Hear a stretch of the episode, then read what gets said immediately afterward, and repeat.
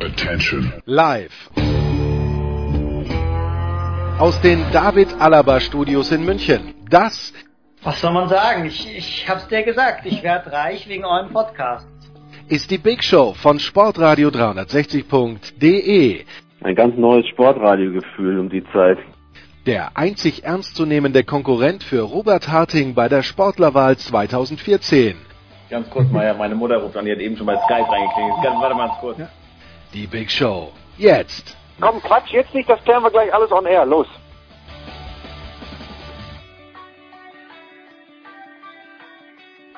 Big Show 354 bei Sportradio 360.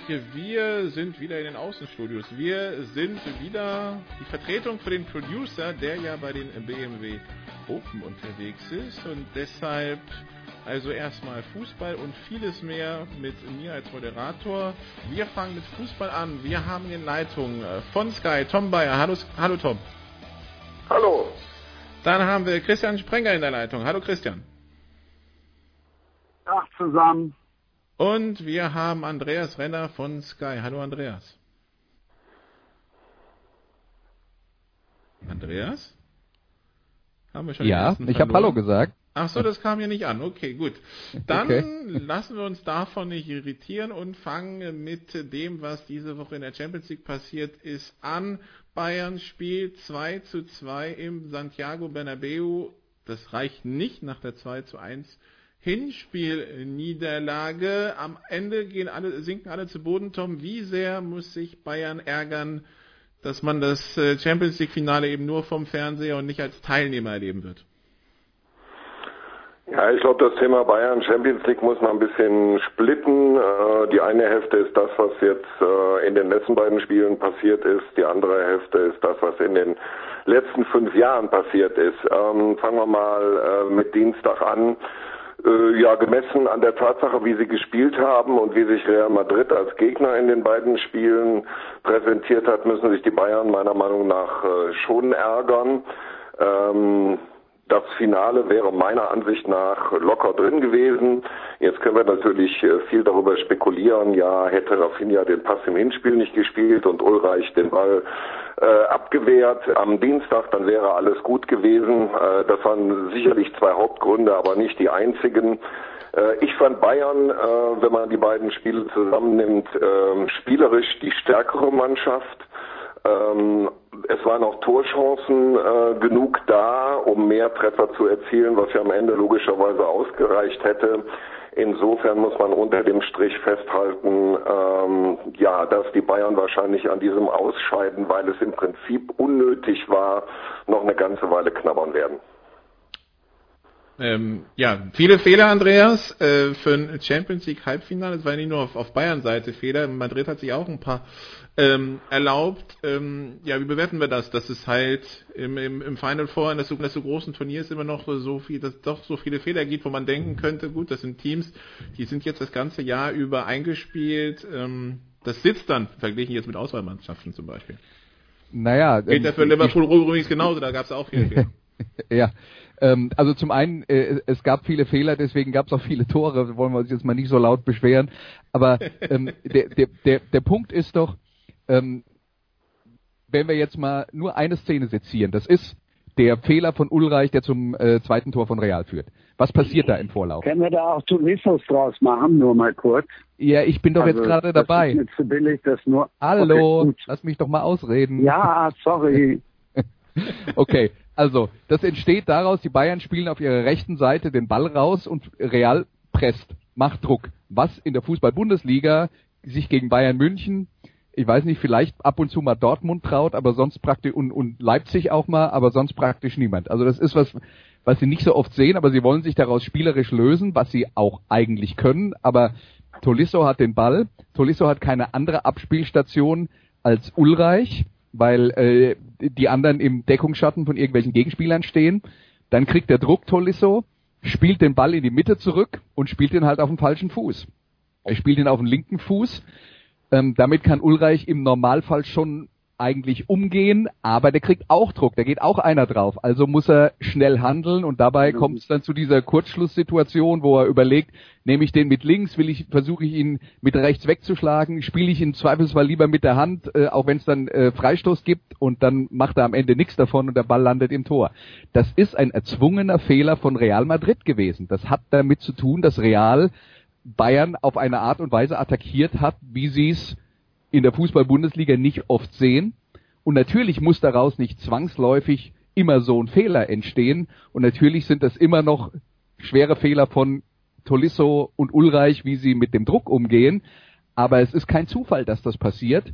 Und, äh, und wenn kein Druck da gewesen wäre, hätten die auch ganz locker den Ball hinten rausgespielt. Insofern ist das eine, eine komplexe Situation und wenn wir jetzt insgesamt und ein bisschen globaler darüber reden, warum passieren diese Fehler, naja, weil es halt Drucksituationen sind und schwierige äh, und, und qualitativ hochwertige Gegner und äh, gerade was es äh, den Fehler von Rafinha im Hinspiel angeht, ja, der, der spielt halt diesen Fehlpass und dann ist das Ding halt auch gleich drin. Ja, also das passiert jetzt dann auf einem niedrigeren Niveau auch nicht zwangsläufig.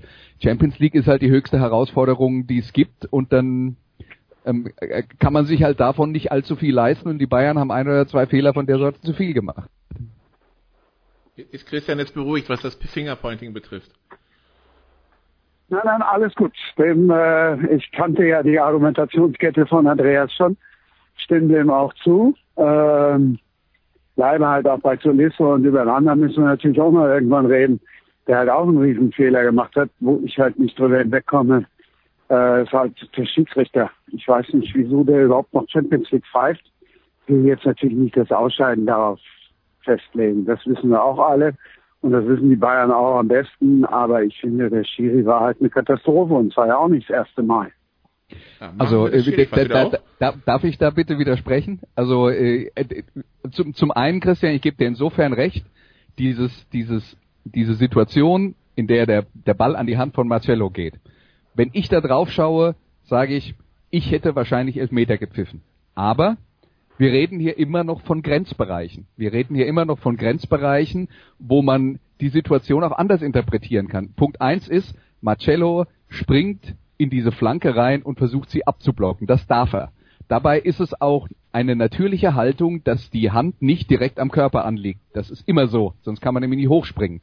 Ähm, die Hand war allerdings, das würde ich jetzt auch sagen, in der Situation ein bisschen arg weit draußen und genau deswegen hätte ich jetzt gesagt, ist der Elfmeter vertretbar. Aber das ist für mich keine glasklare Entscheidung. Wir müssen endlich mal davon wegkommen, bei Handspielen immer von glasklar zu reden. Da gab es nur einen glasklaren, nicht gegebenen Handelfmeter und das war bei äh, Liverpool gegen Rom, weil da die Hand weit über dem Kopf war.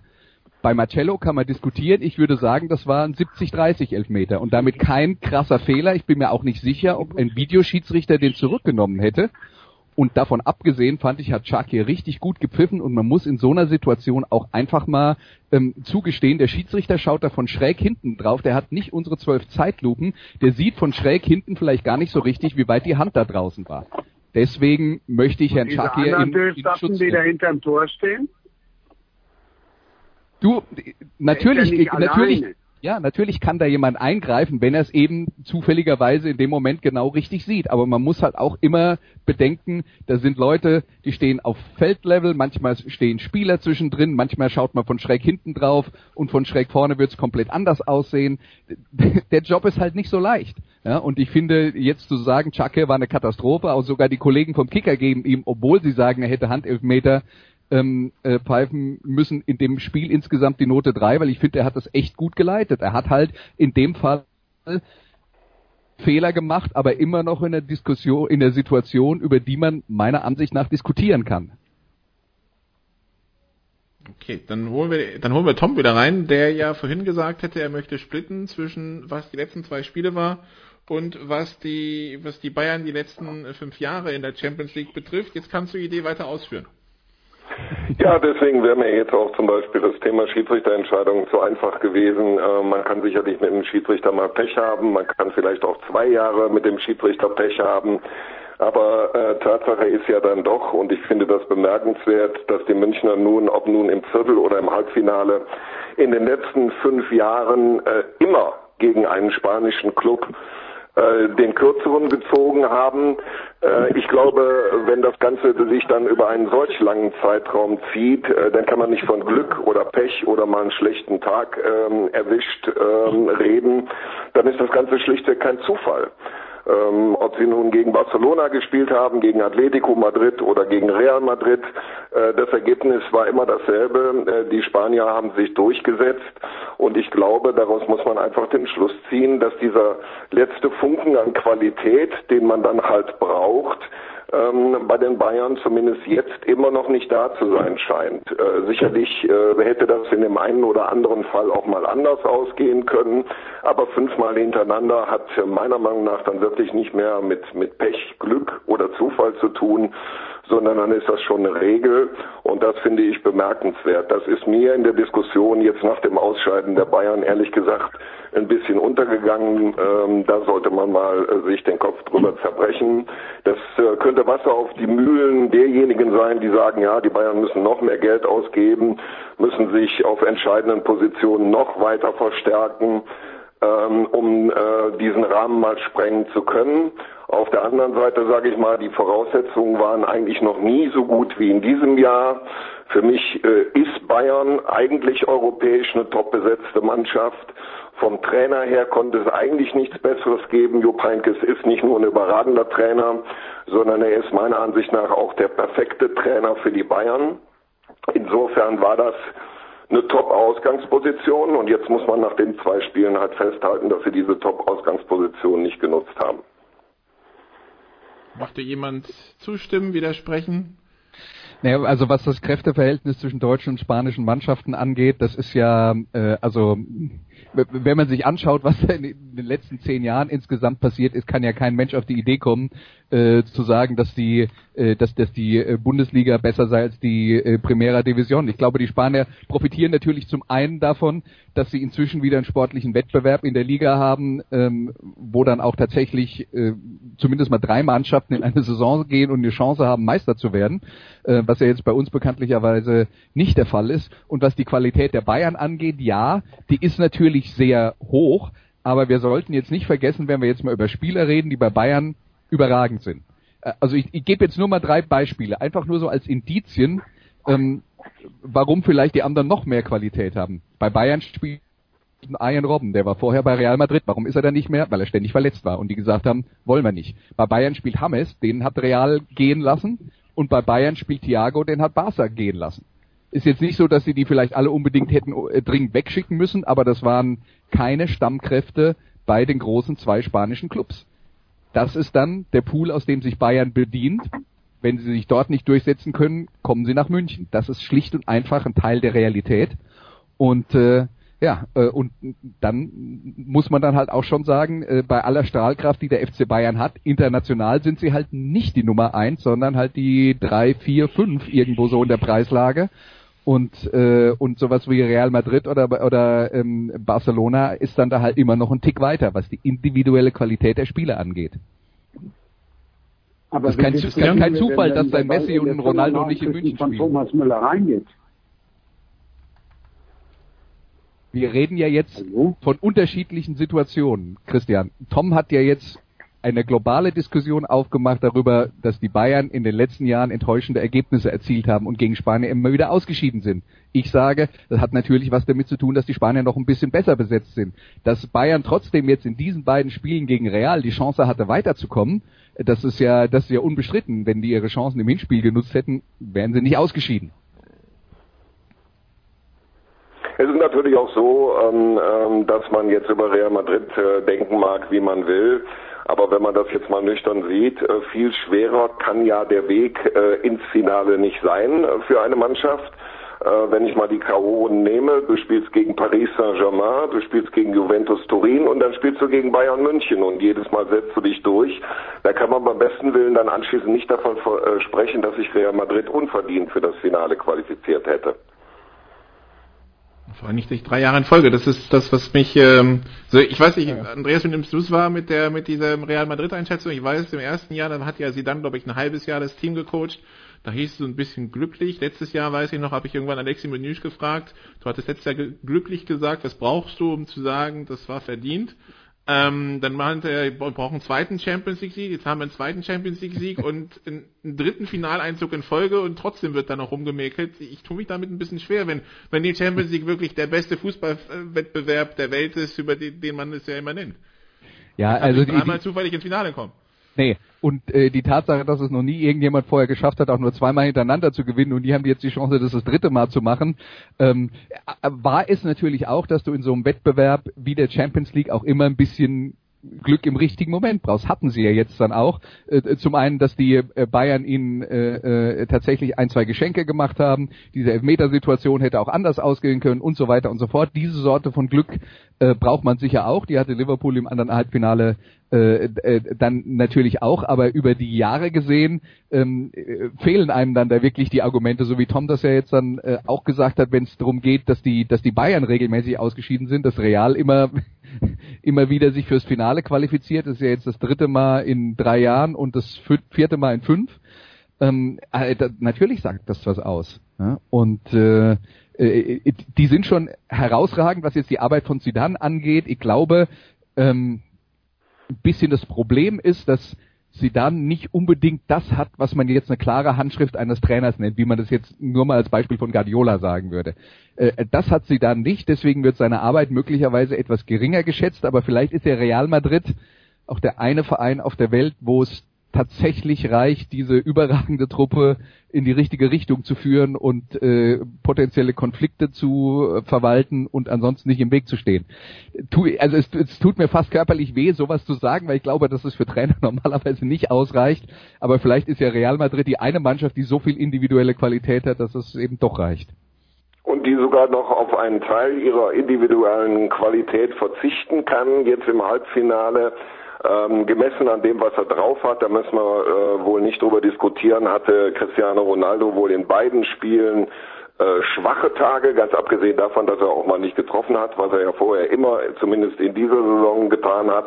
Und trotzdem hat sich Real Madrid äh, durchgesetzt, ohne äh, die Treffer äh, des vermeintlich äh, besten Mannes oder des besten Mannes, das vermeintlich nehme ich zurück. Also auch das sagt was aus. Selbst das haben sie weggepackt und die Bayern trotzdem rausgekegelt, muss man so nüchtern feststellen.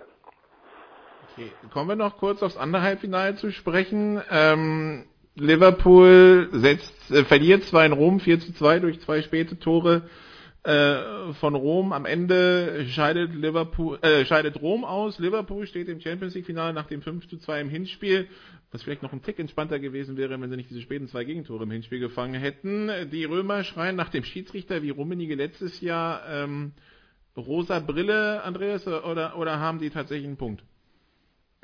Also wenn wir, wenn wir jetzt wieder über die Schiedsrichterleistung diskutieren, gibt aus meiner Sicht, in dem Spiel gab es wirklich zwei klare Elfmeter. Der erste, das Foul von Karius an Dzeko, wurde nicht gegeben, weil vorher eine Abseitssituation ähm, äh, falsch, äh, falsch beurteilt wurde vom Assistenten. Blöd gelaufen, war eine knappe Abseitssituation, aber die Entscheidung war falsch. Und die zweite Geschichte war das Handspiel. Ähm, das ging dann so schnell, ich muss sagen, in der, aus der Führungskamera, aus der Position habe ich das auch nicht erkennen können, wenn man die Zeitlupe sieht. Der hat die Hand gerade ausgestreckt über dem Kopf, der äh, Alexander Arnold, und wird dann da angeschossen. Also das war auch, das war jetzt dann auch wirklich ein glasklarer Elfmeter. Auf der anderen Seite, ähm, und, und das wäre so früh im Spiel gewesen, dass das hinterher für Liverpool nochmal richtig eng geworden wäre, weil wenn du dir das Spiel anschaust und es steht dann 2-2 in der 52. Minute und danach war eine Phase von 10 Minuten, wo Rom drei, vier, fünf Top-Chancen hatte, wo man dachte, jetzt fällt jede Minute ein Tor. Ähm, äh, also da hätte das komplett kippen können und Liverpool ist keine keine Mannschaft, die wirklich defensiv richtig solide ist. Also die können dann auch mal einbrechen und äh, da wäre da wäre wirklich alles für Rom äh, möglich gewesen. Wenn wir dann bei der Schiedsrichterentscheidung, den Schiedsrichterentscheidungen sind, muss man dann auch sagen, dieser Elfmeter in der Nachspielzeit für Rom, das war natürlich ein Witz. Also das ist natürlich absolut kein abs äh, absichtliches Handspiel. Den hätte man auch nicht geben dürfen. Also es waren zwei Fehlentscheidungen gegen und eine für Rom. Ja, aber die zwei Gegen waren halt so früh im Spiel, dass sie noch einen Unterschied gemacht hätten und die Für war so spät im Spiel, dass es halt keinen Unterschied mehr gemacht hat, weil er danach sofort abgepfiffen wurde. Okay, dann haben wir also ein Champions League Finale zwischen Liverpool und Madrid. Wir hatten jetzt schon im Halbfinale Tom 20 Tore. Ähm, weil das halt Teams, die auch mal so ein gewisses Risiko gehen wollen. Das war halt nicht Juve, Atletico oder vielleicht Menu. Das Finale klingt jetzt auch so für mich nach einer Paarung zwischen zwei Teams, die besser angreifen, als sie verteidigen, oder? Ja, das äh, würde ich äh, sagen. Das äh, gilt für beide Mannschaften. Das sind eigentlich ähm, perfekte Voraussetzungen für ähm, ein tolles Finale, für ein offensives Finale, für ein spektakuläres Endspiel. Ob das dann auch so kommt, ja, das hängt ja dann auch immer von Dingen ab, äh, von denen kein Mensch weiß, ob sie nun eintreten oder nicht. Äh, fällt früh ein Tor, äh, wer schießt es, bleibt es lange beim 0 zu 0 und so weiter und so fort.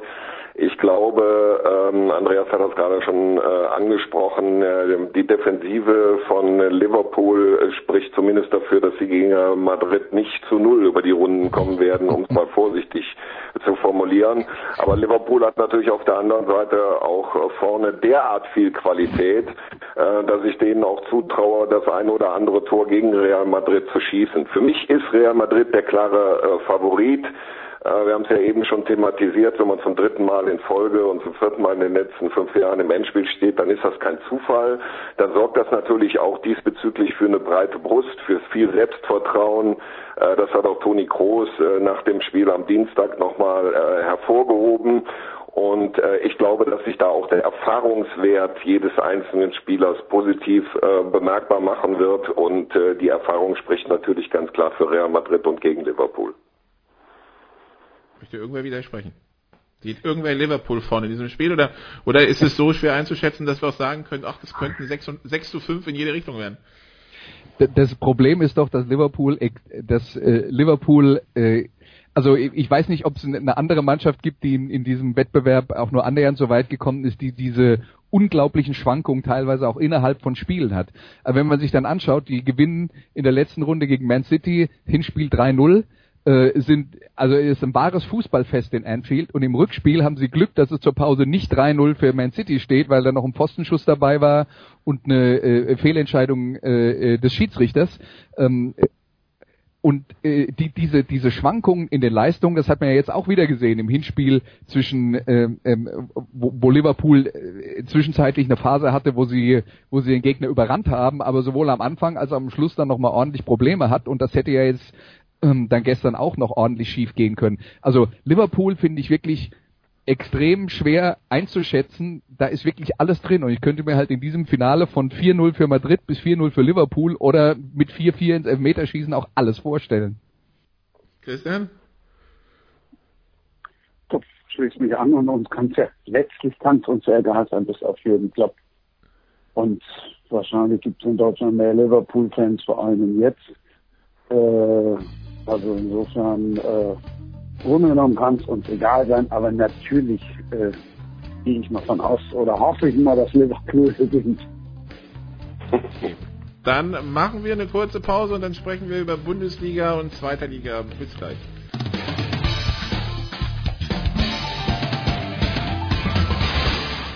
Hallo, hier ist Gerhard Samot von Schalke 04 und ihr hört Sportradio 360.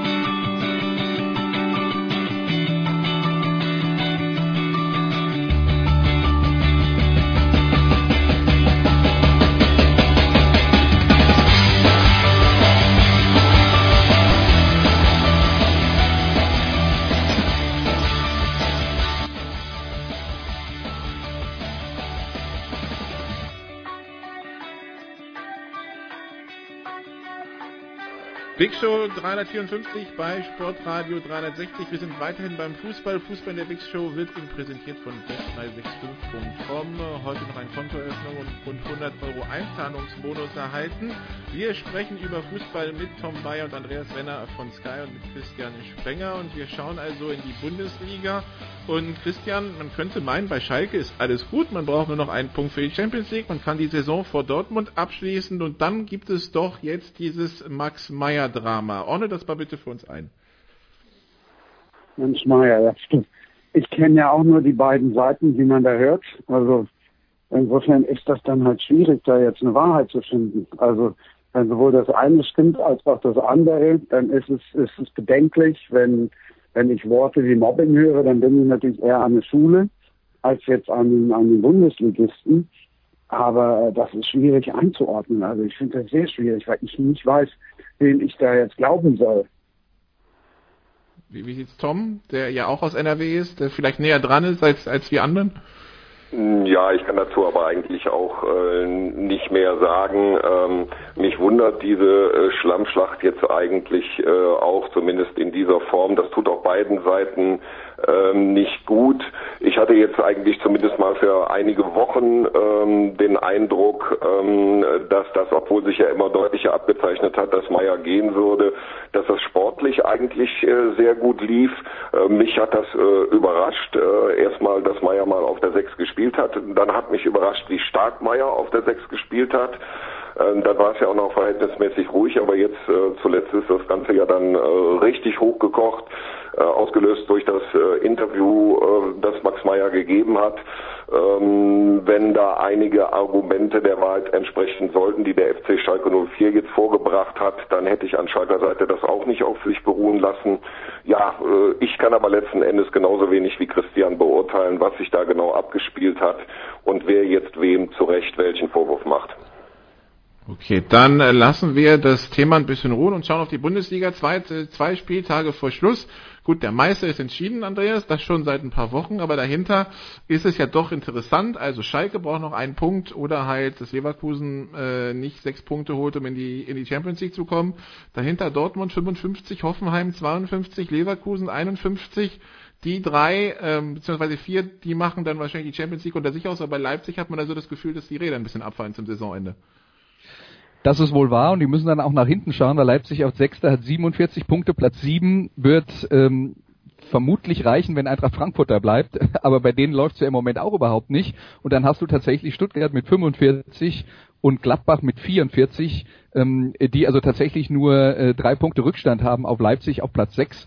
Ähm, also da ist noch ganz viel möglich äh, vielleicht sogar äh, noch eine Außenseiterchance für Hertha BSC. Also die Europapokalplätze sind da wirklich noch hart umkämpft und äh, es spricht halt auch wieder nur dafür, wir haben halt einen, der vorne wegrennt und dann hinten dran einen Block von sagen wir mal acht bis zehn Mannschaften, die ähm, die ungefähr auf dem gleichen Niveau sich bewegen und äh, und da machen dann eben auch äh, äh, Kleinigkeiten die Unterschiede aus. Und eine, eine schlechte Phase, wie sie jetzt im Moment Frankfurt oder Leipzig haben, die kann jetzt natürlich alles kosten, weil so eng beieinander ist. Aber auf der anderen Seite, Christian, wenn einer mal eine gute Phase hat, die dauert auch selten lange. Von daher, das ist, ähm, also es ist spannend, aber irgendwie hat man auch das Gefühl, teilweise stehen die sich ein paar Mal selbst in den Weg. Leverkusen war, war, war mal voll im Aufwind, jetzt sind sie wieder Fünfter, irgendwie schwer einzuschätzen, oder?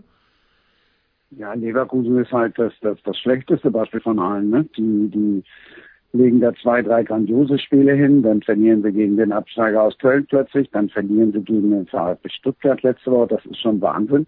Und wenn du siehst, wie Hoffenheim jetzt zuletzt gespielt hat, das fand ich jetzt sehr beeindruckend. Da bin ich jetzt mal gespannt, wie die damit klarkommen, äh, dass die jetzt die letzten beiden Spiele auf Serge Gnabry verzichten müssen, weil er hat ja in den letzten Wochen immer aufgelegt oder aber im Zweifel auch noch selber getroffen da bin ich mal, bin ich mal sehr gespannt, wie die das jetzt in den beiden, in den beiden Spielen, die sie da vor der Brust haben, verkraften. Davon wird es halt abhängen, wo die dann letztlich landen. Nur wenn ich mir jetzt auch vorstelle, dass dann ähm, Hoffenheim Platz 4 belegt und nächste sind Gnabry und Uth weg, dann äh, bin ich mal sehr gespannt, wenn die im Sommer dafür holen wollen.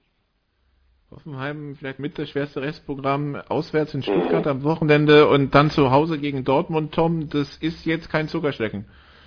Nein, ähm, das hätte ich jetzt auch von mir aus angesprochen. Gerade das Restprogramm ist knackig. In Stuttgart gewinnt ja kaum einer, wie man weiß. Und gegen Dortmund ähm, wird es auch schwer werden, obwohl die möglicherweise ähm, dann durch sind, wenn sie am Samstag äh, gegen Mainz 05 gewinnen, was die Champions League Qualifikation angeht.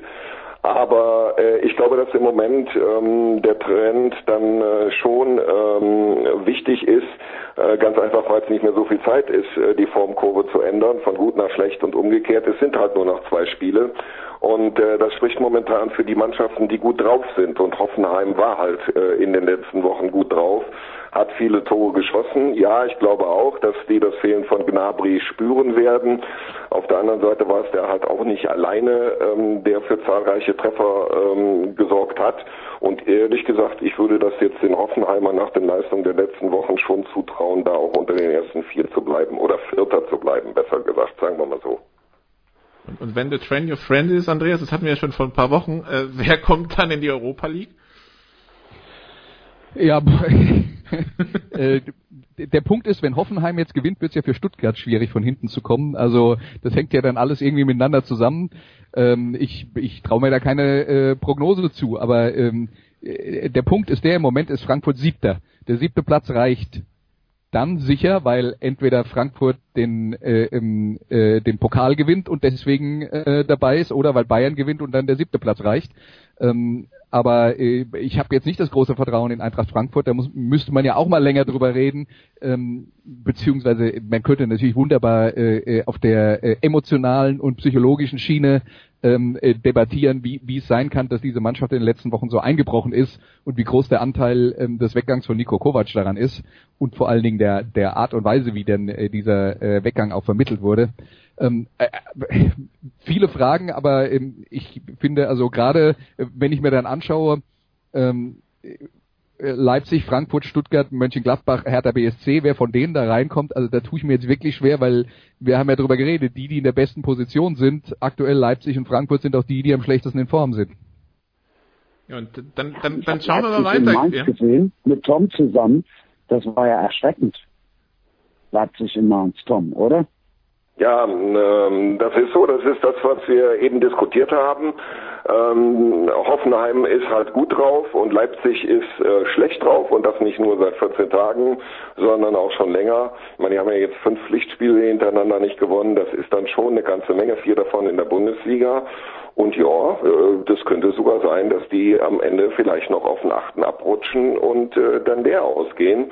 Ähm, aber es ist natürlich dann letzten Endes, und das ist ja immer wieder Plattitüde mag erlaubt sein, das Schöne am Fußball, dass es dann vielleicht am Samstag doch wieder anders kommt, als wir hier denken.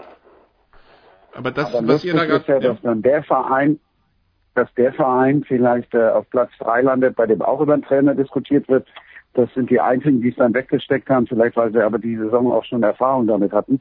Das wären dann die Dortmunder, die anderen alle mit ihren Trainer unruhen. Da siehst du auch, was das dann ausmacht. Ne? Wie jetzt äh, Leipzig, wie Frankfurt und so weiter. Und es ist ja auch interessant, was Andreas eben gesagt hat. Äh, wenn die einen so spielen, dann hat das auch wieder Auswirkungen auf die anderen. Er hat das Beispiel Stuttgart gegen Hoffenheim genannt. Das wird ja am äh, kommenden Wochenende höchst interessant. Ja, wie, wie ist Frankfurt? Kriegen die die Kurve? Wenn die die Kurve nicht kriegen, würde das dann auch äh, gleichzeitig für den Abstiegskampf was bedeuten in puncto HSV? Ja, und dasselbe gilt ja auch für RB Leipzig. Ja, kriegen die die Kurve oder spielen sie weiter wie zuletzt? Dann könnte eventuell der VW Wolfsburg davon profitieren. Also da ist eine ganze Menge drin am nächsten Samstag, das kann man nicht anders sagen. Wobei Wolfsburg die letzten Wochen jetzt, ja genau, die Überleitung ist gut. Äh, Wolfsburg, die letzten Wochen, Andreas, ähm, also ich meine Wolfsburg gegen Leipzig, das sind so zwei Krisenkinder gegeneinander. Der HSV hat jetzt 3-1 in Wolfsburg gewonnen, spielt in Frankfurt und dann zu Hause gegen Gladbach, Wolfsburg in Leipzig, zu Hause gegen Köln. Ähm, ja, wie, wie siehst du die Situation da unten und gehen wir davon aus, dass Freiburg und Mainz gerettet sind?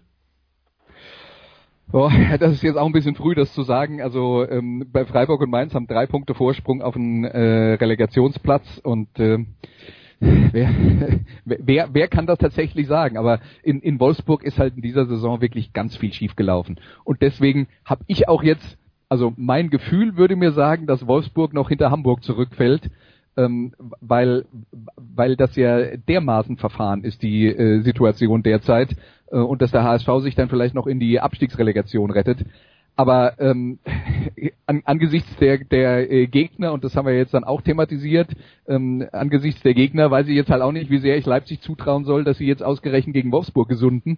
Also ich habe ich hab wirklich gar keine Ahnung. Aber das ist ja, das ist ja das Schöne dabei, dass wir da Spiele vor der Brust haben, wo wir dann eben nicht sagen können, boah, da bin ich mir aber ganz sicher, dass der oder der gewinnt. Das, das wird richtig spannend, das wird richtig eng und da werden ganz viele, ganz viele Fingernägel gekaut werden am Wochenende. Außer Christian in Köln, weil da steht, der Abstieg ist schon fest. Ähm, ja. Aber es haben auch viele Spieler gesagt, dass sie bleiben. Wie, wie ist denn jetzt die Stimmung in Köln? Ich meine, dass, dass man absteigt, dürfte nach der Saison jetzt nicht zwingend irgendwen überraschen. Ähm, aber wenn es dann soweit ist, dann noch mal, doch nochmal was anderes. Wie wurde es aufgenommen? Es ist mit Sicherheit was anderes. Zumal ja am, am Samstag, das ist ja relativ kurios, da jährt sich ja tatsächlich zum sechsten Mal die schwarze Wand Sprich, äh, das Spiel, an das wir uns wahrscheinlich alle mit Strecken erinnern, hieß damals auch Köln gegen Bayern.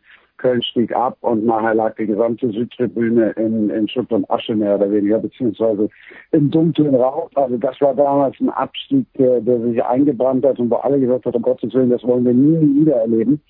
Das werden wir auch hoffentlich am Samstag nicht wieder erleben. Wir haben es ja jetzt schon gesehen. In Freiburg war ich, da wurden die Spieler trotzdem noch beklatscht und trotzdem noch bejubelt und die Fans haben gesungen. Also ich glaube, das wird am Samstag hoch emotional und viele, viele Tränen geben, aber äh, es wird alles friedlich verlaufen. Aber dass das jetzt so, ich habe jetzt auch in, in Freiburg noch mit den Kölnern dann danach Interviews genau gesagt, Mensch, ist denn jetzt angekommen? Weil da waren wir ja dann jetzt definitiv und rechnerisch abgestiegen. Ist es denn jetzt angekommen?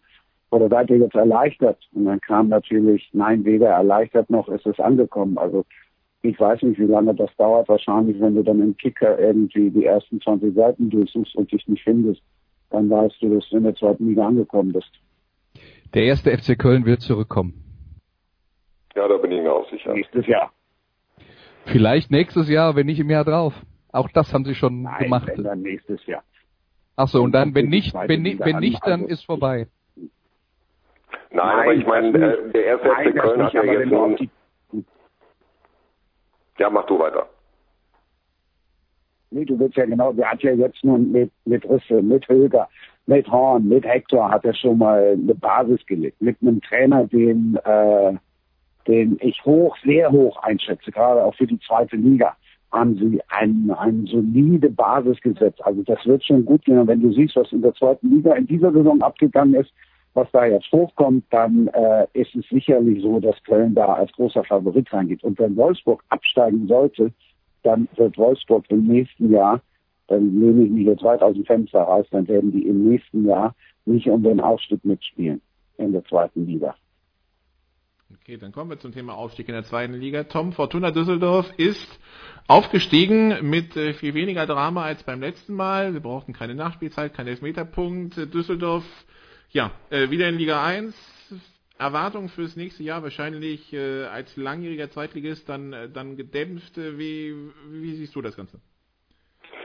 Ja, ich glaube, dass die Basis äh, bei der Fortuna eigentlich besser ist, als sie 2012 war. Äh, damit meine ich jetzt vor allen Dingen die Strukturen im Verein, das, was Herr Schäfer da äh, auf die Beine gestellt hat. Ähm, äh, das ist aller Ehren wert. Natürlich sagt jetzt jeder, ja, mein Gott, das war in dieser Saison in der zweiten Liga ähm, auch nicht ganz so schwer aufzusteigen.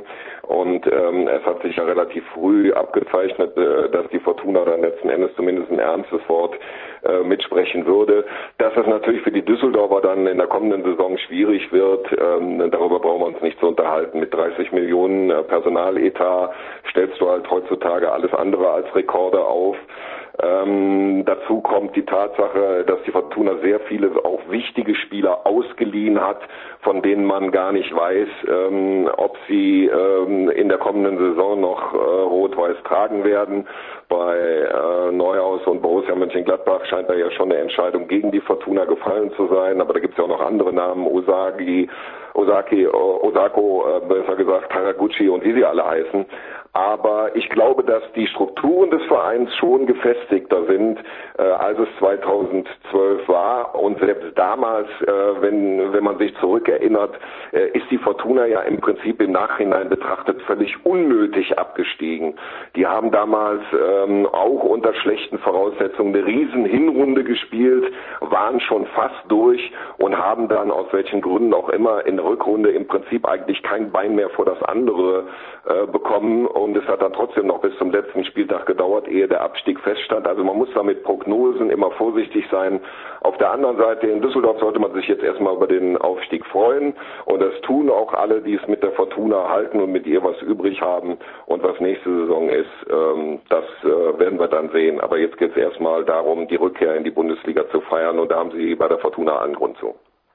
Nürnberg braucht noch zwei Punkte zum direkten Aufstieg. Holstein Kiel aufgrund der Tordifferenz noch einen zur Relegation. Und dann, Andreas, gehen wir ein bisschen tiefer in die Tabelle. Sandhausen und Ingolstadt haben das Glück, dass sie eine gute Tordifferenz haben und dass Aue und Darmstadt noch gegeneinander spielen. Das heißt, für die wird schlimmstenfalls die Relegation. Aber da unten, ab Platz 10, dürfen dann alle nochmal kuscheln und so ein bisschen die Pobacken zusammenkneifen. Union Berlin 41 Punkte, Darmstadt 37. The trend is your friend. Wenn wir darauf gehen, dann sollte sich vielleicht Eintracht Braunschweig Sorgen machen, oder? Ja, also ich weiß nicht, Fürth hat letzte äh, äh letzte so, Woche noch, genau, ja.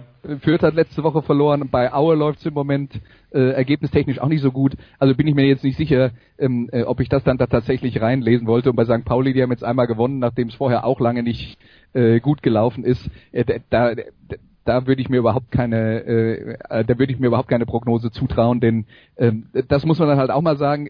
Also für mich klang das bei, bei Christian jetzt so, naja, die zweite Liga und dieses Jahr aufgestiegen und Düsseldorf und das war ja eigentlich kaum zu verhindern und so weiter und so fort.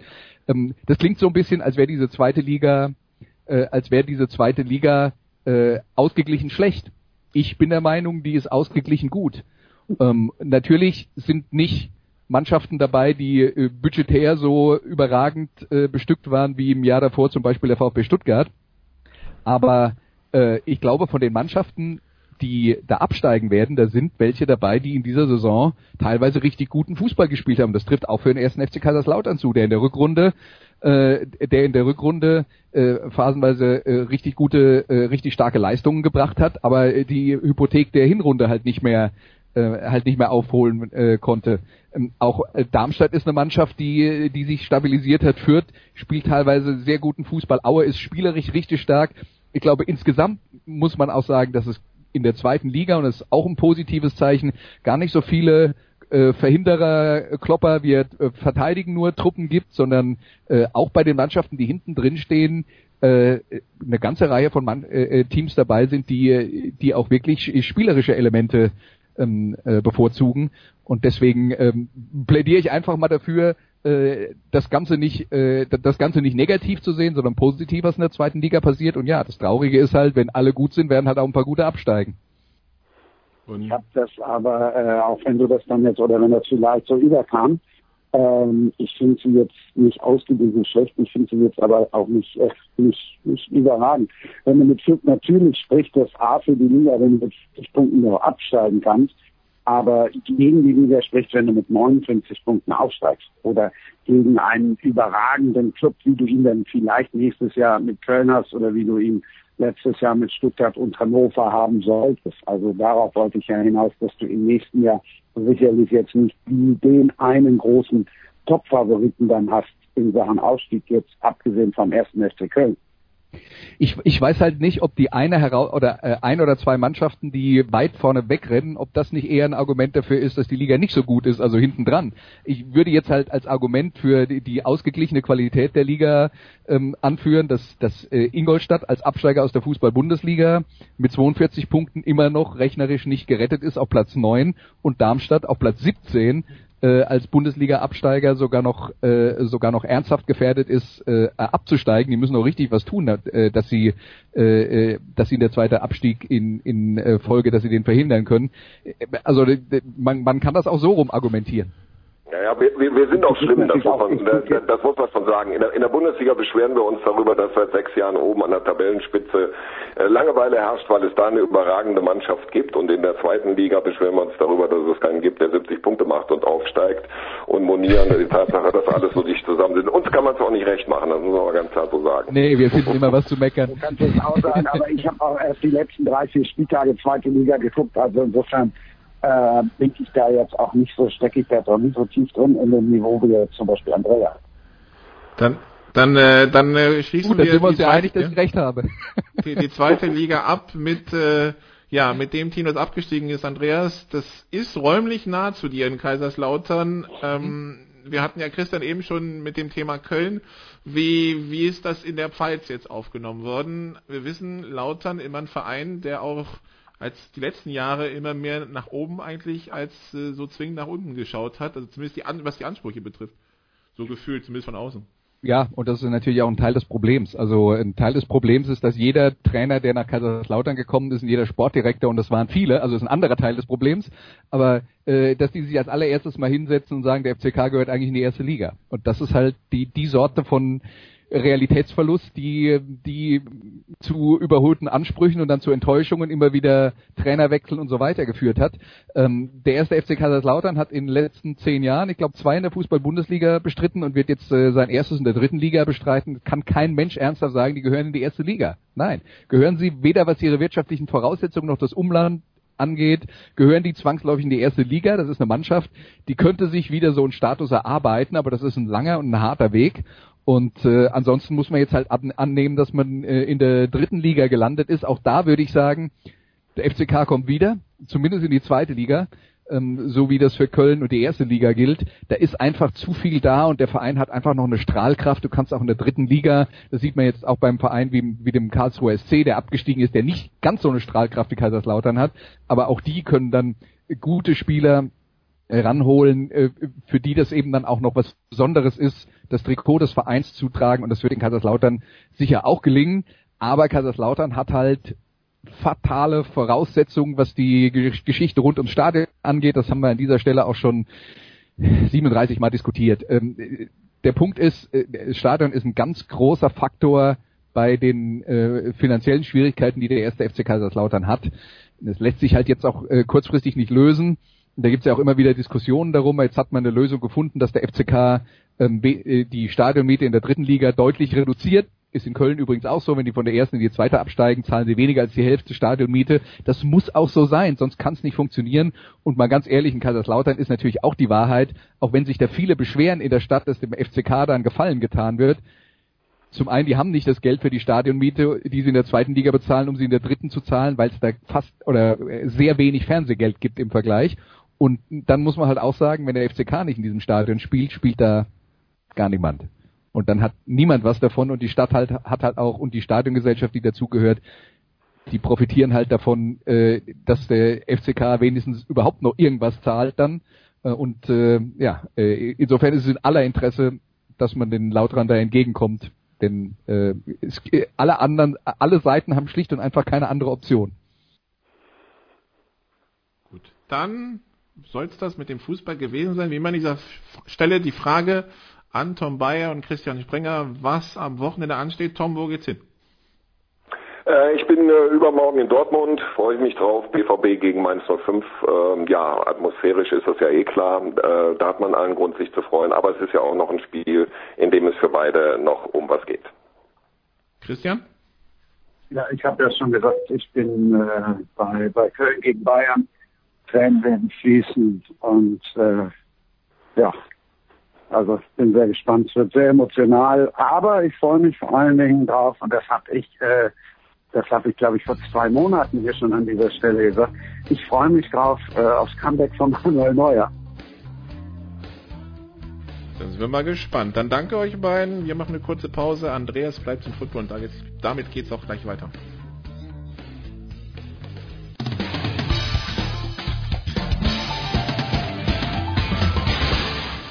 Hi, hier ist Markus Kuhn von den New York Giants und ihr hört Sportradio 360.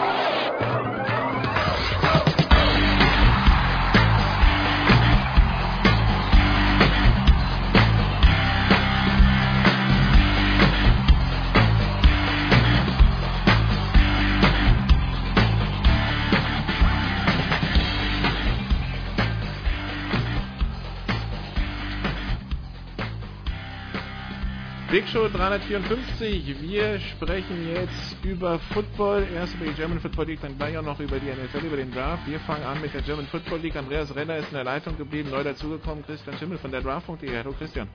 Na, hallo.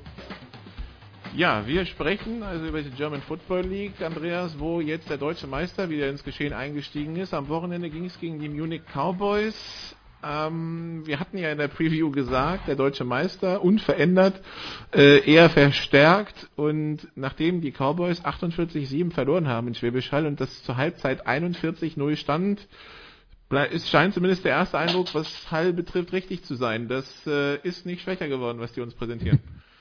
alles wie gehabt, oder? Also ich meine, man muss eigentlich gar nicht mehr zu diesem Spiel sagen, als dass der erste Offensivspielzug von Schwäbisch Hall ein äh, kurzer Pass von Marco Ehrenfried auf Tyler Rutenbeck war und der dann über 60 Yards zum Touchdown gelaufen ist und äh, ja, da war dann schon mal klar, wo der Hammer hängt und so ging es dann auch weiter in der ersten Halbzeit. Also das war ähm, das war ein, äh, eine Ansage von den Schwäbisch Hall Unicorns und das ist ja auch wieder so ein Spiel gewesen. Die haben natürlich nach 41-0 zur Pause einen Fuß vom Gas genommen. Das hätte ja noch schlimmer kommen können. Und Christian, der das Ganze ja aufmerksam verfolgt, wer bleibt, wer geht, wer kommt, der war ja schon im Winter auf dem Trichter. Hm, viele Gegenpunkte bekommt Hall dieses Jahr wahrscheinlich nicht. Nö, man muss ja sagen, dass, das, dass der eine Touchdown, den die, den die Cowboys dann gemacht haben, halt auch irgendwie Mitte, Ende des vierten Viertels gekommen ist, wo halt nicht zwingend mehr die Starter auf dem Platz von Halt stehen. Und ja, ich glaube, das wird einige Mannschaften dieses Jahr noch gehen. Von daher kann man da den München auf die Schulter klopfen und kann sagen, ihr werdet nicht alleine sein damit. das stimmt wohl. Dann würde halt die Frage, wenn wir beim deutschen Meister bleiben, der darf da am Wochenende in Kempten ran bei den Allgäu Comets. Das hatten wir ja, das ist ja der erste Auftritt der Comets. Wir wissen also nicht, was uns erwartet, außer die große Ankündigung. Wir sehen Air Raid Offense, Christian. Wir sehen äh, No Huddle, wir sehen schnelles Spiel, vierte Versuche, Kicken, was ist das? Ähm, wie hieß das so schön, der Zirkus ist in der Stadt. Ähm, ist das was, was deiner Meinung nach, von dem, was du jetzt Halldefensiv, von Halldefensiv gesehen hast am Wochenende, ist das was, was Halle in Schwierigkeiten bringen kann? Und wenn ja, wie? Äh, da müsste ich jetzt mal wirklich die ganz große Glaskugel rausholen. Ähm, in der Theorie ist es insofern ein Vorteil, weil Hall das halt noch nicht gesehen hat und auch in der Radikalität in der German Football League noch nicht gesehen hat. Das heißt, wenn du mir jetzt sagst, dass die ihre Spielzüge komplett äh, komplett auf dem auf dem auf dem Schirm haben, wenn die Abstimmung perfekt ist, was bei dem ersten Spiel vermutlich nicht ganz so wahrscheinlich ist, dann würde ich mit einem selbstbewussten vielleicht antworten. Ähm, auf der anderen Seite war mein Eindruck, dass die Haller in den letzten Jahren sich vor allen Dingen gegen den Pass und namentlich gegen Casey Terrio vorbereitet haben. Das hat im German Bowl dann ganz gut funktioniert und im letzten Jahr der Defensivarbeit auch über die komplette Saison. Von daher, ich weiß jetzt nicht zwingend, ob Hall der Gradmesser für die Allgäu Comets Offense sein muss. das, wär, das wird vermutlich eine bittere Enttäuschung geben für die Alga Comets, wenn das so wäre. Also nee, äh, ich glaube jetzt auch, äh, die, die Comets, die ja in der vergangenen Saison ziemlich lange gegen den Abstieg gespielt haben, sollten sich jetzt nicht unbedingt die Unicorns äh, als, äh, als das Maß aller Dinge ähm, vornehmen, auch wenn der neue Head Coach ja äh, Stan Bedwell, so wie, wie die Amerikaner das ja gerne tun, dann auch gleich gesagt hat, ja, ich will natürlich alles gewinnen. Aber das ist äh, das ist nach deutschen Maßstäben immer schwer nachzuvollziehen, warum die Amerikaner das tun, aber das machen tatsächlich alle. Die stellen sich hin und sagen, ich will natürlich Meister werden, sonst brauche ich gar nicht anfangen zu spielen. Das ist, ähm, das ist das, was die von frühester Kindheit an eingetrichtert bekommen. Wir würden halt sagen, schaut euch mal eure Mannschaft an und dann die andere und dann überlegt euch nochmal, was ihr wollt. Aber ähm, ja, äh, insofern will ich das dann auch nicht so ernst nehmen. Und klar, also die Favoritenrolle ist in diesem Spiel eindeutig verteilt, selbst wenn es in Kempten stattfindet.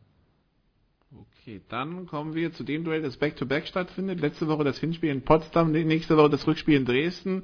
Die Potsdam Royals gegen die Dresden Monarchs, Andreas. Äh, das war ein Hin und Her. Am Ende gewinnen die Royals, äh, nee, die Monarchs 45-34, nachdem sie schon 17 zu 0 geführt hatten. Die Royals aber in der zweiten Halbzeit wieder rangekommen sind und sogar in Führung gegangen waren. Auch das bestätigt zumindest die Einschätzung, was Potsdam betrifft, dass die äh, in die GFL gekommen sind, um mitzuspielen. Allerdings äh, müssen wir vielleicht auch in der GFL lernen, dass ähm, so ein bisschen wie wir es vorhin besprochen haben mit ähm, mit Real Madrid und Bayern München und, die, und den Fehlern, die vielleicht auf niedrigerem Niveau nicht bestraft werden, in der GFL klingelt es dann halt recht schnell. Das ist wohl so ähm, und ähm, das, ist ein Lernprozess, den ja äh, alle Aufsteiger äh, durchmachen müssen oder die die, die meisten.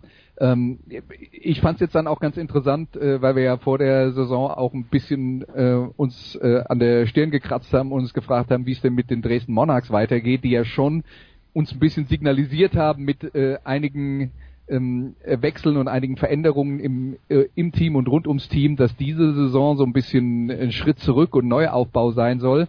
Ähm, da muss man jetzt dann auch sagen, das macht es natürlich jetzt vergleichsweise schwierig, weil Potsdam hat gegen Hildesheim das erste Spiel gewonnen. Hildesheim hat sicher nicht zu den Mannschaften gehört, die wir, die wir jetzt mal auf Playoff-Kurs gesehen haben in der GFL Nord. Ähm, das Spiel äh, jetzt gegen Dresden war knapp, hätte wahrscheinlich auch andersrum ausgehen können. Also äh, das sind ja jetzt alles erstmal Anhaltspunkte und würde mir jetzt auch bei Dresden jetzt noch nicht äh, zutrauen zu sagen, ähm, die sind wieder so stark wie in der vergangenen Saison, wo sie in die Playoffs gekommen sind. Äh, mal abwarten. Christian, wie siehst du es? Also A, mir hat die Intensität in diesem Spiel sehr gut gefallen. Ähm, dafür, dass es das erste Spiel von Dresden und das zweite von Potsdam war. Ähm, es ist unglaublich abgegangen vor über vor knapp 2400 Zuschauern. Ähm, aber ich fand, das war schon ein qualitativ gutes Spiel. Ich, ich glaube, das sind zwei gute Quarterbacks, die da spielen. Ich glaube, das sind zwei durchaus äh, durchaus tolle Passeinheiten, die da insgesamt werfen, äh, werfen und laufen und fangen. Also was was Receiver beide Teams auf auf den Platz stellen, ist glaube ich viel Qualität da. Ähm, beim Rest muss man halt noch ein bisschen abwarten. Klar, der, der, der Score spricht jetzt nicht zwingend für, für die Defenses, aber ich glaube, dass das halt auch in, in der Partie echt mit, mit guten Offensivreihen zu tun hat. Und Andreas hat gesagt, das hätte, das hätte so oder so ausgehen können. Und äh, ich bin wirklich gespannt, wie das jetzt im, im Rückspiel aussieht und wie aggressiv sollten die Potsdamer in einer Situation sein, den direkten Vergleich gewinnen zu können, wie aggressiv die Potsdamer sich dann verhalten würden. Okay, dann äh, so viel zu den beiden. Ein wichtiges Playoff-Duell vielleicht am Wochenende, zumindest zwischen zwei Teams, die letztes Jahr in den Playoffs waren. Kiel als Zweiter und die Rebels als Vierter. Das äh, steht uns jetzt bevor und wir haben Dresden gesehen, wir haben Potsdam gesehen. Wir denken, dass Braunschweig, Christian, äh, auch in, um die Playoffs mitspielen werden will. Ähm, dann bliebe die Frage, ist da noch Platz für Kiel oder Berlin oder beide? Wie siehst du das, was du bisher von den Teams gesehen hast? Es ist halt schwierig einzuschätzen. Die Kieler waren in Köln das schwächere Team, haben dann auch verdient verloren, muss man ehrlicherweise sagen. Auch wenn sie, wenn da ein paar Situationen gewesen sind, die, die mit, Pech behaftet waren. Ähm, ich denke, dass die drei Teams auf jeden Fall um die, um die Playoffs spielen werden. Die Rebels sind schwer einzuschätzen, hatten einen harzigen Saisonauftakt gegen Hamburg, wo sie nicht werfen konnten. Ähm, gut, das ist in Berlin jetzt nicht zwingend der Gradmesser für eine erfolgreiche Saison, ob man den Ball werfen kann oder nicht, aber ähm, das wird sich gegen die guten Mannschaften auf jeden Fall durchschlagen. Und bei den, bei, bei Kiel, ich glaube, da war erstmal die Erleichterung groß, dass man in Hamburg gewonnen hat, nachdem es da doch eine ganze Menge Unruhe gab, ein schwieriges Testspiel gegen Elmshorn, eine klare, die klare Niederlage in Köln. Ähm, da bin ich einfach gespannt, inwiefern die Mannschaft wirklich Step by Step Schritte nach vorne macht, vor allen Dingen im Passspiel. Das sah, wie gesagt, in Köln schwach aus, in, gegen Hamburg dann schon mal ein bisschen besser. Aber ich habe das Gefühl, dass es, dass da noch sehr, sehr viel offen ist. Und das ist ein sehr, sehr wichtiges Spiel für beide Mannschaften. Also das muss man an der Stelle schon auch mal sagen. Ich denke, dass es direkte Konkurrenten äh, wird, wobei ich jetzt in der Partie den, den leichten Vorteil vielleicht den Rebels geben würde. Das ist aber, dann sind wir beim Punkt, den du eben angesprochen hast, Andreas. Ähm, wir haben dieses Jahr eine Saison, wo wir draufschauen und nicht jeder, und wir wissen nicht, wer wen schlagen kann. Ähm, nach der Monotonie, die wir vielleicht besonders im Norden die letzten Jahre hatte, hatten, ähm, und vielleicht im Augenblick Huskies und Hildesheim nach den ersten zwei Wochen vielleicht noch ein bisschen dahinter sehen, aber das könnten ein Sechskampf um vier Playoff-Plätze werden und das wäre eigentlich ganz spannend. Ja, also ich hätte nichts dagegen. Und äh, um es mal äh, in einem Wort zusammenzufassen, endlich. endlich, genau. Ähm, aber dafür muss ich natürlich erstmal alles zeigen für die Kölner, ähm, äh, nee, für die Kieler ganz besonders, äh, Christian, weil diese Woche gegen Berlin, die nächste Woche gegen Braunschweig und die Woche drauf gegen Köln, ähm, wenn wir von diesem Sechskampf sprechen, ähm, die haben halt nicht zwischendurch Hamburg und Hildesheim nochmal auf dem Plan, um sich dann vielleicht einzuspielen. Was jetzt, was jetzt erarbeitet wurde, das muss jetzt die nächsten drei Wochen auch sitzen. Das ist richtig und die gute Nachricht für uns als Beobachter ist, dass wir, glaube ich, danach ein etwas besseres Bild haben, wo die Liga wirklich steht und vor allem, wo diese Mannschaft dann entsprechend steht. Aber klar, die Zeit ist nicht wirklich groß. Damit werden sie jetzt leben müssen. Auf der anderen Seite haben auch die anderen Teams entsprechend weniger Vorbereitungszeit, um sie auf das vorzubereiten, was entsprechend, äh, was sie dann entsprechend bringen können. Und ja, wie gesagt, ich bin froh, wenn diese Spiele gespielt sind, einfach weil das Bild dann ein bisschen klarer wird. Momentan sehe ich da noch relativ viel verschwommen. Also meine Glaskugel ist heute nicht so ganz eindeutig unterwegs. So, hier auf Malta gibt's auch gerade einen Sandsturm, von daher hier ist auch alles beschlagen. Äh, dann sind wir schon mal zwei. Wir haben gute Nachrichten, Andreas, äh, also zumindest provisorisch erstmal von Frankfurt, denn Frankfurt hat am Wochenende gespielt und es wird alles getan, damit der Spielbetrieb weitergeht. Das heißt, die dramatischen Nachrichten äh, von letzter Woche die waren auch teilweise einfach in den Artikeln falsch. Ähm, das heißt, wer sich von, seit letzter Woche fragt, spielt die GFL mit 16 Mannschaften weiter, müsst, lautet die Antwort im Augenblick ja. Die Antwort lautet im Augenblick ja. Ähm, das äh, nächste Heimspiel von Frankfurt Universe ist am 13. Mai gegen die Marburg Mercenaries. Da müssen noch einige Hürden übersprungen werden, um das hinzukriegen. Aber ich glaube, man kann sagen, das Positive an der ganzen Geschichte ist, dass, ähm, dass sowohl ähm, der Insolvenzverwalter, der da jetzt eingesetzt ist, als auch die Stadt Frankfurt, als auch die German Football League, dass die also alle hart daran arbeiten, um das hinzukriegen. Man darf nicht vergessen, ein Team wie Frankfurt mit der Zuschauerzahl, mit der Strahlkraft würde wirklich der ganzen Liga gut tun. Da sind natürlich Fehler gemacht worden, klar ist auch. Ähm, die bekommen jetzt alle Hilfe, die man ihnen geben kann wenn das nochmal passiert, wird es diese Hilfe nicht mehr geben. Darüber muss sich in Frankfurt jeder klar, äh, im Klaren sein. Da müssen sich grundlegend Dinge ändern. Fehler, äh, ähm, die in der Vergangenheit gemacht wurden, dürfen nicht wiederholt werden. Dann ist aber auch die Prognose, und das wird, glaube ich, dann der Insolvenzverwalter feststellen, die Prognose gut, weil ähm, das ist halt schon etwas, was die, äh, was sie in Frankfurt haben, äh, gerade mit der mit der Unterstützung der Fans, ähm, was halt nicht viele GFL-Teams von sich äh, von sich sagen können und äh, ob das die anderen hören wollen oder nicht, aber wenn Frankfurt in der Liga bleibt, dann wäre das gut für alle. Christian, willst du das hören? Naja, also ich meine, über die Strahlkraft von der, von der Universe brauchen wir, glaube ich, nicht reden. Da brauche ich nur auf die Zuschauerzahl gucken und letztlich auch, um zu sehen, was dort bei den, bei deren Spielen entsprechend abging. Aber ich würde mir jetzt keinerlei Aussage bezüglich der, äh, der finanziellen Hintergründe anmaßen. Ich bleibe dann doch lieber beim Sportlichen. Gut, dann äh, gibt's ja noch, die, die spielen am nächste Woche, dann übernächste Woche gegen die Marburg Mercenaries. Die Marburger Christian, die wir dieses Wochenende dann gesehen haben, die gegen die Kirchdorf Wildcats. Die Marburger, wo wir ein paar Fragezeichen hatten rund um die O-Line, aber wir müssen sagen, nachdem wir das jetzt mal ein Spiel gesehen haben, das sieht schon viel besser aus als letztes Jahr. Ja, vor allen Dingen sieht es insofern besser aus, weil das einfach wesentlich variabler ist. Also das wird auf jeden Fall eine Aufgabe für viele Teams ähm, werden, nachdem man, ich will, nachdem es einfach in, der letzten Saison eine sehr eindimensionale Offense war, hat man jetzt tatsächlich fünf, sechs Skill Guys, die man wirklich regelmäßig ähm, in unterschiedlichen Spots sieht, in unterschiedlichsten Formationen. Und ähm, ich denke, da zeigt sich schon die Handschrift von vom neuen Offensive Coordinator Patrick Griesheimer auch. Und das hat mir schon insgesamt sehr gut gefallen. Und äh, es macht es für den Kommentator vielleicht ein bisschen schwieriger, weil er sich auf ein paar mehr Sachen vorbereiten muss, aber das soll uns in der Hinsicht ja recht sein, wenn wir dann interessanteren Football sehen. Das darf nicht in der Leitung, wenn Andreas in der Leitung ist, meckern, dass du dich vorbereiten musst, ist eine ganz schlechte Idee, Christian. Ja gut, Andreas weiß ja von, weiß ja, wie ich mich vorbereite, von daher mache ich mir da keinen Kopf. Äh, wenn, sich alle, wenn, wenn sich alle so vorbereiten würden wie Christian, dann hätte ich nichts zu meckern.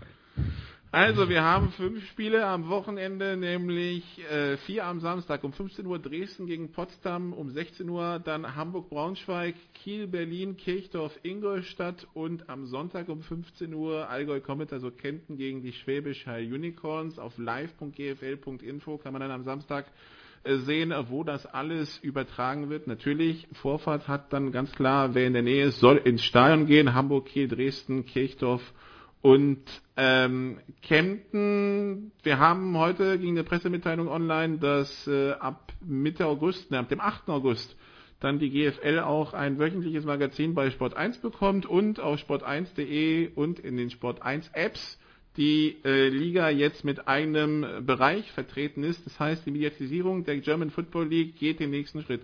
Ja, äh, kann, kann ich nur zustimmen. Also muss man nicht mehr dazu sagen, äh, wie das dann im Detail ähm, äh, aussieht, äh, was dann da noch äh, zusätzlich alles möglich ist. Ähm, das, das werden wir interessiert beobachten. Äh, Sport 1 ist der strategische Partner ähm, der German Football League und da ähm, sind diverse Sachen geplant und dass der German Boulder läuft, ist jetzt auch schon eine Weile bekannt. Und äh, ja, es ist schlicht und einfach ein äh, ein, ein Zeichen dafür, dass das mediale Interesse an der German Football League aktuell stärker ist als jemals zuvor. Und äh, das ist auch gut so. Wir machen eine kurze Pause und dann sprechen wir über die NFL und den NFL Draft. Bis gleich.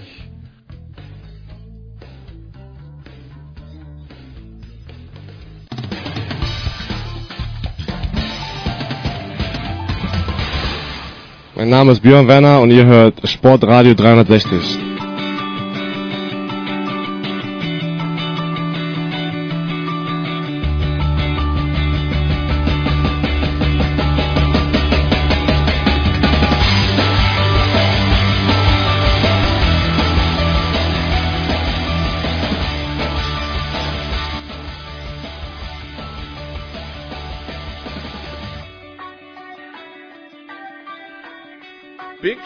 354 bei Sportradio 360. Wir machen weiter mit Football. Wir reden über die NFL, über den NFL Draft und neu dazugekommen ist äh, Günther Zapp von Sport 1, der Sohn Telekom Eishockey. Hallo Günther. Hallo, servus. Natürlich auch Andreas Renner und Christian Schirre in den Leitungen. Wir sprechen also über diesen NFL Draft und äh, stellen fest, Christian, Baker Mayfield geht an 1 zu den Cleveland Browns. Baker Mayfield wenn ich mir so anschaue, was war so die, die Projections im Draft letztes Jahr nach dem Draft, Baker Mayfield taucht bei niemanden der großen Portale in der ersten Runde auf, wenn ich mich recht erinnere. Dann im College Daily, als wir über Baker Mayfield gesprochen haben, war das jetzt auch nicht so im, im Frühherbst, sagen wir mal, ähm, ein wirklich sicherer Erstrunden-Pick. Was, äh, was ist denn im, im Laufe des Herbstes, des Winters passiert, dass Baker Mayfield nicht nur in die erste Runde gekommen ist, sondern sogar an eins gezogen wurde. Was, wo siehst du die Gründe für diesen massiven Aufwind? Ja, das ist schwer, schwer zu definieren. Also vorab muss man natürlich schon sagen, dass Mayfield schon jemand war, der der Name war, auf den man vor der Saison geachtet hat. Und natürlich ähm, die die Dominanz im Sinne von wer wird der erste Quarterback war vor der Saison äh, Sam Darnold und Josh Rosen, die ja dann letztlich auch als Quarterbacks Nummer zwei und Nummer vier entsprechend gepickt worden sind. Und auch Josh Allen war jemand, der sehr früh in der Debatte war, von dem ich zum Beispiel auch schon im Sommer entsprechend Tape gesehen hatte vor der Saison. Bei Mayfield muss man einfach sagen, ich glaube, dass der ganz viele Leute im Interviewprozess überzeugt hat. Ähm, das ist was, was man rund um die Combine gehört hat. Das ist das eine. Das andere ist, dass ähm, in, er in diesem Jahr mit Oklahoma das Talent endlich mal Entschuldigung auf die auf die Straße gebracht hat, dass er sich im Bereich seiner Präzision unglaublich gesteigert hat von 2016 zu 2017. Banal gesagt könnte man einfach sagen, er ist besser geworden, äh, sein Tape ist besser geworden. Und ähm, ich gebe zu, für mich war es nach wie vor eine Überraschung, als es dann an dem Donnerstagvormittag hieß, ähm, Baker Mayfield ist der First Overall Pick, weil wir dürfen nicht vergessen, wir reden hier von einem Quarterback unter 6'2, das ist normal jemand, den die NFL vor allen Dingen nicht in der, in der Range an 1 zieht, und mit, mit Dorsey, mit jemandem, der eher auf großgewachsene Pocket Passer steht. Ich meine, er hat ja mit seinem letzten Draft für die Chiefs noch für Patrick Mahomes in der letzten Saison abgetradet. Von daher Überraschung, aber prinzipiell Mayfield ist besser geworden. Ich glaube, der hat sehr gute Interviews gegeben. Ähm, und ja, das ist vielleicht die banale Begründung. Ich, ich bin nach wie vor überrascht. Ich hatte zwei Quarterbacks über ihm, aber ich meine, was, was weiß ich? Ich bin nicht in den Interviews mit drinne. Ich kann die Lernfähigkeit und die Resilienz noch nicht, die, Christian, noch nicht. Naja, ich meine, der Weg ist noch weit, liebe Leute. Ähm, aber also es gibt ganz, ganz viele schwarze Flecken, die Leute in den Medien und auch in den US-Medien nicht einschätzen können. Und daher müssen wir jetzt einfach mal den Browns vertrauen, auch wenn es vermutlich hinsichtlich der Quarterbacks eher schwerfällt. Und danach, Andreas, finde ich, ist zumindest das ganz große Chaos für mich ausgeblieben, weil die Giants das gedacht, getan haben, was wir schon am ehesten vermutet haben, nämlich Saquon Barkley zu holen und die Jets damit ihren Wunschkandidaten Sam Darnold bekommen haben. Ähm, das hätte auch ganz anders laufen können. Wir haben sogar Gerüchte gehört, dass wenn Mayfield an zwei doch da gewesen wäre, dass die Patriots die ganz schnell die Leiter hochgeklettert werden, um ihn vielleicht zu holen. Dementsprechend fand ich, dass zumindest verglichen mit dem, was wir erwartet haben, es doch eigentlich relativ ruhig und gesittet zugegangen ist.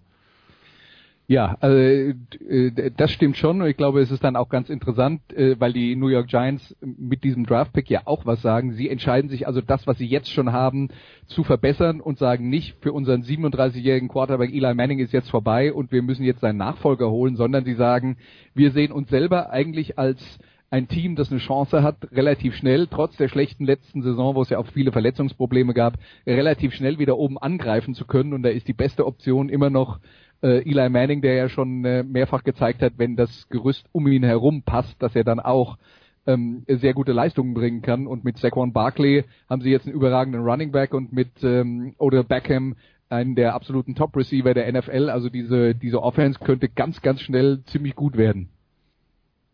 Und Günther, wir haben fünf Quarterbacks, die in der ersten Runde gezogen wurden. Baker Mayfield zu den Cleveland Browns, Sam Darnold zu den Jets, das hatten wir ja schon. Die Bills traden hoch, um sich Josh Allen zu angeln. Die Cardinals holen Josh Rosen, der dann auch direkt gesagt hat, äh, vor ihm wurden, waren, das waren neun Fehler, hat dann dann runterrelativiert, glaube ich, auf drei, meint damit die, die drei Quarterbacks. Und ganz am Ende der ersten Runde ähm, traden sich die Ravens wieder rein am 32 und holen Lamar Jackson. Diese Quarterback-Picks, Günther, ähm, ja, passt da, ist das für dich stimmig oder ist da einer dabei, wo du denkst, so, uh, so gewagt? Ja, gewagt keiner. Wir haben es ja gerade äh, schon gehört. Das waren die Namen, die waren im Vorfeld oft genannt, bis auf Lamar Jackson. Da war die Diskussion eher, spielt der Quarterback oder lässt er sich auf eine andere Position äh, umschulen, spielt er das mit, das hat er ganz klar verneint, hat dann auch ja nochmal ein Interview jetzt nach dem Pick gegeben, was denn äh, passieren würde, wenn, wenn die Ravens ihn für ihn irgendwelche Packages äh, hätten, in denen er eben äh, mit Flecko zusammen auftaucht, dann hat er einfach nur geantwortet, ich bin Quarterback. Also äh, das will er zumindest noch nicht, werden wir abwarten. Ansonsten, wir wissen alle, das ist eine Liga, die wird von Quarterbacks angetrieben. Solange du äh, keinen Top Quarterback hast, wird es ganz, ganz schwer zu gewinnen. Hast du den Top Quarterback, dann ist es in Anführungszeichen relativ einfach, dann kannst du aufbauen. Andreas hat es gerade erklärt, die Giants haben die Idee, dass es eben mit Eli Manning immer noch geht. Also mit dem richtigen Package kannst du eben gewinnen und äh, die Patriots machen es Jahr für Jahr vor. Solange Brady, ob 40 oder, oder 50, möchte man fast sagen, solange der auf seinem Niveau spielt, äh, haben die Chancen, äh, den Super Bowl zu gewinnen. Deshalb ist es ganz klar, in der Liga geht es um die Quarterbacks und da waren nun mal schon lange im Vorfeld einige in der Diskussion. Die Frage war nur, wer geht wann weg, wer geht wohin. Und äh, für mich ist keine große Überraschung dabei. Baker Mayfield, ich habe ihn im College äh, glaube ich, viermal gesehen, habe ein paar Interviews von ihm gesehen und, und auch sonstige Geschichten. Das ist natürlich eine Person, an der man sich ein bisschen reiben kann, aber das ist auch einer, der kann dein Team führen, der kann es mitreißen. Und das ist ja ebenso wichtig. Äh, die Größe, äh, das ist, glaube ich, seit äh, Russell Wilson auch nicht mehr so ganz streng gesehen. Da wird man auch drüber hinwegsehen, auch wenn, wenn natürlich Mayfield eher ein Pocket Passer ist. Aber insgesamt, klar, Quarterbacks gehen normalerweise immer vor allem anderen und du hoffst halt, dass du tatsächlich den, das richtige Händchen hast und den Franchise Quarterback erwischt, der inzwischen sind ja nicht mehr 10, sondern 15 Jahre für dein Team da ist oder mehr. Christian, war es bei dir so, dass die Quarterbacks äh, zu dem passen, was du dir vorgestellt hattest? Also die, die, die wer wen gepickt hat? Naja, es war halt zu dem passend, was man gehört hat. Also, ich meine, wir haben im Livestream auch, als die Bills hochgetradet haben, war es eigentlich klar, dass es Josh Allen und nicht Rosen ist, weil man hatte halt im, im Zuge des Drafts nur Allen gehört. Der ist für mich persönlich von den Top, Top 4 Quarterbacks das größte Risiko. Ähm, sportlich das größte Risiko was man von dem Off-Field hört, jetzt mal abgesehen von, von ein paar Tweets, die er in seiner Highschool-Zeit abgeschickt hat, das war ausschließlich positiv. Ähm, von daher war das alles in Anführungszeichen zu, zu, zu erwarten. Und was mich gewundert hat, beispielsweise, wie wenig die Cardinals für diesen Uptrade zahlen mussten, von, von 15 auf 10 mit, äh, mit, mit Oakland, um sich dann den Quarterback zu holen. Mich hat überrascht, weil man das auch im Vorfeld gehört hat, dass, dass Miami 0,0 aggressiv war und stattdessen einen der besten Defensivspieler an 11 gezogen hat mit Mika Fitzpatrick. Vielleicht war das auch genau das Ziel, ähm, dass, äh, dass die ganzen Quarterbacks vor ihnen gehen und sie dann so einen tollen Spieler noch bekommen. Von daher alles zu erwarten. Bei den Ravens ist es halt interessant. Das muss ich jetzt schon noch mal eine Minute ausführen. Man hat mit Joe Flacco den Inbegriff eines Pocket, eines großen Pocket Quarterbacks man hat eine Offensive Line, die darauf gepolt ist, ähm, relativ lange äh, Pass Protection zu blocken und dann tiefe Routen anzuspielen, weil Flecko underneath halt nicht kann. Jetzt ist das genau die Schwäche von Lamar Jackson, muss man an der Stelle sagen. Der hat keinen guten Deep Ball und auch keinen überragend guten Arm. Das Interessante ist, die haben sich dann in der dritten Runde mit, äh, mit Orlando Brown einen Tackle geholt, der eigentlich sehr, sehr gut für das ist, was sie mit Joe Flacco ähm, machen. Ob der allerdings so gut reinpasst für das, was dann mit, mit Jackson kommen soll, ja, finde ich dann interessant und auch die Receiver-Picks in Runde 4 und Runde 5 kann man, denke ich, kritisch sehen. Da waren noch ein paar andere Spieler auf dem Board. Von daher Baltimore ist im Sinne des Schemes die vielleicht spannendste Mannschaft der nächsten zwei bis drei Jahre, je nachdem, was mit Flacco passiert. Er spielt vielleicht mit, mit, mit zwei Quarterbacks. Also, äh, ich schon mal vermutet, durchaus, dass sie zwei Packages bereit haben und ab und an mal eben Lama Jackson bringen, um die Beweglichkeit auszunutzen. Ich glaube, sie wollen Flacco auf Tight End umschulen. Groß genug ist er. Oder, oder loswerden, und, weil er ja, und, ja, ja, kein Geld mehr kriegt jetzt. Ja, also äh, nicht ernst nehmen, das soll, sollte ein Scherz sein. Weil, aber wir müssen natürlich erstmal noch Abbitte beim Producer leisten. Ich muss das tun, weil er hat letzte Woche gefragt, was ist mit meinen Pittsburgh Steelers, was müssen die draften in der ersten Runde und ich habe gesagt, natürlich müssen den Middle Linebacker draften, ähm, nach der Verletzung von Ryan Shazier und dann äh, gehen sie in den Draft und äh, nehmen keinen bis, ich glaube, die fünfte Runde. Ähm, also äh, ja. Aber, aber holen dafür massig Safeties, die sie auch auf Ja. in, in Linebacker-Positionen einsetzen können. Also so ganz falsch sind sie nicht. Vielleicht, ja. Äh, Und möglicherweise äh, hat es auch was damit zu tun, dass sie ihr äh, Abwehrsystem ein bisschen umstellen, vielleicht ein bisschen mehr Zone spielen, dann kann man sowas auch ähm, äh, anders auffangen. Da ist dann der Middle Linebacker in diesem Konstrukt nicht mehr so wichtig ähm, als als äh, äh, äh, ähm, äh, Spieler von Sideline zu Sideline. Aber das müssen wir jetzt dann, äh, ja, das, da müssen wir uns dann überraschen lassen. Nur wenn wenn ähm, Jens auf einen neuen Middle Linebacker gehofft hat, er hat keinen bekommen. Kein Schiss hier kannst du eh nicht ersetzen. Vielleicht haben sie so gedacht, die, diese Klasse kannst du nicht eins zu eins ersetzen, also musst du dir ein neues System suchen, beziehungsweise das mit mehreren Leuten auffangen und das könnte natürlich mit ein paar äh, Safety-Linebacker, die es ja heute mehrfach gibt in der NFL, durchaus funktionieren. Gut, die Patriots holen Offensive Tackle und Running Back mit ihren ersten, mit ihren zwei Erstrunden-Picks, äh, Isaiah Wynn und, äh, und äh, Sonny Michel von, beide von Georgia. Das klingt auch ähnlich wie bei den, den Giants, Andreas, nach, äh, wir haben Tom Brady und äh, wir geben ihm jetzt immer noch die Waffen, damit äh, es für noch ein paar Super Bowl Runs klappt, oder? Ich meine, wir reden, wir reden von einem Mann, der gerade MVP der letzten Saison war. Also, äh, wenn ich die Patriots wäre, würde ich doch jetzt auch sagen, ich versuche da rauszuholen, was da rauszuholen ist, weil ähm, man hört dann immer, die haben den Nachfolger von Tom Brady nicht gedraftet. Die Realität ist, der Nachfolger von Tom Brady wird schlechter sein als Tom Brady. Zu fast 100 Prozent. Weil Tom Brady nämlich als bester Quarterback in die Geschichte aller Zeiten, in die Geschichte der NFL eingehen wird, zumindest bis einer kommt, der das, was er geleistet hat, übertreffen wird. Und dass das ausgerechnet der ist, den die äh, Patriots jetzt irgendwann demnächst mal draften, ist extrem unwahrscheinlich. Also ähm, man, man nutzt halt das, was man hat und man versucht mit Brady äh, zu holen, was rauszuholen ist und wie gesagt, äh, letzte Saison noch MVP, also dass der jetzt in der kommenden Saison, selbst wenn er ein bisschen nachlassen wird, wird er vermutlich immer noch sehr gut sein. Äh, es ist einfach nur vernünftig, dass man versucht, möglichst viele Waffen auf den Platz zu stellen und äh, und damit äh, und damit den nächsten Anlauf Richtung Super Bowl zu nehmen.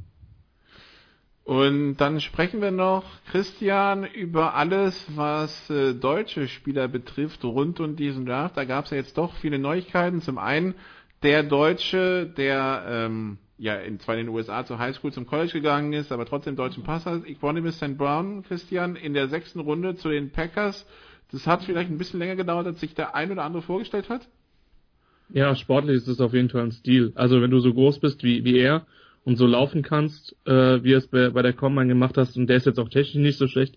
Was man halt im Nachgang echt gehört hat, dass es, dass es wohl im Inter- Interviewprozess ein paar Fragezeichen gab, auch ein paar Fragezeichen hinsichtlich seiner, seiner, ja, dem Einfluss seiner, seiner Familie, insbesondere seines Vaters. Und dass das wohl im Wesentlichen dazu geführt hat, dass er da ein bisschen gedroppt ist. Also ich muss auch zugeben, wenn ich sehe, was an Wide Receivers vor ihm gepickt ist, das kannst du sportlich eigentlich nicht legitimieren. Ähm, da muss, müssen andere Sachen gewesen sein. Und äh, Green Bay ist, denke ich, jetzt ein guter Fit, auch wenn die einiges an Receivern gedraftet haben. Aber ähm, er wird auf jeden Fall einen guten Quarterback haben. Er wird auf eine Offense treffen, die ganz stark aufs Passspiel setzt. Sportlich, wenn der, wenn er das macht oder wenn er das Potenzial abruft, was er hat, dann wird er denen auf jeden Fall weiterhelfen. Dann reden wir von in drei Jahren vielleicht von einem der größeren Stil des Stils des 2018er NFL Drafts. Ähm, aber wie gesagt, die, die Concerns, das ist das, was man nach dem Draft gelesen hat, die lagen bei ihm wohl eher außerhalb des Platzes. Was mich zumindest bei ihm persönlich schon etwas überrascht, denn alles, was ich im Vorfeld gelesen hatte, klang eigentlich recht positiv. Günther, wie bewertest, du das? Äh, relativ ähnlich. Also sportlich natürlich klar, er hatte äh, ein schlechtes Jahr bei Notre Dame oder ein schlechteres nach einem sehr, sehr guten äh, in äh, 2016 war es natürlich jetzt, hat man sich noch mehr erwartet, ist es nicht gekommen. Von daher kann man es sportlich auch so ein bisschen äh, nachvollziehen, wobei es, wissen wir glaube ich alle, nicht unbedingt an ihm gelegen hat. Aber die Probleme liegen auch eher eben darin, dass äh, im Vorfeld eben sehr viele Geschichten bekannt wurden.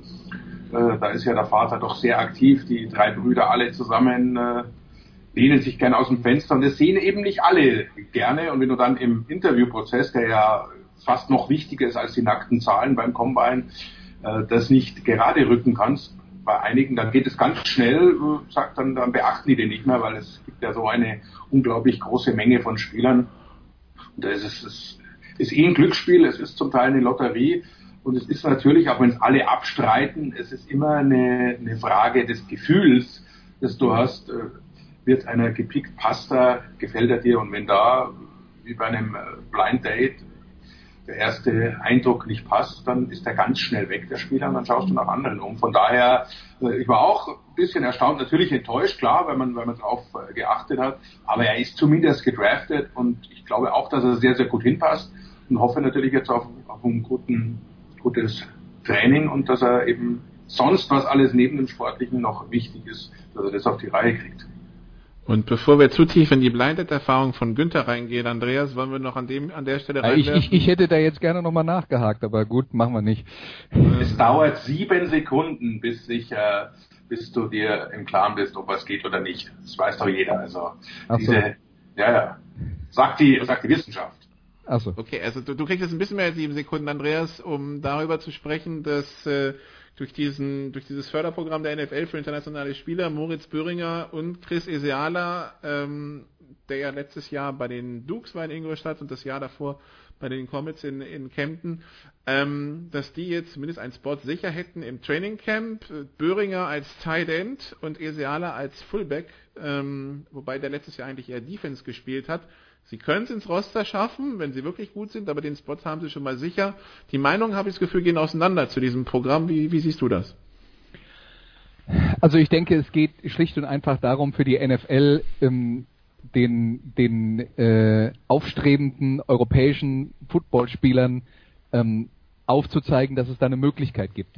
Dass es für die, die dann da drin sind, trotzdem schwer ist, das hat ja das Experiment mit Moritz Böhringer zuletzt gezeigt, wie schwierig das ist, diesen Sprung zu schaffen, vor allen Dingen, wenn du noch nicht lange in der German Football League gespielt hast, wenn du dich noch nie intensiv befasst hast damit, wie komplex ähm, NFL-Angriffsformationen sind. Und wenn er jetzt als Tight End auflaufen soll, das ist ja dann nochmal ein Schritt schwieriger als Receiver, weil er dann noch eine zusätzliche Aufgabe hat zum Routenlaufen. Äh, da, ja, also man muss sich einfach darüber im Klaren sein, das ist eine Chance für die Jungs, aber die Chance ist nicht sehr groß. Trotzdem ist es ja das, was alle wollen. Äh, sie wollen zumindest mal die Gelegenheit haben, in der NFL sich auszuprobieren und wenn es dann am Ende nicht reicht, dann reicht es halt am Ende nicht. Aber damit kannst du sicher ähm, sicher den ein oder anderen ähm, äh, den äh, ein oder anderen auch nochmal zusätzlich motivieren, an, an sich zu arbeiten und sich äh, und versuchen sich zu verbessern, wenn man sieht, aha, da ist also ein Weg, um von Deutschland irgendwie in die NFL zu kommen. Okay, dann war's das zu Football. Günther bleibt noch für Eishockey. Ähm, was passiert am Wochenende? Christian, der Einsatzplan für dich sieht ja wie bei mir vor. Wir haben frei. Wie verbringst du deine Zeit? Äh, ja, U15 coachen. Fußball ist dann doch immer noch ein wichtiger Part. Äh, vielleicht, vielleicht schaffe ich es zu, zu den Farmers, die gegen die Straubing Spiders in der GFL 2 spielen in Montabaur. Ansonsten gilt vor allen Dingen das letzte Woche, das letzte Wochenende aus den Knochen zu bekommen. Ähm, man wird nicht jünger. Und äh, das war doch mit viel Anstrengung, auch mit viel Freude verbunden. Sagt die Jüngste in der Runde übrigens. ja. Ich gehe hart auf die 30 zu. Das darf man schon mal sagen. Ähm, drei Tage NFL Draft und dann noch GFL am Sonntag. Von daher ähm, viel Passivsport und äh, ein bisschen Coaching. Und äh, dann, dann wäre das ein rundes Wochenende für mich. Andreas, was, sieht, was, was steht bei dir auf dem Plan? Ich mache Zweitligakonferenz am Sonntag mit Regensburg gegen Darmstadt. Also das ist nach oben noch ein bisschen interessant und nach unten sehr. Gut, dann danke. Wir machen eine kurze Pause und dann geht's ja weiter mit Eishockey in der Big Show 354. Bis gleich. Jo.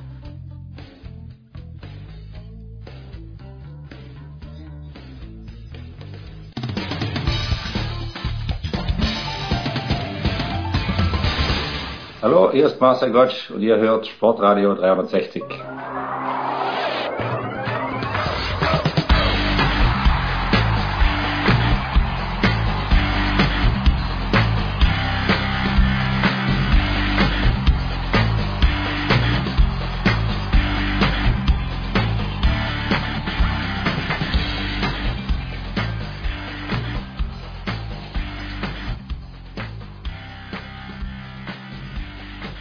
Big Show 354. Wir sprechen über Eishockey in der Big Show 354. Günther Zapf ist dabei geblieben, neu dazugekommen von Sport 1 Person Telekom Eishockey.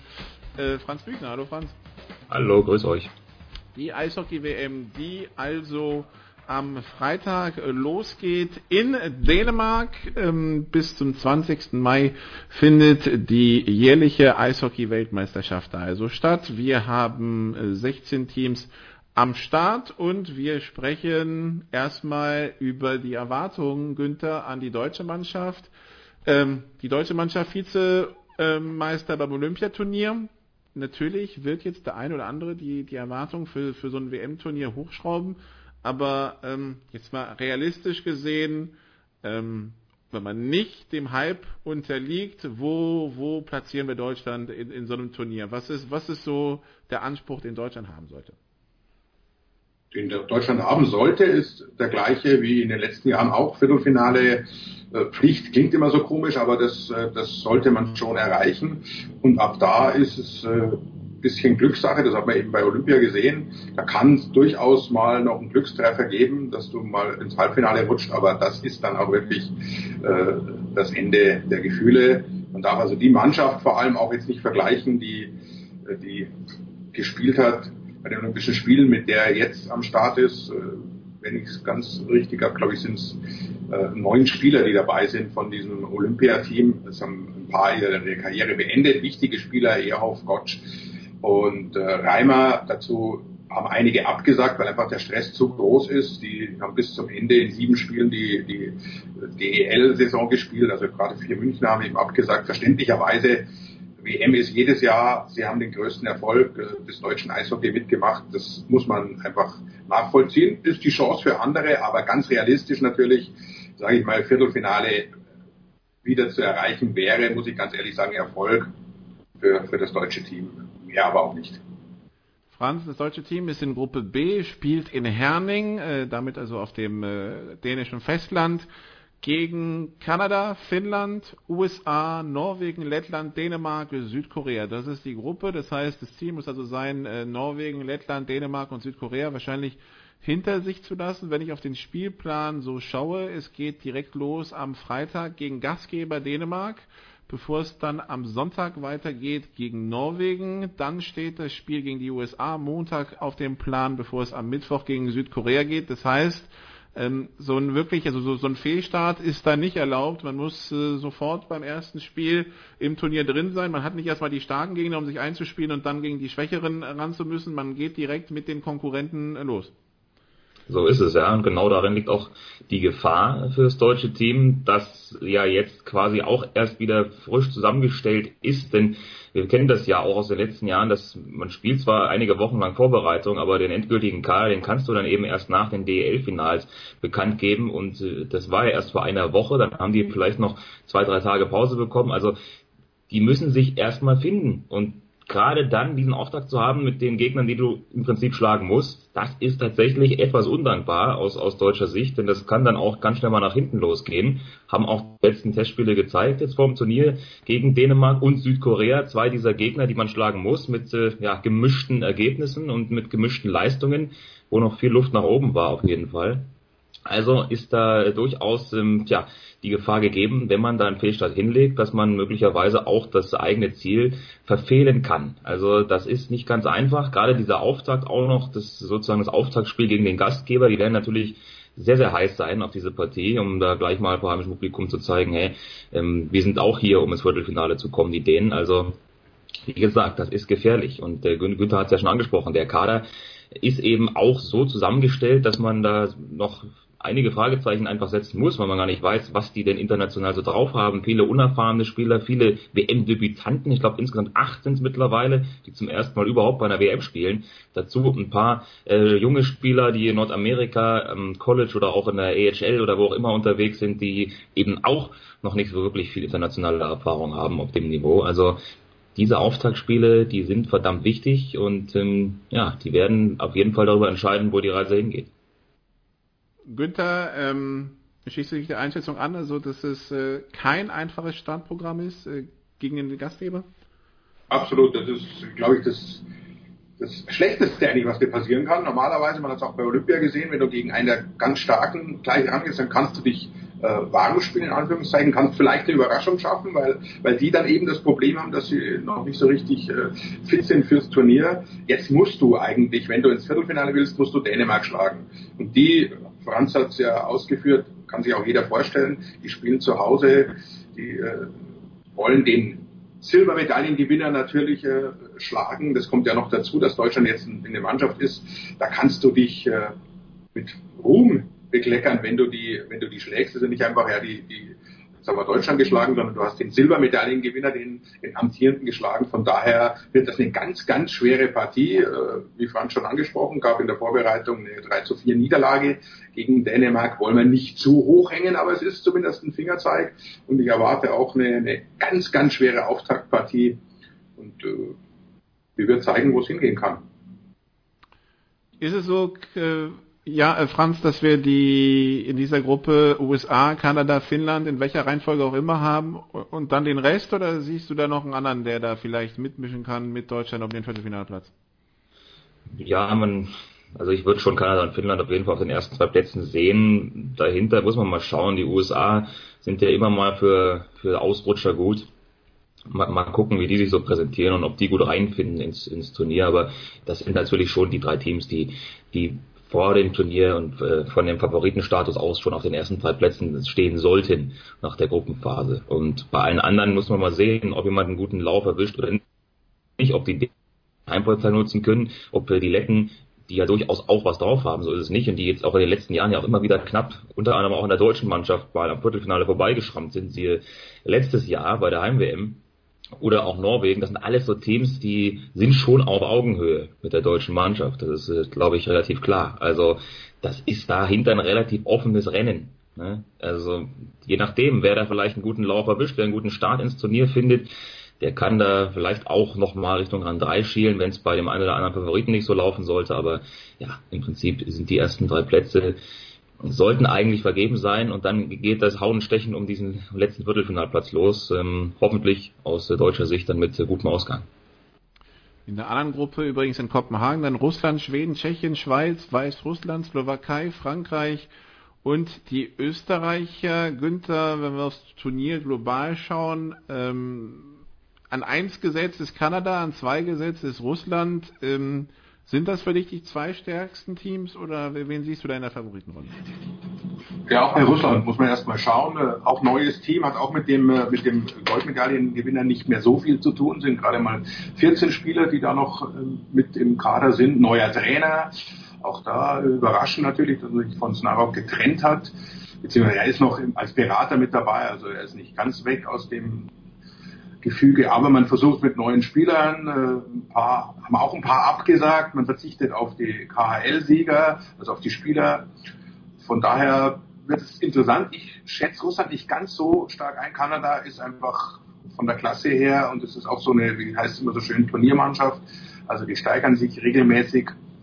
Ich wird, äh, ja, Finnland, glaube ich, ist für mich ganz stark und die Schweden, da kommt es dann drauf an, was wir vielleicht noch aus der NHL äh, an Verstärkung mit dazu bekommen, denn Schweden, das ist so ein Team, das wirklich äh, ein sehr, sehr gutes Gerüst hat und wenn da ein, zwei äh, Top-Jungs noch dazukommen, dann, sind die immer, immer für den Titel gut. Wie siehst du das in der anderen Gruppe, Franz? Ist ja in dem Sinne relevant, dass wenn Deutschland es auf Platz 4 schafft, äh, dann ist ja der Sieger der gegnerischen Gruppe, der anderen Gruppe, ja der Viertelfinalgegner. Von daher, wie schätzt du diese Gruppe ein? Ja, auch da ähm, müsste man schon davon ausgehen, dass Russland, Schweden, Tschechien eigentlich um die ersten drei Plätze sich hier duellieren werden. Wobei ich dann schon das ein bisschen offener finde, weil man auch gar nicht so genau weiß, was, was können die Schweizer in dieser Saison, was können die Slowaken vor allen Dingen. Die sind jetzt äh, wieder deutlich im Kommen. Also deutlich verbessert auch. Bin ich mal gespannt, was die so reißen können. Um, bei Weißrussland weiß man auch, dass die durchaus gute Techniker haben und immer mal für eine Überraschung gut sind. Das ist für mich noch ein Stück weit offener tatsächlich, das Rennen da auch um die, um die ersten Plätze. Äh, gerade zwischen den großen Nationen, da sehe ich auch keine allzu großen Abstände tatsächlich, aber klar muss man den Olympiasieger dann schon, schon als Favorit bezeichnen in dieser Gruppe. Das ist ja natürlich auch der eigene Anspruch der Russen, da ganz oben zu stehen. Ähm, müssen Sie aber nicht wundern, wenn es vielleicht dann doch nur der zweite oder dritte Platz wird in dieser Gruppe, je nachdem, wie sich die Schweden, die Tschechen etc. so präsentieren. Also ist für mich tatsächlich etwas ausgeglichener und etwas offener dieses Rennen in der Gruppe A. Parallel dazu laufen ja weiterhin die NHL-Playoffs und dann wird ja alles wieder auf den Kopf gestellt, Franz, wenn das ein oder andere Team ausscheidet, weil plötzlich Verstärkungen kommen. Von daher müssen wir vielleicht sogar noch zwischen Vorrunde und dann Playoffs und, und, und dann ja Endrunde unterscheiden, oder? oder das ist möglich, klar. Klar, also das hat man in den letzten Jahren auch gesehen, dass dann durchaus noch der ein oder andere Spieler dazustoßen kann, der einen Unterschied ausmacht. Ähm, und deswegen ja, gilt es auch da abzuwarten, wie sich das alles so entwickelt, jener, entweder in Dänemark oder dann auch in der, in der NHL. Also verboten ist es auf Platz 8 zu kommen, weil der würde den Abstieg bedeuten in der Gruppe, aber ich glaube nicht, dass, äh, dass, äh, dass Deutschland das passiert. Jetzt bliebe natürlich die Frage, wo kann man es verfolgen? Ähm, wie, wie intensiv ist die Berichterstattung und äh, wie oft hört man euch beiden? Also Franz, ähm, ich nehme an, Sport 1 ist wieder am Start, weil ich habe gesehen, ähm, Sascha Bandermann und Co. sind wieder unterwegs Richtung, äh, Richtung, Richtung Dänemark. Das ist sehr wahrscheinlich so, ja. Ich ähm, selber bin tatsächlich äh, nicht involviert in jedweilige Berichterstattung, weder bei Sport 1 noch bei der Zone und werde mir deswegen halt die deutschen Spiele wahrscheinlich anschauen und ansonsten, ja, das alles so auf mich zukommen lassen. Aber man wird es auf jeden Fall bei diesen beiden äh, Anstalten verfolgen dürfen. Günther, wie sieht's bei dir aus? Bist du involviert? Ich bin äh, involviert bei Sport 1. War ja ziemlich, ziemlich äh, intensiv. Natürlich äh, von hier aus, wie du richtig gesagt hast, die Kollegen sind traditionell vor Ort. Basti, Rick und, und eben Sascha. Und der Rest äh, wird dann aus München beliefert über Sport 1, Sport 1 Plus, Sport 1.de. Also man wird, äh, wenn man will, alles mitverfolgen können. Oder äh, der Zone ist ja auch breitflächig aufgestellt. Das heißt, das ist dann auch dein Highlight am Wochenende, Günther? Oder wie, wie das dann, wie, wie sieht der, wie sieht das Wochenende aus? Oder ist noch ja. Zeit zum Golfen oder für ganz was anderes? Nee, nee, da bleibt jetzt wirklich keine Zeit, weil gerade der, der Auftakt ist natürlich intensiv. Also ich fange gleich an morgen Nachmittag mit äh, Frankreich-Russland, dann äh, habe ich später noch die Highlights. Am Samstag habe ich noch ein, ein Spiel, äh, dürfte interessant werden, Slowakei gegen Tschechien, denn äh, Franz hat schon angesprochen. Die Slowaken haben zweimal ja die Deutschen auch geschlagen in der Vorrunde oder in der Vorbereitung. Euro Hockey Challenge heißt das Ding. Also das ist ein Team, das kann man kann durchaus für eine Überraschung sorgen. Und auch äh, Sonntag gibt es kein Ausruhen. Da geht es mittags schon Österreich gegen Russland los. Also von, von äh, Golfspielen, glaube ich, muss ich jetzt mich erstmal die nächsten zwei Wochen ein bisschen verabschieden. Franz, wie sieht es bei dir aus? Wo hören wir dich dann? Ähm, ja, Fußball steht dann natürlich auf dem Speiseplan. Am Samstag äh, fasse ich Köln gegen Bayern München zusammen. Und am Sonntag kümmere ich mich dann für, für Amazon Music um ein Zweitligaspiel zwischen Union Berlin und dem VfB Bochum. Okay, dann äh, soll es das gewesen sein zum Eishockey in der Big Show. Danke Günther, danke Franz. Wir machen eine kurze Pause und dann geht's hier weiter mit Motorsport.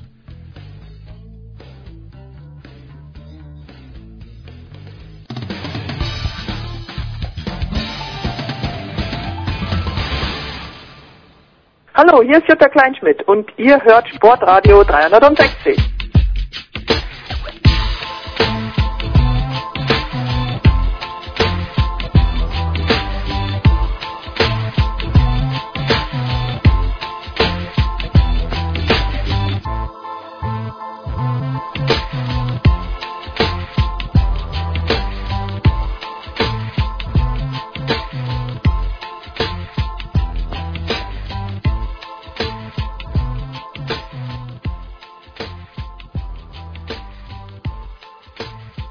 Big Show 354, wir machen weiter mit Motorsport hier in der Big Show und fangen an mit Formel 1. Äh, drei Experten in den Leitungen. Zum einen Stammgast quasi. Was wäre eine Big Show ohne Stefan de Vois Heinrich? Hallo Stefan. Ja, ich freue mich, dass wir diesmal, Nikolas, tatsächlich auch die beiden anderen dazu bekommen haben, denn da wird es richtig rund heute. Stefan Ehlen erwischen wir irgendwo im Schwarzwald. Hallo Stefan. Servus, und genau so ist es. Ich bin mal in der Heimat zur Abwechslung. Gut, und äh, wie gewohnt in Österreich erreichen wir Christian Nimmervoll. Hallo Christian. Genau so ist es. Wunderschöne Frühlingsgefühle mit jeder Menge Pollen gerade hier. Das habe ich letztes Wochenende in Deutschland festgestellt. Es ist äh, Hochzeit für Heuschnupfen. Das ist äh, in der Tat nicht, nicht abzuschreiten. Dann lasst uns mal erstmal über das sprechen, was in ähm, Baku passiert ist. Äh, Christian, ähm, wir haben einen Sieger äh, Lewis Hamilton, wir haben Kritik von Hamilton an Vettel, wir haben Verstappen, der Vettel zur Hilfe eilt, wir haben ganz viel, was passiert ist. Ähm, Worauf sollten wir uns fokussieren bei, bei diesem Grand Prix Baku, wenn wir darüber reden? Woran werden wir uns nächstes Jahr noch erinnern, wenn wir über Baku sprechen? Wahrscheinlich an gar nichts mehr, weil so viel passiert ist, dass sich die einzelnen Ereignisse gar nicht merken kann. Also das war wirklich ein, ein völlig irrer Grand Prix mit zwei Siegern, die das eigentlich schon auf dem Silbertablett hatten. Zuerst hat Sebastian Vettel das Rennen ja äh, ganz gut dominiert, auch das Qualifying schon durch einen Fehler von Kimi Räikkönen, muss man dazu sagen, weil wenn der den nicht gemacht hätte, wäre wahrscheinlich Kimi Räikkönen vom, vom Speed her auf Pol gestanden, ist aber nicht. Von dem Punkt an hat Sebastian Vettel die Sache eigentlich relativ sicher im Griff gehabt. Äh, dann sah es durch diese Verschiebung in der Safety-Car-Phase eine Zeit lang nach Valtteri Bottas aus, der das äh, strategisch mit seinem Team extrem klug angelegt hat, weil die Wahrscheinlichkeit, dass du mit einem sogenannten Overcut, also damit länger draußen zu bleiben und dann auf eine Safety-Car-Phase zu hoffen, an, an Gegnern vorbeigehen kannst, die ist auf einem Stadtkurs wie Baku halt relativ hoch. Da hat Mercedes also gut gepokert, ganz anders als in Melbourne, wo sie das Rennen deswegen verloren haben. Ähm, und Bottas hatte dann den Reifenschaden und plötzlich kam Lewis Hamilton sozusagen wie die Jungfrau zum Kind, äh, gewinnt sein erstes Saisonrennen, obwohl er eigentlich nicht der designierte Sieger gewesen wäre an diesem Wochenende. Und, und das ist für mich die, die Kernlektion von Baku und von diesen ersten vier Rennen, wenn man die mal so als Einheit betrachtet, weil wir jetzt nach Europa kommen. Lewis Hamilton hat eigentlich keinen wahnsinnig guten Saisonstart gehabt aus seiner Sicht, führt aber jetzt trotzdem die WM an. Das ist, das ist für mich der eigentliche Punkt, der nach Baku steht. The Voice, kann in einem Rennen zu viel passieren? Äh, nein, kann eigentlich nicht. Es kann nur sein, dass äh, Zuschauer oder auch Medienschaffende oder und oder Medienschaffende vielleicht etwas überfordert sind bei der Aufbereitung. Aber dafür gibt es ja unter anderem auch äh, Sportradio 360, dass wir ein bisschen aufarbeiten können. Christian hat es gerade schon gesagt, äh, Lewis Hamilton, das fiel tatsächlich auf, ist von seiner absoluten Bestform, die wir in den letzten vier Jahren so oft bei ihm gesehen haben, wirklich entfernt. Das hängt nicht nur mit ihm zusammen, ähm, da haben wir unter anderem ja gehört, dass äh, der eine oder andere Experte auch ihm schon vorgeworfen hat, er wirke ein bisschen müde und äh, unmotiviert. Das hängt sicherlich auch mit der Schwierigkeit äh, des Mercedes zusammen, der offenbar nur in einem sehr, sehr kleinen Fenster, wirklich Abstimmungsfenster gut arbeitet. Das hat Ferrari für dieses Jahr besser gemacht, wobei da die Frage für Insider im Raum steht, hängt das auch damit zusammen, dass Ferrari ein bisschen mehr riskiert, was den Ölverbrauch angeht. Da haben wir vor einer Woche bei euch hier schon ausführlich darüber diskutiert. Äh, die Regeln sind für den nächsten Grand Prix in Spanien im Europaauftakt jetzt noch einmal etwas enger gefasst worden. Ähm, in den letzten Jahren haben natürlich die Konkurrenten und äh, hunderte von Ingenieuren immer auf Mercedes geschaut und haben versucht, an dem Auto irgendwas Illegales zu entdecken. Das ist so, wenn du die Messlatte bist. In der Formel 1 gönnt keiner einem anderen was. Inzwischen ist es bei Ferrari so, dass die aktuell das äh, wohl am besten, am leichtesten abzustimmende Auto haben, sowohl für Qualifying, da ist der Speed jetzt da, der letztes Jahr gefehlt hat, wie auch für den Long Run dann also in den Rennen, was Reifenverbrauch und ähnliches angeht. Ferrari ist aktuell wohl das gutmütigste Auto, aber, und das ist ganz klar, das ist das Hauptproblem, äh, wie weit sind die da im Grenzbereich des Reglements? Da würde also jetzt nochmal eine Verschärfung heute veröffentlicht und da ist die Frage, ob das Ferrari vielleicht ein bisschen mehr trifft als äh, Mercedes und Red Bull, ja, und bei Red Bull, da kann, glaube ich, gerade äh, dann auch äh, der andere Stefan ein bisschen was zu sagen. Das war natürlich ein super GAU, dass sie sich gegenseitig abgeräumt haben. Ja, Stefan, das äh, sollte nicht passieren, äh, passiert aber tatsächlich öfter als wir denken, weil ich kann mir schon an ein paar Diskussionsrunden erinnern, wo wir darüber reden, dass sich zwei Teamkollegen selber ins Ausgeschossen haben. Stimmt allerdings, ja. Ich glaube, letztes Jahr war es ja durchaus die äh, pinke Truppe, Force India, die sich da mit Regelmäßigkeit in die Kiste gefahren sind. Ähm, das Schöne aber bei Red Bull ist, die lassen die Fahrer ja also frei fahren, da gibt's ja keine Stallorder und so. Und die einzige Vorgabe ist, bitteschön, beide Autos sollen dann heil ankommen im Park Chambray und das haben sie ja dieses Mal nicht geschafft. Und äh, man muss aber dazu sagen, bis Runde 40, als der Crash passiert ist, da haben die uns schon ganz schön in Atem gehalten. Also das waren einige Duelle, die waren richtig gut und äh, Rad an Rad, es gab sogar Berührungen. Und äh, Daniel Ricciardo hat immer wieder versucht gegen Max Verstappen, der hat beinhart blockiert, also das war schon auch eher am Limit, was die da als Zweikampf ausge getragen haben, zumal als Teamkollegen. Ja, und dann dieser Crash, äh, Red Bull hat sie dann sehr nett formuliert und so nach dem Motto gesagt, naja, also wenn ein Unfall zwischen Teamkollegen passiert, dann sind schon auch beide dran schuld. Die Konsequenz war dann, dass es äh, eine kleine Anflötung gab im Fahrerlager und dann wurden sie auch noch einbestellt in die Fabrik, dass sie sich bei jedem einzelnen Mitarbeiter selber entschuldigen können und müssen. Also das ist zumindest die kurzfristige Sanktion, die dann ausgesprochen wurde. Und es steht ein bisschen zu befürchten, dass man da halt zumindest dann denen sagt, Freunde, äh, das passiert bitte schön nicht noch einmal.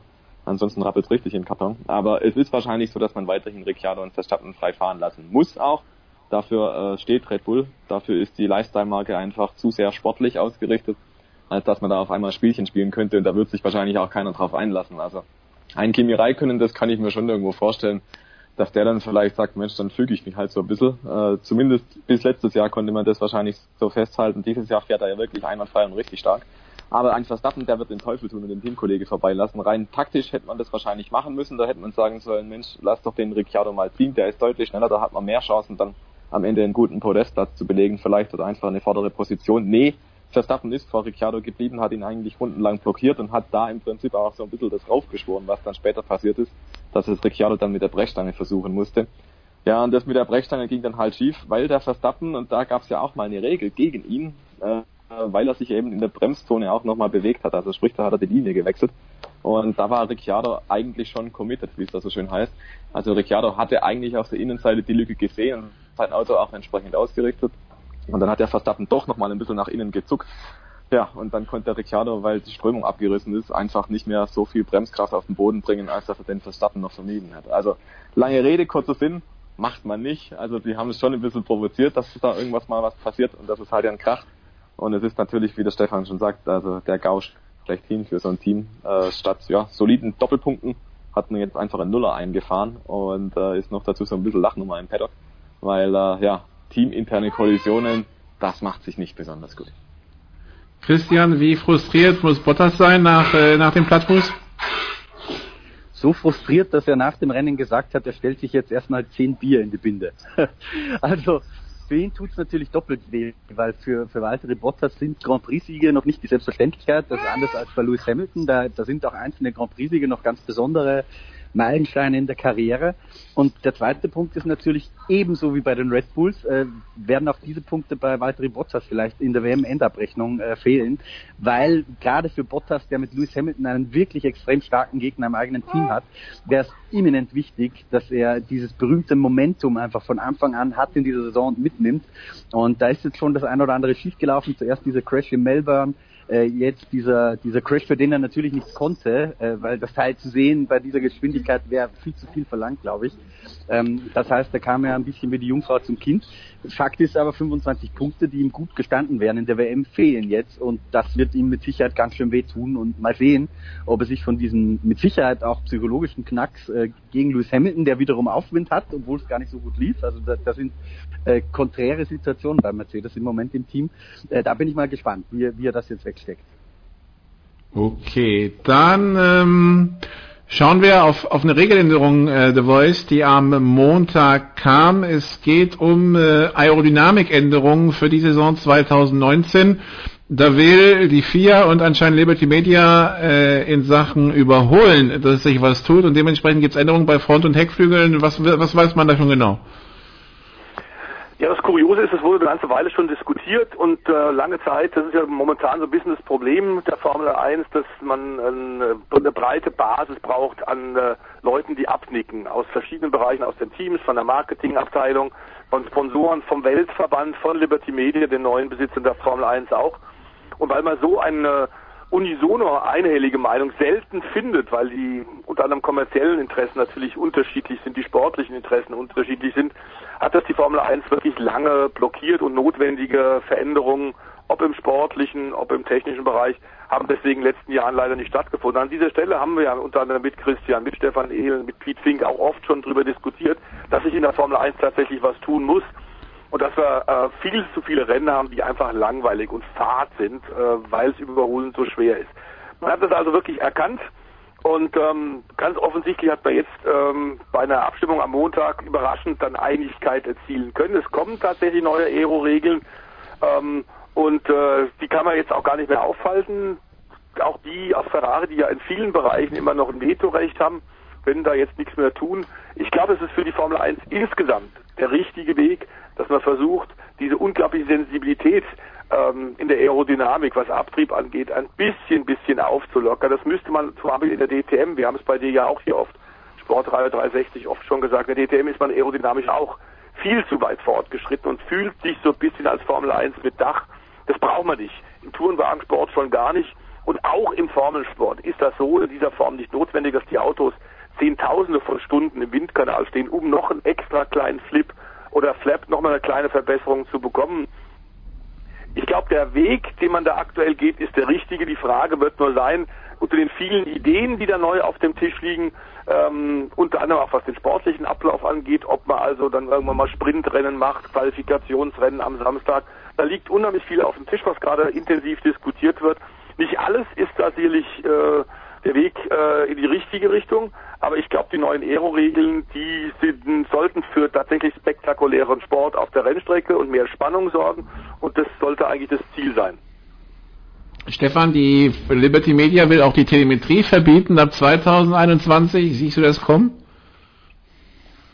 Ja, teilweise machen das schon einige Rennserien, dass man da sagt, ähm, ja, gewisse Kanäle werden unterbunden, also zum Beispiel, dass der Funkverkehr eingefroren ist, dass man während dem Rennen nicht mit dem Fahrer sprechen darf. In der Formel 1 gab es ja auch schon die wildesten Regeln. Ähm, dann wurden Codewörter benutzt, dass man dann doch irgendwie was kommunizieren kann und dergleichen mehr.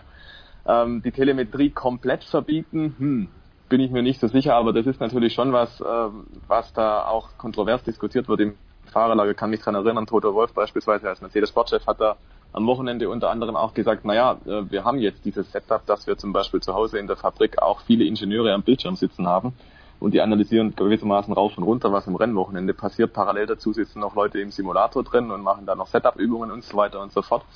Insofern würde ich eigentlich sagen, ja, es wäre schon richtig, wenn man diesen Rattenschwanz eigentlich abschneiden würde.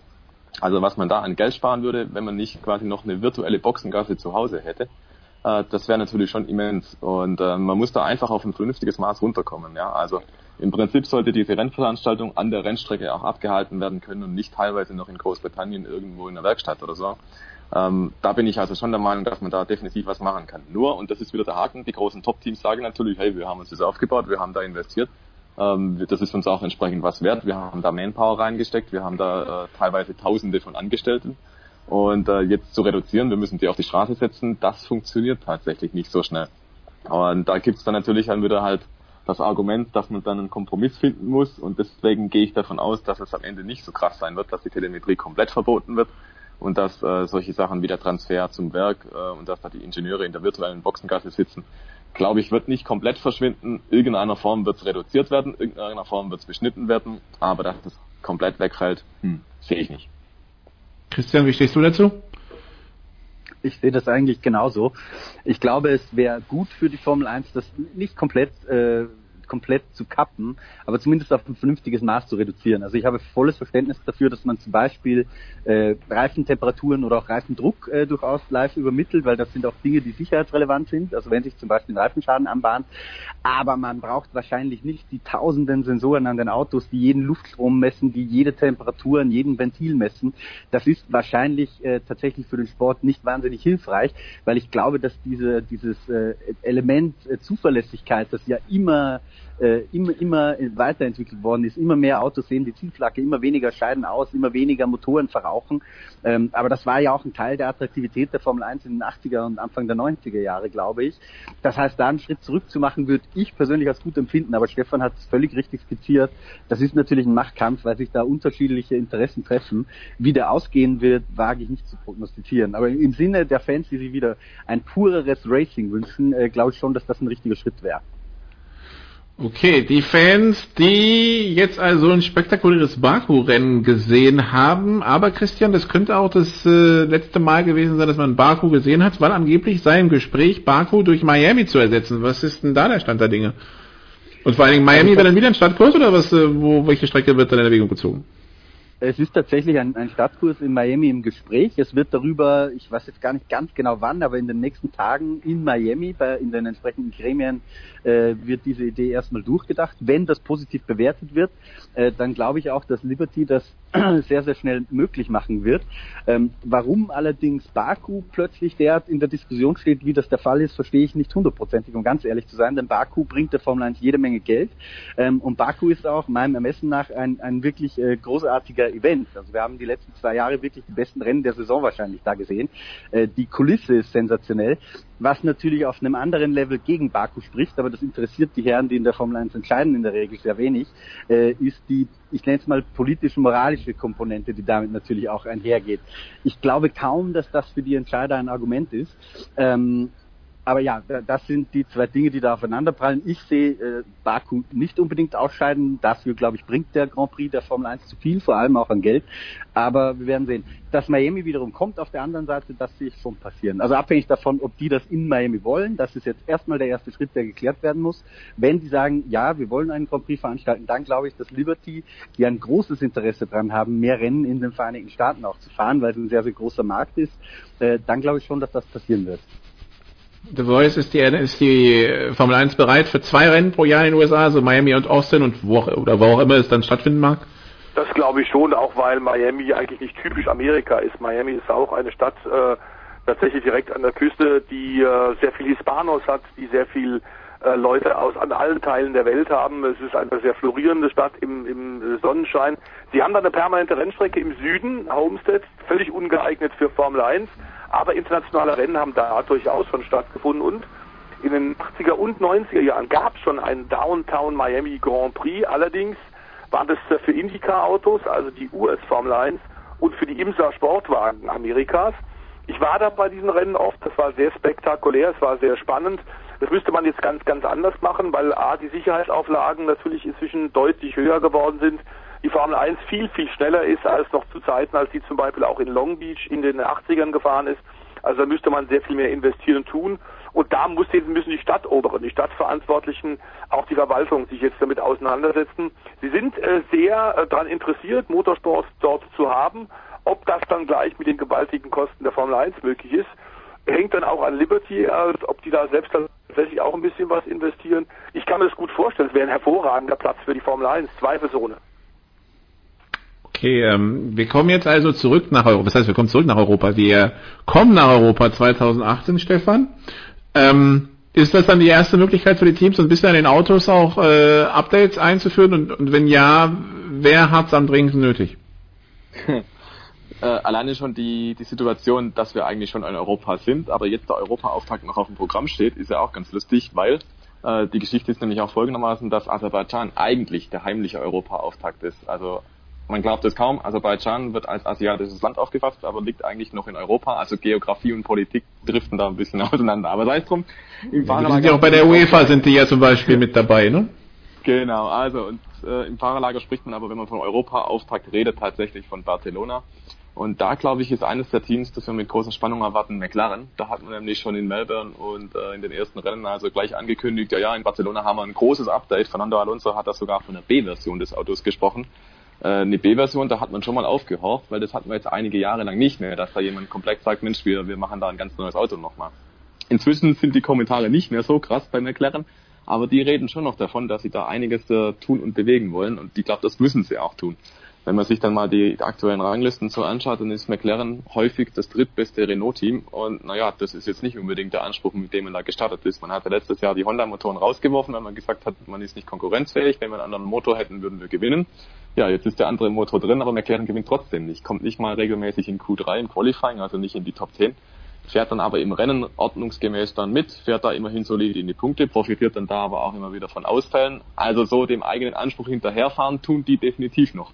Und deswegen glaube ich, McLaren ist eine große Baustelle und möglicherweise äh, ist das in Barcelona dann auch so, dass je nachdem, wie dieses Update funktioniert, die Saison gut läuft für McLaren oder die Saison plätschert halt dahin.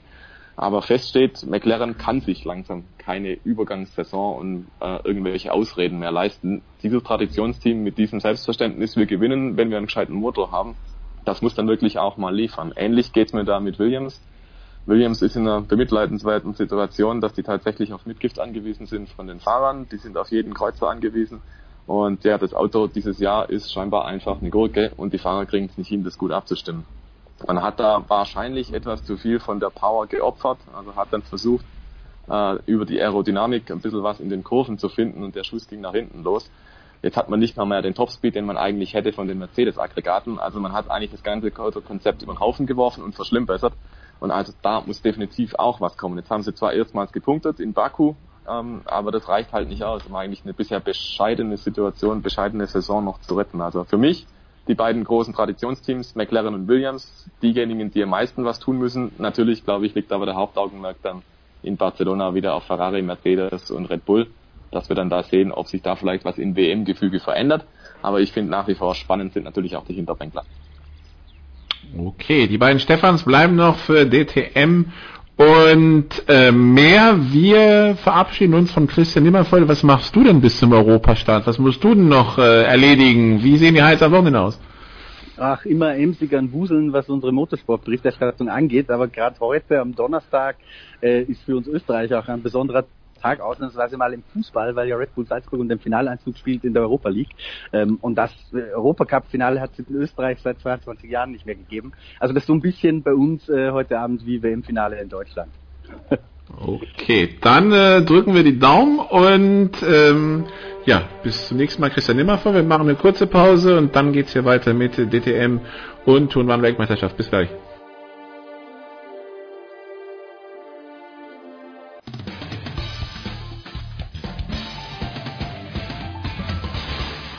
Hallo, ich bin Matthias Ekström, hier ist Sportradio 360. Viel Spaß dabei.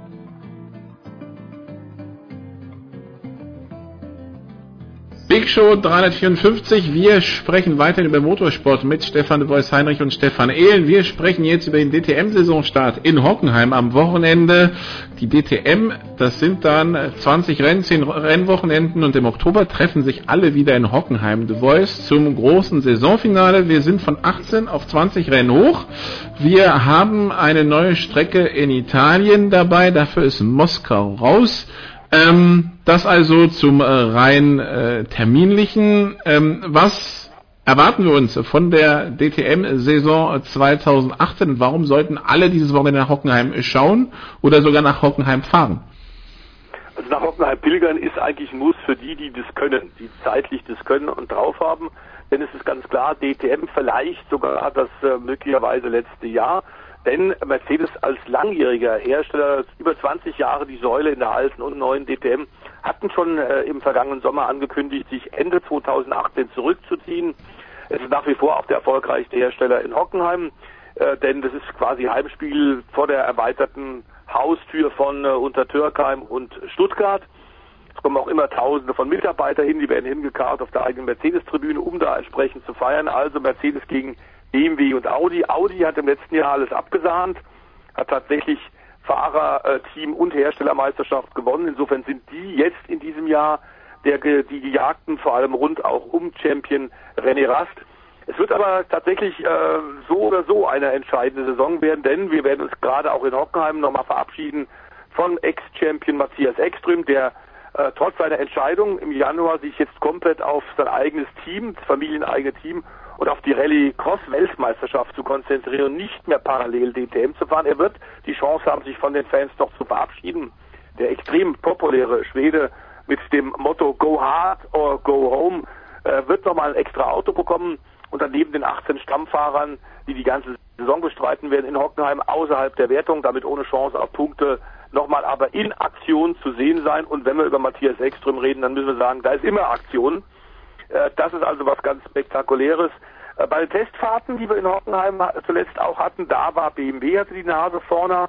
Aus allen vier Testtagen war Bruno Spengler der schnellste, aber es ist so ähnlich wie bei einer, in der Formel 1, man weiß nicht ganz genau, wer war mit wie viel Benzin an Bord unterwegs, um auf Zeiten zu kommen, wer ist welches technische Entwicklungsprogramm gefahren.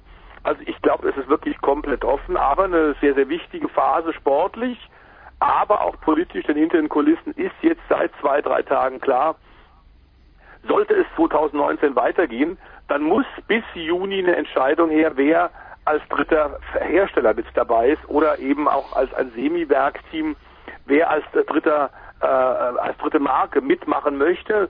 Ähm, das hat Audi jetzt ganz klar gesagt. Sie brauchen äh, eine mittelfristige Perspektive und müssen tatsächlich planen können. Ähm, Juni, der Juni-Termin kam jetzt doch sehr überraschend. Motorsportchef Dieter Geist hat es äh, ausgeplaudert bei den Kollegen von Kicker. Und ähm, bisher ist, äh, glaube ich, ITR-Chef Gerhard Berger und seine Mann davon ausgegangen, dass sie dieses Jahr noch haben, um dann Ende Sommer im Herbst vielleicht eine Lösung für den Abgang von Mercedes gefunden zu haben, eine Nachfolgelösung. Äh, intensiv arbeiten die seit Monaten hinter den Kulissen. Bisher ist äh, aber ganz klar, es hat noch kein neuer Hersteller äh, sich committed und es hängt auch damit zusammen, dass diese Entwicklungskosten für DTM-Autos entsprechend hoch sind. Ähm, also wer Zeit hat, sollte unbedingt nach Hockenheim gehen, denn das Auftaktrennen und natürlich auch das Finale ist wirklich für viele Motorsportfans im deutschsprachigen Raum, und da sprechen wir auch über Schweiz und Österreich, ist wirklich eine Pilgerstätte und ist Kult. Wie optimistisch bist du, Stefan, dass es auch nach 2018 weitergeht mit der DTM? Also ich sehe eigentlich eher dunkelschwarz für die DTM. Ähm, der Grund ist dessen, da hat der Stefan gerade schon angerissen, das Thema in der DTM ist, es ist eine Herstellermeisterschaft und die Hersteller machen teilweise auch die Regeln, sitzen teilweise auch in den Gremien drin, die das Reglement aufstellen. Und du hast einfach immense Kosten, du hast einfach auch sehr technisch komplexe und komplizierte Fahrzeuge, die auf so einem hohen Niveau eingesetzt werden, dass es schwierig ist für Privatteams oder für werksunterstützte Teams da mitzuhalten. Also sprich, Du wirst jetzt kein Privatteam erleben, das da sagt, jawohl, ich steige in die DTM ein, weil dieses Budget bringt ein Privatteam unmöglich auf. Wir haben auch seit Jahren die Situation in der DTM, dass da Sponsoren flöten gehen und sagen, nee, da machen wir nicht mehr mit. Was wir auf den Autos sehen, ja, das sind Sponsoren, Aufkleber, aber das sind teilweise und eigentlich in der Mehrheit dann auch äh, Partnerfirmen von den Herstellern an sich, also da haben wir zum Beispiel Aral und Castrol, das sind Partner in der Serienproduktion von den diversen Herstellern. Das ist also jetzt kein reinrassiger Sponsor zum Beispiel.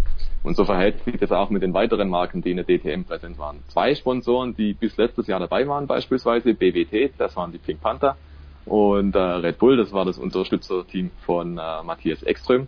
Die steigen zum Beispiel für dieses Jahr aus. Also insofern hast du auch auf Sponsorenseite die Situation, da hängt das Geld nicht mehr auf Bäumen zum Beispiel. Ne? Und da muss man natürlich schon schauen. Die DTM hat sich insofern in eine falsche Richtung entwickelt, dass es halt wirklich nur noch Herstellerteams möglich ist, da mitzumachen.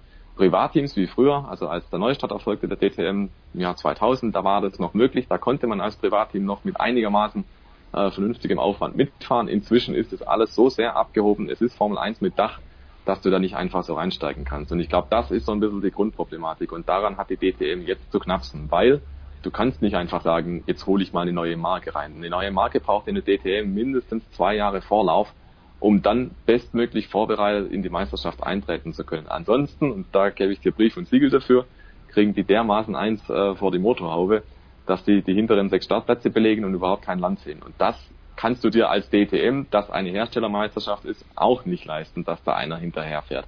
Also man hat sich da im Prinzip in so eine Situation, in so eine Sackgasse gefahren, dass es jetzt gar nicht anders geht, als ein großer neuer Hersteller muss dazukommen.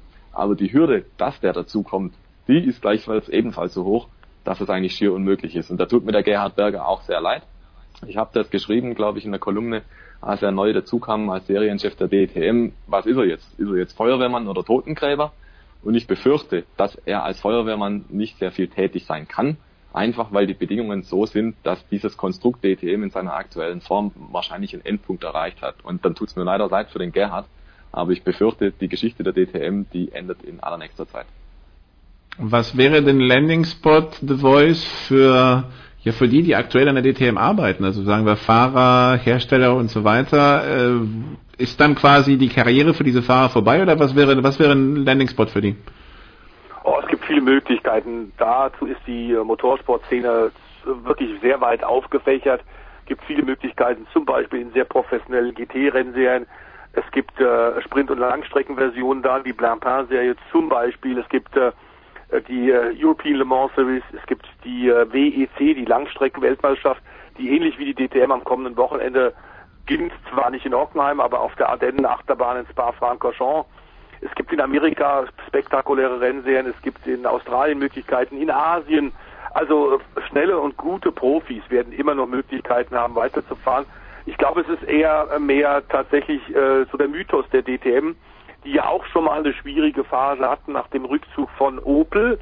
Auch dort war man zunächst mal wirklich erschüttert und hat so schnell aus der Hüfte niemanden äh, holen können. Es hat dann sechs Jahre gedauert, in der wirklich zwei Hersteller die DTM äh, getragen haben in diesen schwierigen Zeiten, nämlich äh, Mercedes und Audi, bevor man es wirklich geschafft hat, nach langem Überreden BMW als dritten Premium-Hersteller zu überzeugen, von der Tourenwagen-Weltmeisterschaft zurück in die DTM zu kommen. Die sind in jedem Fall jetzt nach wie vor mit dabei. Aber ähm, ob sechs, sechs Jahre mit zwei weiteren Herstellern wird es diesmal auf keinen Fall geben. Sowohl Audi wie BMW haben gesagt, also, ja, wir könnten uns ein Übergangsjahr 2019 vorstellen, in dem sich dann ein Hersteller, der gesagt hat, ab 2020 sind wir in der DTM dabei, in dem der sich vorbereitet, um dann im übernächsten Jahr tatsächlich einzusteigen mit sechs, mit acht, wie viele Autos auch immer, verschiedenen Teams. Dann könnten sich die Ingolstädter und die Münchner denken, okay, wir machen das noch, aber eben mit einer ganz klaren, konkreten, positiven Perspektive, dass es vorangeht. Wichtig, glaube ich, ist, dass die DTM weit mehr ist als wirklich nur eine Arbeitsbeschaffungsmaßnahme für Rennfahrer, für Techniker. Es ist im Grunde auch die äh, äh, Präsentierserie für den deutschen Motorsport äh, Europa und weltweit. Ähm, man hat bloß in den letzten Jahren sehr viel falsche Entscheidungen getroffen und sukzessive ähm, die Kosten nach oben getrieben. Das hängt, wie Stefan Ehlens gerade völlig richtig gesagt hat, damit zusammen, dass die Hersteller viel zu viel mitzureden haben. Das ist in der australischen Tourenwagenmeisterschaft, die boomt, die sehr spektakulär ist, die drei, vier Hersteller hat, äh, anders. Da haben die Hersteller dürfen nur Semi-Werksteam einsetzen. Der Verband ist stärker als in Deutschland. In Amerika mit der NASCAR-Rennserie ist es auch so, dass es keine direkten Werksteams geben darf und die direkt involvierten Hersteller, deren Wünsche werden sehr gerne angehört, aber die werden nicht eins zu eins umgesetzt. Und die machen auch nicht die, Herst die Regeln. Das ist der, der Kasus Knacktus und das Problem, dass wir hier unter anderem in der Big Show bei Sportradio auch schon oft gesagt und darauf hingewiesen haben, das Problem liegt tatsächlich in der Struktur und ich kann mich da Stefan Ehlen nur anschließen, der Gerhard Berger hat da gerade einen lausigen und sehr schwierigen Job. Und ihr geht nicht davon aus, dass nachdem man so ein paar Jahre am heißen Brei rumdiskutiert hat, dass sich da plötzlich alle, alle einfinden und man eine Lösung findet für das Problem, Stefan. Ne? So, so höre ich das zumindest bei euch raus. Der naja, Pessimismus scheint zu überwiegen. Ja, die Strukturen sind schon irgendwo festgefahren. Und wir hatten in der Vergangenheit oft die Situation, dass man gewisse Probleme, die da vorhanden waren, recht einfach hätte vom Tisch kriegen können. Ja? Und dann hat man sich aber wieder quergestellt und jeder verfolgt dann doch wieder seine eigenen Interessen. Also es ist und bleibt einfach kurios. Auf der einen Seite ziehen sie in Anführungszeichen an einem Strang, weil sie machen die Rennserie gemeinsam. Auf der anderen Seite wird blockiert und protestiert und was es nicht noch alles gibt damit jeder seinen eigenen Vorteil dann hat. Und da gab es in der Vergangenheit auch schon Diskussionen, dass der Mercedes mal nachrüsten durfte, weil das Auto angeblich nicht so gut war. Dann wollte das der BMW natürlich auch wieder für sich beanspruchen. Und Audi kam dann um die Ecke, ja, wir haben seit zwei Jahren keinen Titel mehr gewonnen, haben aber das beste Auto an sich, wir wollen auch Vorteile. Also sprich, du hast da so eine Situation, da, da kommst du nicht mehr raus. Wenn du einmal das Diskutieren anfängst, wenn du einmal Sonderregeln machst und diese Klappe aufstößt, dann kriegst du die nicht mehr zu. Und deswegen glaube ich irgendwo, die Linien sind zu klar als dass man jetzt auf einmal hergehen könnte und sagen könnte, wir machen jetzt einen Kompromiss, wir fangen jetzt neu an. Ich glaube, dazu haben die Player, die jetzt da involviert sind, viel zu lange schon ein viel zu blödes Spiel gespielt. Und das ist natürlich am unter, unterm Strich auch äh, eine Frage des Egos dass da irgendeiner dann sagen müsste, nee, okay, ich sehe es ein, das war nicht so clever, was wir da damals gemacht haben, weil jedes Jahr aufs Neue wird uns verkauft, so spektakulär war die DTM noch nie, so toll war sie noch nie, so kosteneffizient war sie noch nie, wir sind besser unterwegs denn je, wir haben zwar weniger Autos als alle anderen Rennserien weltweit, die ihren Namen haben, aber ansonsten geht's uns gut. Und deswegen glaube ich, äh, ja, da wurde viel zu viel schon bla bla in die falsche Richtung geschickt, als dass man jetzt den Schritt zurückmelden kann. Und das muss ich sagen, finde ich sehr schade, dass man da nicht die Größe hat und sagt, Mensch, okay, war vielleicht nicht so clever, lass uns einen Neustart versuchen, aber ich glaube, zu dem kommt es einfach nicht. Okay. Okay, The Voice, du wolltest noch sprechen über, weil ich habe eben, so WEC haben wir Saisonstart, wo, wo noch? Ja, WEC Langstrecken-Weltmeisterschaft, das beginnt auch am kommenden Wochenende und ich habe die Freude, das auch dann kommentieren zu dürfen. Sechs Stunden von Spa-Francorchamps. Ähm, da hat man das, ja das geht über zwei Jahre die Saison, ne? Habe ich, hab ich das richtig gelesen? Ganz genau, die sogenannte Supersaison. Wobei das ähnlich wie einige Ideen, die wir gerade schon in der DTM diskutiert haben, eben auch nach riesen Augenwischerei ist. Aber klar hat man äh, da jetzt auch krampfhaft versucht, die äh, Macher der Langstreckenweben, ähnlich wie äh, in der Krisensituation die Macher der DTM, da versuchst du jetzt natürlich irgendwie was Neues rauszupacken, was du verkaufen kannst. Und die Super Season die äh, jetzt tatsächlich am kommenden Wochenende beginnt und bis Juni 2019 gehen soll. Damit haben wir zweimal die 24 Stunden von Le Mans. als das wichtigste Langstreckenrennen der Welt im Programm, nämlich in diesem Jahr im Juni und dann beginnt die oder endet die Super Season tatsächlich mit dem Le Mans Rennen 2019, dass er mit einem der wichtigsten Rennen des Jahres aufhört, kann ich durchaus verstehen. Aber diese ganze Geschichte mit saisonübergreifend haben wir im Übrigen auch gerade in der Formel E und es funktioniert einfach nicht richtig. Die Leute sind gewöhnt, dass man im November, Dezember die Meister in allen Sportarten feiert und nicht, dass man dann sagt, ja, aber im nächsten Jahr geht's ja noch weiter. Also das ist auch so eine Idee aus der Not geboren, die, glaube ich, sich nicht richtig durchsetzen wird. Es ist momentan so, aber der Spannungspunkt jetzt gerade ist, nach dem Rückzug von Porsche und äh, äh, Audi, dass äh, Toyota tatsächlich sich doch entschieden hat, weiterzumachen, denn genau dieses eine wichtige Rennen als Kronjuwel im Langstreckensport, die 24 Stunden Le Mans, haben sie in über 20 Anläufen, in über 20 Jahren noch nie gewonnen. Und das wollen die Japaner in diesem Jahr unbedingt schaffen. Es ist ein Mischreglement, äh, in dem jetzt also auch äh, nicht Hybridfahrzeuge dabei sind von Privatteams. Und da macht im Grunde so ein bisschen die WEC der DTM was vor, wie es denn gehen könnte. Das wird spannend sein, wie es funktioniert. Man hat da lange auch hin und her getüftelt, diskutiert, wie kann man den Privatiers gegen das Werksteam von Toyota helfen, um die Autos bei vernünftigen Kosten schnell genug äh, sein zu lassen, damit es wirklich spektakulären, spannenden Motorsport gibt und eben auch in der LMP1-Klasse, nicht nur im GT-Bereich, wo die großen Hersteller sich ja prügeln werden, unter anderem neu mit dabei in der WM in diesem Jahr BMW. Wir sind auch deswegen gespannt, weil Fernando Alonso ja dieses berühmte Doppelprogramm fährt. Denn der will auch Le Mans gewinnen und hat sich deswegen bei Toyota beworben. Man hat ihn äh, im letzten Jahr fahren lassen, Abu Dhabi bei Testfahrten. Er war natürlich schnell, der zweifache Ex-Formel 1 Weltmeister, er fährt in diesem Jahr die Formel 1 für McLaren und die komplette WEC. Und das ist dann schon ein gewaltiger Wechsel, dass das funktionieren kann und man dann auch im Langstreckenbereich Erfolg haben kann, hat uns Nico Hülkenberg 2015 gezeigt, als er damals noch für Force India fuhr und die Genehmigung bekam, tatsächlich dann auch äh, für Porsche in der Langstrecken-WM und vor allem in Le Mans zu fahren. Und er hat da gewonnen, hat Le Mans gewonnen. Und genau das will Fernando Alonso auch. Der hat jetzt also ein straffes Programm, der Spanier mit 24 Rennen in einem Jahr. Das ist schon ordentlich. Ähm, da macht er richtig viel Rennkilometer und man muss äh, auch deutlich sagen, die Autos Formel 1 und WEC sind komplett anders. Er wird sich eine Menge, Menge äh, schnell anlernen müssen, hat das ganz gut gemacht und wir sind wirklich jetzt gespannt, was am kommenden Wochenende passiert. Kommenden Samstag geht's also tatsächlich los und da wird dann äh, Alonso sich gegen die ganzen angestammten Langstreckenpiloten messen und so wie wir ihn kennen, wird er nicht zurückzucken, er wird gleich voll geben. Wir werden live das übertragen ab 14.15 Uhr auf Motorsport TV. Stefan klingt aber trotzdem so ein bisschen nach Jugendforsch, diese ganzen, diese ganzen Serien, ähm, wenn es darum geht, äh, sie zu öffnen, nicht zu öffnen, Reglements zu finden, wirkt ein bisschen, ja, ähm, man versucht sich zu etablieren und, und geht dabei die, die interessantesten Wege. Ja, tatsächlich. Da, die Beschreibung trifft, glaube ich, ganz gut zu. Äh, da hast du vollkommen recht. Es ist halt nicht Fußball, glaube ich, kann man vielleicht sagen, wo du relativ einfache Regeln hast, über die sich aber auch vortrefflich streiten lässt. Nein, äh, im Motorsport geht immer irgendwie der Gedanke um, ja, wir müssen die Show verbessern, wir müssen irgendwie gucken, dass es spektakulärer wird. Und es wird immer wieder auch der Vergleich gezogen zum Fußball. Naja, da gibt's auch gute Spiele und es gibt schlechte Spiele, aber im Fußball sagt nach fünf schlechten Spielen in Folge niemand, nee, wir müssen das Tor vergrößern oder wir brauchen dies und jenes oder wir müssen das Spielfeld verkleinern. Das ist tatsächlich ein Phänomen, das wir hauptsächlich im Motorsport sehen. Und auch deswegen, weil da natürlich vielleicht auch deutlich mehr Geld von den Herstellern drinsteckt. Also da beißt sich die Katze ein bisschen in den Schwanz. Aber und auch das hat der Stefan vorhin schon mal gesagt, ähm, es gibt auch Rennserien, die machen das richtig. Wir nehmen nochmal die australischen Supercars, die australische Tourenwagenmeisterschaft, die kann das. Ja, da hast du kostengünstigen Motorsport, du hast ein vernünftiges Reglement, du hast tolle Rennstrecken, du hast einfach ein tolles Rennwochenende, das ist Erlebnis pur, das macht Spaß, das ist richtiger Motorsport, die haben ein Lenkrad drin, das ausschaut wie ein Lenkrad, die haben einen Schaltknüppel, das heißt, die müssen auch noch ihre Hand vom Lenkrad nehmen zum Schalten. So, bitteschön, gehört das. Und was sagt uns das Ganze? Das ist ein bisschen back to the roots. Das ist einfach nicht äh, Playstation spielen, da hat keiner einen Joystick im Auto sitzen, sondern das ist einfach Motorsport, wie er eigentlich sein soll. Ja, du hast ein Rennauto, der Fahrer muss das schnell bewegen, der muss nebenher kuppeln und schalten und so weiter. Es sind eigentlich, wenn man so will, Basics. Ja, du hast Autos, die sind jetzt nicht wesentlich modifiziert. Die Aerodynamik kriegst du hauptsächlich durch einen Heckflügel, ansonsten sind es mehr oder weniger die Autos, die du im Laden stehen hast.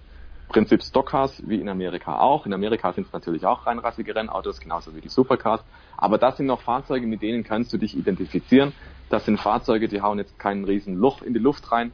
sodass du nicht überholen kannst, sondern das ist wirklich Motorsport, der einfach auch so ist, dass Rad an Rad Duelle möglich sind. Also es gibt dieses Rezept bereits, ja.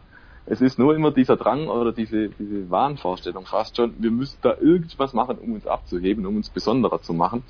Und äh, deswegen ist die Formel 1 ja beispielsweise auch auf so Quatsch gekommen wie DRS, diesen verstellbaren Heckflügel, dass man dann Überholen erleichtert. Und alleine schon, wenn man über diesen Punkt nachdenkt, wir müssten was tun, um das Überholen zu erleichtern und wir brauchen eine künstliche Überholhilfe, da hätte man eigentlich schon sagen müssen, halte mal Freunde, wir sind da eigentlich komplett auf dem falschen Weg und müssen eigentlich mal hinterfragen, warum wir denn in der Situation sind. Aber nee, da führt eines zum anderen, man verschlimmbessert gewissere Sachen und äh, versucht da irgendwas zu drehen, um eigentlich das Problem zu beheben, was man hätte schon durch ganz einfache Maßnahmen beheben hätte können.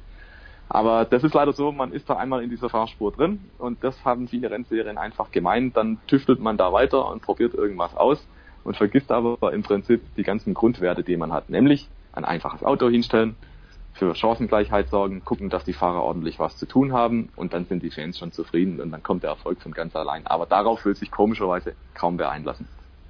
Wobei, ich gebe dir in vielen Sachen recht, wobei wenn man sich heutzutage in so ein Serienauto reinsetzt, das, das, äh, die Position erinnert dann tatsächlich mehr an den Airbus als irgendwie an den alten Golf 2, ja, so diese Bildschirme überall, das ist, äh, das hat ja auch inzwischen in den normalen Autos Einklang erhalten und Joysticks und Knöpfe und Touchscreens und hast du nicht gesehen. Also von daher, vielleicht ist das doch der Trend. Ähm, wo erleben wir euch am ja, Wochenende? Darf ich da ja? mal kurz noch rein? Ja? Das ist, da, du hast zwar recht, das ist der Trend, aber das hängt damit zusammen, dass die Großserienhersteller natürlich mehr Autos verkaufen wollen für mehr Geld. Braucht man den ganzen Kladderadatsch? Also einige Dinge sind sicherheitsrelevant wie ABS im normalen Auto, das macht durchaus Sinn, aber du brauchst in jedem Auto hast du viele Sachen, die definitiv kein Mensch braucht, die nur irrsinnig Geld kosten und damit die Autos auch so irrsinnig teuer machen, die Serienautos, das ist alles überhaupt nicht mehr notwendig. Also insgesamt und in der, im, im Sport insgesamt haben wir natürlich auch unendlich viele Agenturen, die ja auch ihr Lebensunterhalt verdienen wollen, die mit neuen irren Konzepten kommen, Sportmarketing.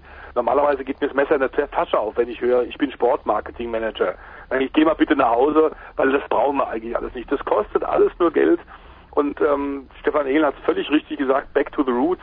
Das ist wichtig. Man muss das Rad definitiv nicht jedes Jahr neu erfinden. Es gibt funktionierende Konzepte, die liegen auf dem Tisch. Das Problem ist, dass die meisten Leute aufgrund des Egos tatsächlich leider beratungsresistent geworden sind und die, die es eigentlich besser wissen, die werden dann meistens ziemlich schnöde auch noch entsorgt, weil sie alle die ganzen Macher von Sportveranstaltungen, von Profisport das Dollarzeichen im Auge haben und reicher und reicher und mehr und mehr Geld verdienen wollen. Das ist die Knacktus, das ist die Krux.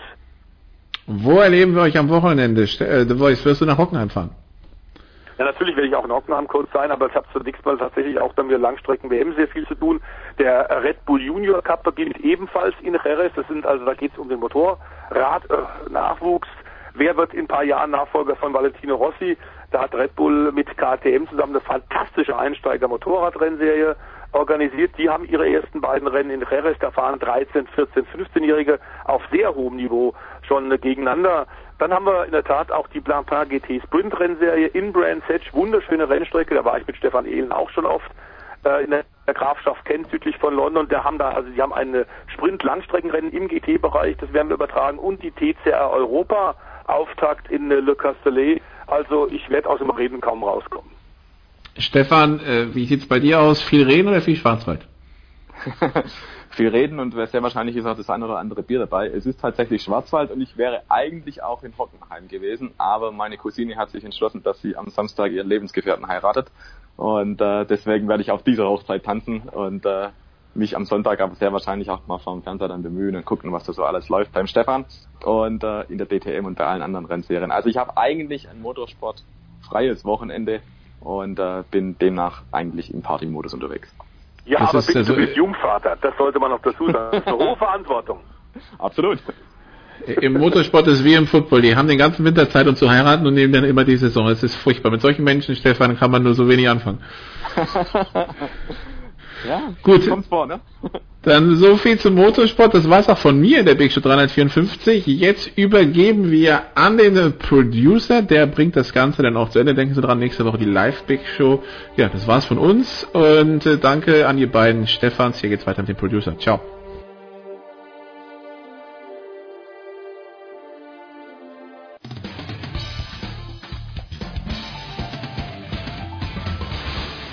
Hallo, das ist der Thomas Muster. Ich wünsche viel Spaß äh, bei Sportradio 360. So, danke Nicola. Wir machen weiter in der Big Show 354 und wir gehen noch einmal zurück zum Fußball.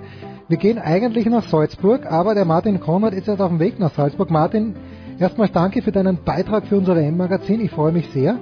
Zum anderen, grüß dich. Gerne, grüß dich, hallo. Die große Neuigkeit war für mich natürlich in der letzten Woche, dass der glorreiche SK Buntigammer Sturm Graz, ich habe ganz, ganz ernste Bedenken gehabt, dass die zu Hause gegen Rapid nachdem sie im Pokal gewonnen haben, auch in der Meisterschaft gewinnen. Du hast dieses Spiel kommentiert für Sky. Waren A, meine Zweifel berechtigt und B, warum ist es dann doch so gut ausgegangen für die glorreichen schwarzen Buben?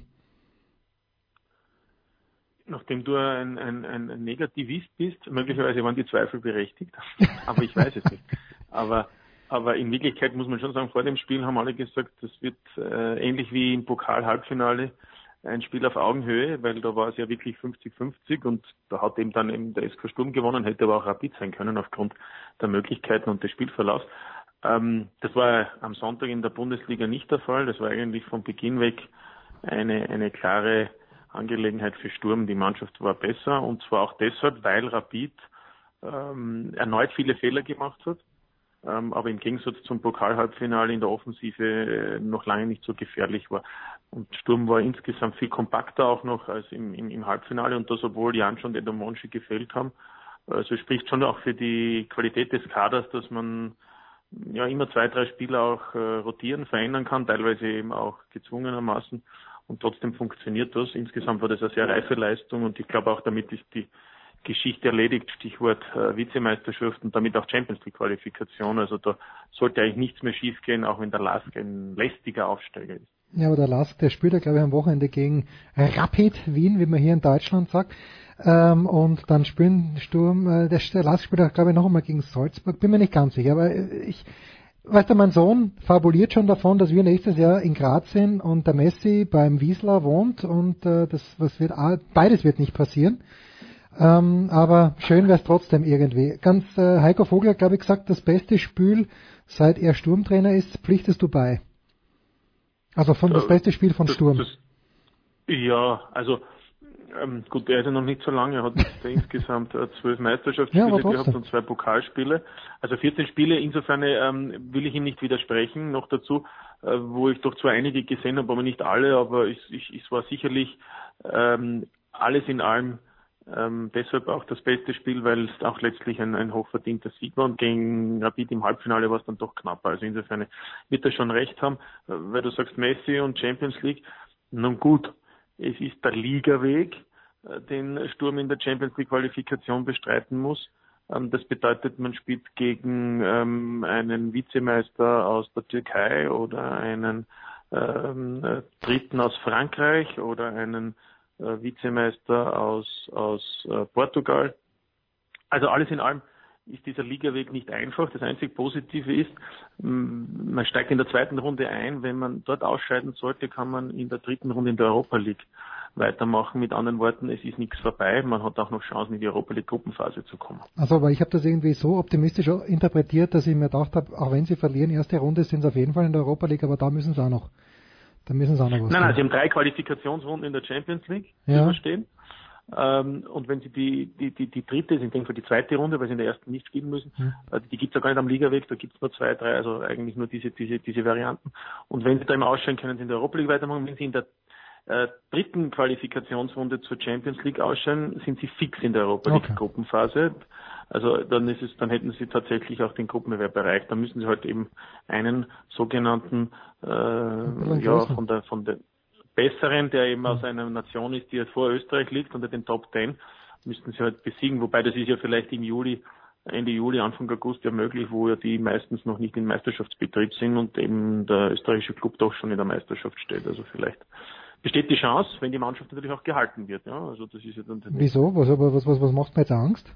Wer, wer sollte der Edo? Wie viel bleibt, zwei, bleibt der Edo? Bis vor zwei, drei Wochen, bis vor zwei, drei Wochen war noch vieles offen. Jetzt hat Hirländer verlängert, hm. ähm, ähm, Avlonitis kommt zurück, der Innenverteidiger aus Griechenland. Und ähm, äh, ja, aber Botsmann ist weg Und ich würde sagen, es schaut ganz gut aus, aber Scheußenker ist auch weg, aber Maresic wird wahrscheinlich Ja, weg das sein. habe ich gehört, ja. Und dann gibt es halt noch so zwei, drei Kandidaten, die weg sein können. Also der eine ist Ala, wenn man, der hat eine Ausstiegsklausel, da kann Sturm nur zusehen, ist Passagier. Mhm. Und dann gibt es die Herren Schul und Röcher, die sehr stark spielen. Ja, Röcher gefällt mir Äh, gut. Die allerdings, die noch einen Vertrag haben bei Sturm und bei Spendelhofer gibt es eine Option. Also da hat überall Sturm die Möglichkeit einzuschreiten, sagen wir mal so, oder freiwillig zu sagen, ja, wir geben den her, weil es gibt so viel Geld für ihn. Aber ich will nur sagen, dann, dann will ich auch eine Frage, wie, wie die Mannschaft dann auch äh, aufgestellt ist ab, ab äh, kommender Saison. Ja, im Zweifel muss der Evo wieder ein Trikot anziehen. Aber das, äh, der Ese gefällt mir ganz gut. Edu habe ich immer schon gern gemacht als, als Stürmer. Und dass der Aller, das ist schade, das würde, ich meine, er hat ja schon gesehen, wie es ist bei Rapid. Er muss ja nicht unbedingt irgendwo hingehen, wo er 2,50 Euro mehr verdient. So, Genau. so, Salzburg. Ich habe das Hinspiel zu wenig gesehen. Ich habe dann gelesen, dass sie einen Elfer hätten kriegen können. Das gleiche höre ich seit Tagen von den Bayern, dass sie einen Elfer hätten kriegen können. Wenn du die beiden Elfer vergleichst, äh, hätte Salzburg eher einen Elfer kriegen können müssen in Marseille. Also das können Schrägstrich müssen. Das Ja. war ein klares Foul an Leiner. Das hat, äh, das haben alle so gesehen. Ich habe am nächsten Tag dann die französischen Zeitungen L'Equipe und auch die, die Provence, also die, die lokale Zeitung, studiert und die haben eigentlich für mich hoch überraschend, also diese, diese Entscheidung war für sie klar, das war ein Fehler des Schiedsrichters, das hätte Strafstoß geben müssen. Das wäre die Chance aufs 1 zu 1 zu diesem Zeitpunkt gewesen. Äh, Und die haben sogar sehr streng auch noch äh, die, also die Franzosen, ich glaube nicht, dass die, die Österreicher die Deutschen bei einem eigenen Club machen würden, sehr streng auch noch das 1 zu 0 unter die Lupe genommen und waren der Meinung, dass das nicht korrekt war, weil sich ja der, der Tauvin beim Kopfball den Ball auch noch an die Hand äh, geköpft Ja, ja, hat. ja. Und von dort ist er reingegangen. Mit anderen Worten, damit hört man schon heraus, also äh, im Gegensatz zu den Bayern, die ja viele Fehler gemacht haben und selbst nicht so erfolgreich waren, muss man sagen, ähm, Salzburg hat nicht viele Fehler gemacht. Marseille hatte nur zwei Chancen. Marseille hatte weniger Torschüsse, weniger Schüsse. Salzburg war eigentlich die aktivere, die bessere Mannschaft. Äh, Das Einzige, was man ihnen vorwerfen kann, ist eben, dass sie nicht aus drei Chancen ein Tor gemacht haben. Einmal Aluminium und, und zweimal hat der Torhüter äh, gerettet. Und natürlich ein bisschen Pech gehabt haben, weil einmal eben bei beiden Aktionen hätte der Schiedsrichter eingreifen sollen, dann wäre es auch anders gelaufen. Also es war ein, ein, ein gebrauchter Donnerstagabend und äh, schade, weil ich sag Marseille war an dem Donnerstag fällig. Also zumindest, dass man ein Tor erzielt, um eine bessere Ausgangsposition für das Rückspiel zu haben.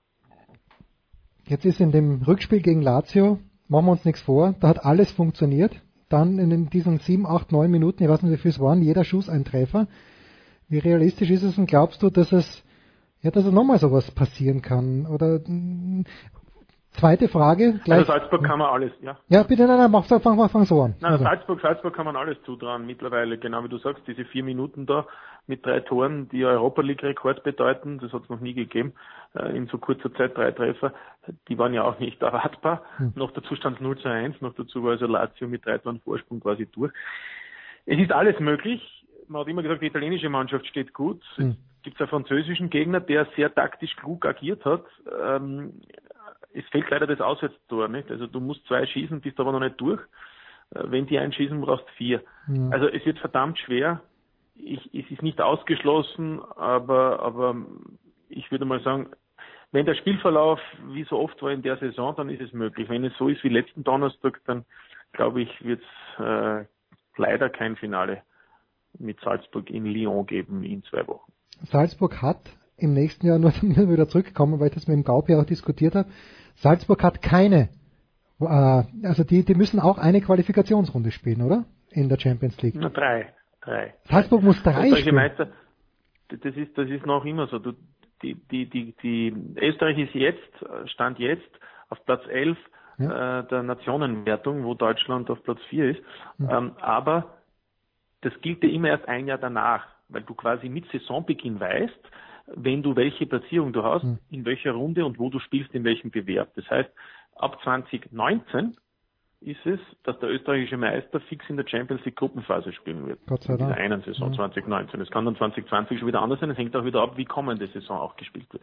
Aber für 2018 ist noch, wie schon seit letzten Sommer steht das fest, Hm. dass der Meister und der Vizemeister Qualifikation spielen. Der Meister im Meisterweg, drei Runden und der Vizemeister, wie schon eben vorhin Ja, angedeutet, ja. der Metzger Sturm auch über drei Runden. Das ist halt der Meisterweg.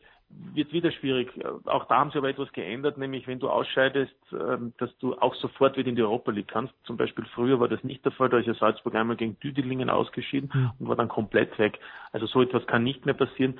Die Meister haben alle noch eine Chance äh, auf die Europa League, auch wenn sie früher ausscheiden und nicht erst in, in der dritten Runde oder im Playoff, sondern äh, auch wenn sie in der zweiten Runde ausscheiden sollten. Ich sehe was ganz Furchtbares auf mich zukommen, nämlich wir haben jetzt dann diesen Champions League Platz und nächstes Jahr wird Rapid Meister und die erben dann ungefähr so wie der Hamilton letzte Woche den Formel 1 Sieg geerbt hat, wird Rapid dann den Champions League Platz erben. Genau. So wird so wird's Oder kommen. Sturm. Ja, Sturm nicht, Sturm nicht, tut mir leid. Äh, außer Heiko Vogel kann, kann übers Wasser gehen. Äh, Rapid hat ja, wir kommen gleich wieder zurück zu Salzburg, aber nur ganz kurz, Rapid hat ja den Vertrag mit dem Djuricin verlängert, mit dem Coach. Äh, das wird Thomas Wagner, ich weiß nicht, ob er das gern gehört hat, aber ich äh, lese so ein bisschen die Kommentare, 50 Prozent der Kommentare waren eher so, warum? Was sagst du? Ist das in Ordnung? Ist das, weil die haben jetzt ich fünf Spiele hintereinander gewonnen, bevor sie gegen Sturm gespielt haben. Äh, passt das alles bei Rapid? Ja, das weiß ich nicht, ob alles passt. Ich glaube, das ist eine schwierige Situation. Die haben sehr viel investiert in den Jahren 16, 17. Da ist vieles schief gegangen und, und der Djuricin hat trotzdem letztes Jahr geschafft, noch die Mannschaft im Frühjahr ja, aus, dem, aus, dem, aus der schlimmsten Krise in der Clubgeschichte herauszuholen, denn es war ja bei Rundenverschluss sogar möglich, dass die Mannschaft äh, auf den letzten Platz zurückfällt. Hm. Das, das hat man ihm hoch angerechnet, hat ihm ein Jahr gegeben und dieses eine Jahr hat jetzt eigentlich mit Höhen und Tiefen absolviert. Ähm, die Frage ist immer, Nein zu sagen ist leicht, aber wer ist dann die Alternative?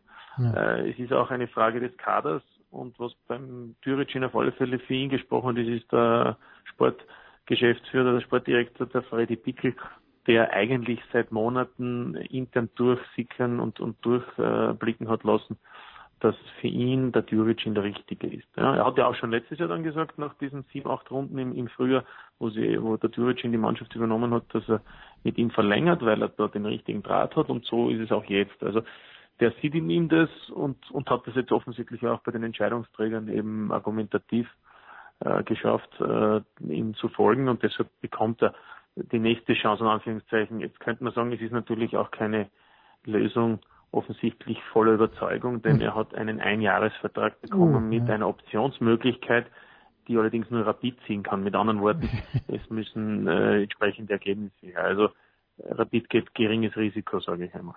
Ist der Freddy Bickel, äh, ist das auch meine, meine kleine Versicherung, dass der, wie heißt der, Kneißl oder Kreisel, dass der Kreisel nächstes Jahr auch bei Sturm noch ist?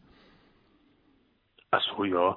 Günter Kreisel hat, äh, wird jetzt auch dran gearbeitet. Der hatte bis jetzt einen, einen klassischen Angestelltenvertrag gehabt. Ob das jetzt äh, auch ein befristeter Vertrag wird, ähm, das ist kein Thema. Freddy Bickel hat Vertrag und, und hat sich, der Schweizer hat sich da in Wien äh, ganz gut eingelebt und eingefügt, wird da sehr geschätzt und, und ist ja auch einer, kann ich jetzt einmal so sagen, der natürlich auch unser Metier versteht, denn der war in der Schweiz, bevor er äh, dem Fußball näher gekommen ist, den Young Boys Bern, war er Radiomoderator. Also Jens, Oh. du hast noch alle Möglichkeiten. Ne? Ja, aber bitte nicht bei Rapid. Ich würde lieber zu Sturm gehen.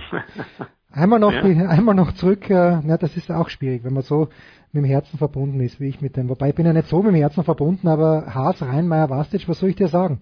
Ich weiß, euch Roten hat das 20 wehgetan. Jahre ist es her. Ja, euch Roten hat es wehgetan, aber wir, ich meine, ich, ich bin jetzt noch begeistert. Ähm, letzte Frage nochmal zu den Salzburgern. Also ich drücke den Salzburgern auch die Daumen. Ähm, wirklich nämlich, also würde ich mir sehr, sehr wünschen, wäre natürlich großartiges Finale. Und ich sage, in einem Spiel ist vielleicht sogar der Finalsieg möglich. Wo wird Marco Rose deiner geschätzten Einschätzung nach im nächsten Jahr auf der Trainerbank sitzen? Was glaubst? Ja, die Frage würden gerne viele beantworten. Du Ich glaubst in Leipzig? Ich glaube, er weiß es selbst nicht. Achso. Er weiß es selbst nicht, so wie viele Spieler es nicht wissen. Im Moment ruht alles, denn selbst die Berater der diversen Spieler, und ich nehme an auch von Marco Rose, das ist ja Dirk Dufner, der, der ehemalige Mhm. Ja, ja, Hannover Sport- Sportdirektor, ähm, die geben momentan insofern auch eine Ruhe, wie man so schön sagt, weil die auch wissen, im Moment gibt es alle drei Tage ein Spiel und bei diesem Erfolgslauf bis jetzt machen ja jede, jeder Spieler und jeder Beteiligte sowieso Eigenwerbung in Bestform. Das Mhm. heißt, da braucht jetzt momentan gar kein Manager aktiv irgendwie dahinter sein. Mit anderen Worten, der Mai wird die Entscheidungen treffen. äh, spätestens Ende Mai, wenn wir wissen, wohin die Reise geht. Er hat einen Vertrag bis 2019, er hat keine Ausstiegsklausel. Mhm. Also Äh, Leipzig. Das Verhältnis Salzburg, ja, das Verhältnis Salzburg-Leipzig ist jetzt nicht so, wie es allgemein hin ist. Es gibt einige Spieler, die, die, die gibt's ja auch, die jetzt nicht dorthin gegangen Mhm. sind und auch die Möglichkeit gehabt hätten oder, oder gerne gesehen werden, dass sie dorthin gehen wollten, aber zum Beispiel die wollten das eben nicht, der Manet wollte das nie. Und ähm, also insofern, oder der Hinteregger Ja. war der Letzte, der gesagt hat, ich gehe nicht nach Leipzig. Also es ist nicht äh, ausgeschlossen natürlich, dass er nach Leipzig geht, es ist auch nicht ausgeschlossen, dass er nach Frankfurt oder woanders hingeht. Es ist aber auch nicht ausgeschlossen, dass er noch ein Jahr da dranhängt, weil er natürlich auch Salzburg sehr viel zu verdanken hat. Das muss man jetzt schon auch sagen. Auch wenn er so eine Saison wahrscheinlich nicht mehr toppen kann. Aber ohne Salzburg ähm, äh, hätte er nicht die Möglichkeit gehabt, sich so zu entwickeln und, und ist jetzt natürlich eine heiße Aktie. Also insofern äh, ist es schon interessant, was er dann auch vorhat. Aber wie gesagt, ich glaube, das weiß er aktuell selbst noch nicht. Herrlich. Großartig. Martin Konrad auf dem Weg nach Salzburg. Wir hören uns das natürlich diesmal, schaue ich mir es von der ersten bis zur letzten Minute an. Martin, ich danke dir ganz, ganz Ja. herzlich. Kurze Pause, dann geht's da weiter.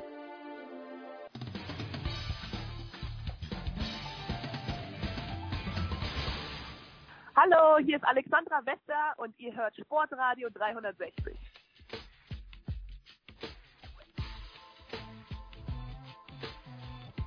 So, es geht weiter in der Big Show 354 mit der NBA.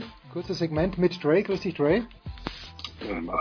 Wir improvisieren ein bisschen. Ich sitze gerade bei der Zone und äh, Dre hat sich natürlich die Nacht um die Ohren geschlagen. Wie immer, äh, ich habe unvorsichtigerweise, Dre, eine österreichische Tageszeitung, ein bisschen gelesen, den Standard Online und nach der Niederlage von Toronto, die Österreicher, du weißt das, sehen das natürlich alles aus der Pöltli-Perspektive und die schreiben dann, eine unnötige Niederlage, dieser Overtime, ja, dieser Overtime-Sieg der Cleveland Cavaliers. Unnötig, darf man das sagen? Wie hast du das Spiel gesehen? Ja, ich glaube, wenn man am Ende noch sagt, äh, 11, 11 oder 13 äh, Würfe in Folge, die nicht reinmacht, in dem Spiel, was in die Verlängerung geht, im vierten Viertel, also wenn du da kalt bist auf einmal und dann nichts mehr triffst, ja, dann kann man schon sagen, dass es unnötig war, denn glaube ich, am Ende ein Dreier von, von Fred Van Fleet oder zwei Dreier, die daneben gehen und ein Tipp-In von DeMar Rose, wenn ich mich richtig erinnere. Ähm, ich glaube, Valanciunas hat auch ein, zwei Szenen gehabt, wo er durchaus den Ball hätte reinlegen können. Naja, wenn du sagst, in die Overtime gehst und du vielleicht einen Korb mehr machst, dann machst du es vielleicht nicht, dann gewinnst du Spiel eins und dann, ähm, ja, sind vielleicht auch diese ganzen Probleme, die du jetzt auf einmal hast, dass du jetzt alle darüber reden, okay, das sind die alten Raptors, die nicht gegen Cleveland gewinnen können. Die sind alle nicht da. Ähm, von daher, ja, unnötig auf jeden Fall äh, und vor allem unglücklich, glaube ich, von dem in dem Sinne, dass ähm, wie gesagt, dass nicht nur jetzt ein Spiel, das man verloren hat, sondern dass da eine Menge mehr mit dranhängt, psychologisch und, und wie die Fans drauf sind. Äh, Toronto jetzt quasi in Spiel zwei schon mit dem Rücken zur Wand. LeBron James hat, und ich habe mir das am Sonntag, Sonntag war es, glaube ich, äh, Robin hat nebenbei der Zone laufen lassen, hat gegen äh, Indiana, glaube ich, jede Minute gespielt, jede Sekunde sogar gespielt. Am Ende geht ihm irgendwann mal die Luft aus, weil mir scheint schon so, als ob er die, die ganze Kiste ja alleine tragen müsste. Und jetzt habe ich mir gedacht, okay, die wurschteln sich durch gegen die Pacers, jetzt wurschteln sie schon wieder weiter. Wie lange kann denn das gut gehen aus deiner Sicht? Also Spiel 7 muss ich kurz ergänzen, nicht, nicht äh, alle Minuten Spiele okay. zwischendurch Kramp ist er rausgegangen. Und ähm, das finde ich sowieso, es ist so eine, das ist eine Taktik, das ist eine Notwendigkeit, keine Ahnung, aber ähm, ich glaube, es ist ein Fakt, dass äh, wenn du einen, einen Spieler, der so viel machen muss, gerade jetzt natürlich den durchspielen lässt in, in dieser Phase der Saison, das ist natürlich eigentlich totaler Blödsinn. Also finde ich auch, auch schwer zu erklären, warum das äh, gemacht werden muss. Das haben wir gesehen in der Phase, dann draußen war. Haben auch mal die anderen übernommen und haben dann auch äh, die Führung ausgebaut.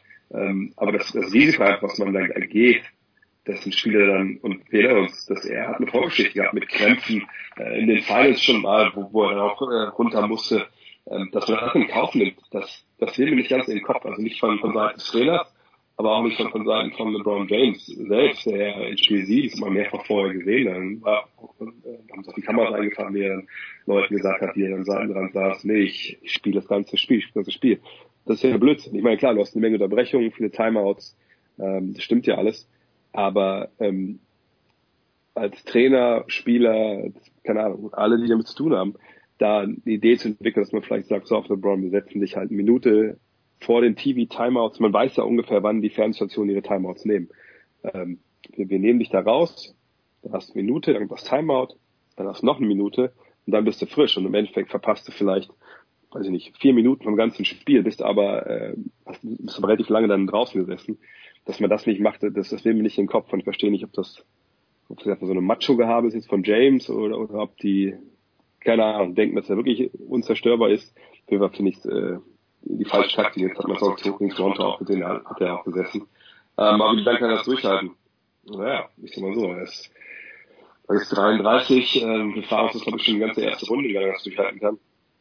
Ich glaube gar nicht, dass es so sehr auf ihn ankommt, was er durchhält, sondern ich glaube, es kommt eher darauf an, was machen die anderen, denn ähm, die Spiele, die jetzt gewonnen haben, Spiel 7 und ähm, Spiel 1, da waren noch mal die Jungs da, die mit ihm Meister geworden sind. Ja, und Kyle Korver, Tristan Thompson, einmal von den Toten wieder auferstanden. Ähm, die haben abgeliefert und äh, J.F. Smith hat abgeliefert und, und können die das aber jetzt konstant äh, in der Serie gegen, gegen Toronto, da, da bin ich gespannt. Ich glaube, dass LeBron James so seine Zahlen bringt, das, das, das ist eigentlich klar. Äh, das wird er auch weiterhin tun, der Junge ist topfit.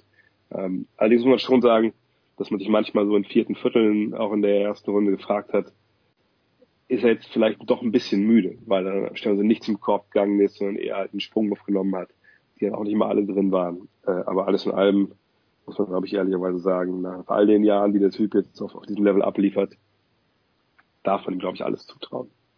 War das das Finale, wo sie in San Antonio gespielt haben, die Miami Heat, wo die, die Klimaanlage angeblich ausgefallen ist, auf das du anspielst, wo du sagst Krämpfe? Genau, ich glaube, es gab dann nochmal, ich weiß nicht, ob das ein Finalspiel war, wo er auch ein bisschen Probleme hatte.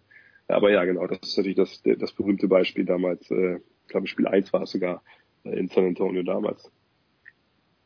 So, wir gehen eins weiter und äh, vor den Playoffs, äh, auch bei den schlauen Radiosendern in Miami und so habe ich gehört, jeder wünscht sich Boston, weil Boston ohne Kyrie Irving äh, als, als letzte Casualty eh nichts reißen wird. Jetzt führt Boston gegen Philadelphia 1 zu 0. Best of Seven Series, ich weiß schon, aber haben die meisten Experten, du natürlich nicht, aber haben die meisten Experten Boston vielleicht ein bisschen unterschätzt. Ich weiß ja, du hast mir gesagt, vom Coaching her Bombe aber vom, vom, vom Line-Up her eben nicht mehr.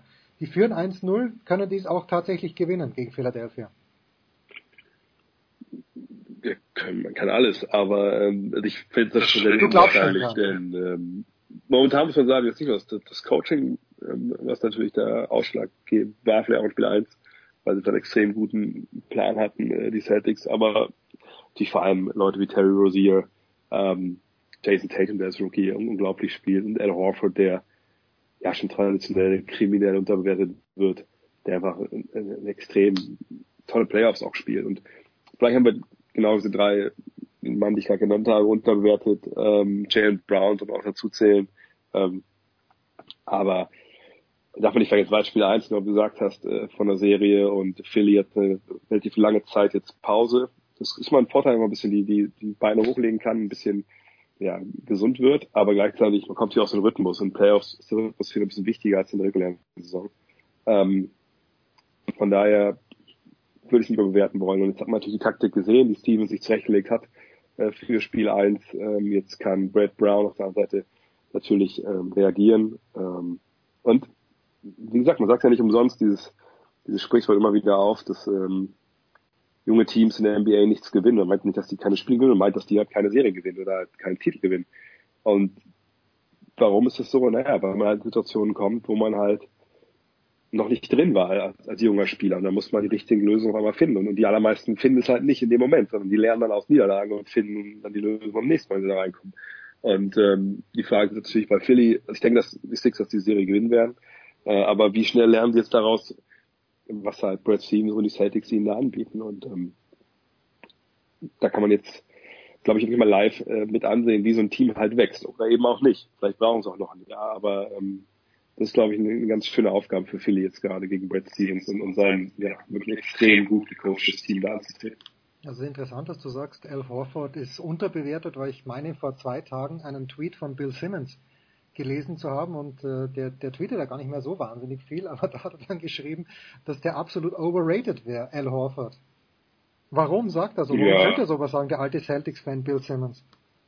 Ja, ein bisschen fragt man sich immer mal, wieso, warum bisschen Sachen sagt. Und der ist auch gerne mal jemand, der da Meinung ändert, was ja auch okay ist. Man, man lernt ja auch dazu, das geht uns allen so.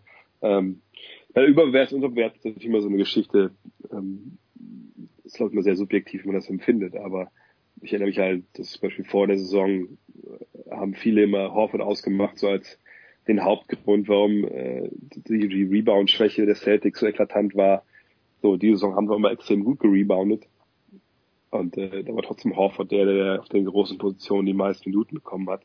Und ähm, für meine Begriffe ist er halt unterbewertet in dem Sinn, dass er natürlich nicht diese ist immer so, das ist, das ist wie so ein Typ. Ja, wenn du ins Fitnessstudio gehst und du machst nur hier die Disco-Muskeln, äh, gehst da raus, dann denken alle, boah, der Typ, ne? Der, der, der geht wirklich ins Fitnessstudio, der, der räumt da auch, ne? Der ist hart am Eisen.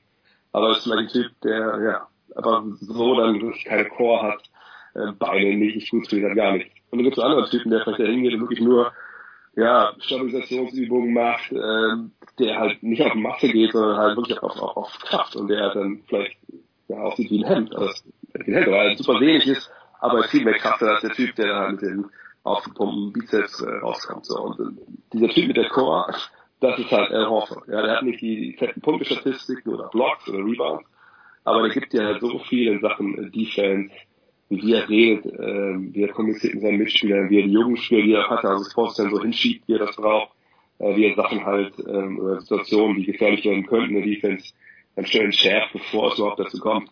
Das ist halt großartig und ähm, ist vorne jemand, der alles ein bisschen kann, ähm, vielleicht nicht unbedingt eine Sache überragend gut, aber vieles kann er halt, eigentlich alles. Man darf vergessen, er ist ein Champion, nicht in der NBA, aber in der NCAA, er ist ja zweimal Meister geworden damals. Ähm, das ist jemand, den würden sich viele Teams im, im Team wünschen, gerade in dieser Phase äh, der Saison.